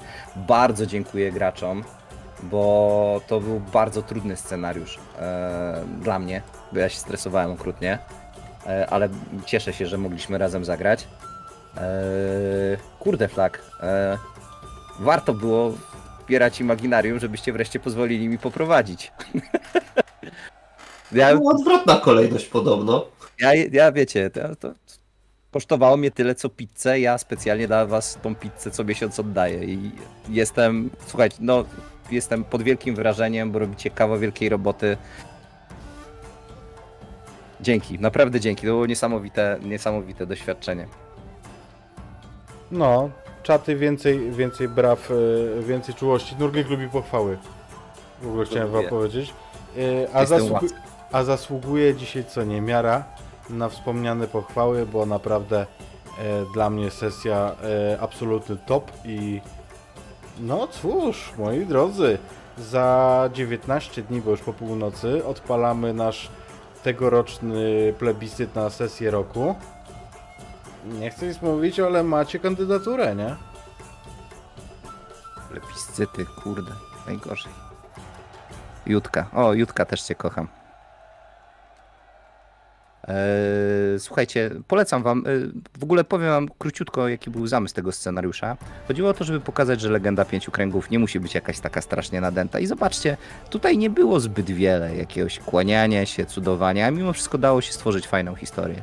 Nie było wykorzystywania loru świata za bardzo, po prostu była fajna dekoracja i mam nadzieję, że wam graczom się podobało. Namawiajcie Tak? Helmuta na następną część, jak to jest Helmut. Ja się boję. E, Ja bardzo przepraszam czat, że nie czytałem, ale to był pierwszy raz, kiedy streamowałem w ogóle jakąkolwiek sesję i nie byłem w stanie się skupić, bo gracze tak fajnie e, grali twarzami, że wolałem im się patrzeć prosto w oczy. E, Co, bo a ciężko miło było to ogarnąć.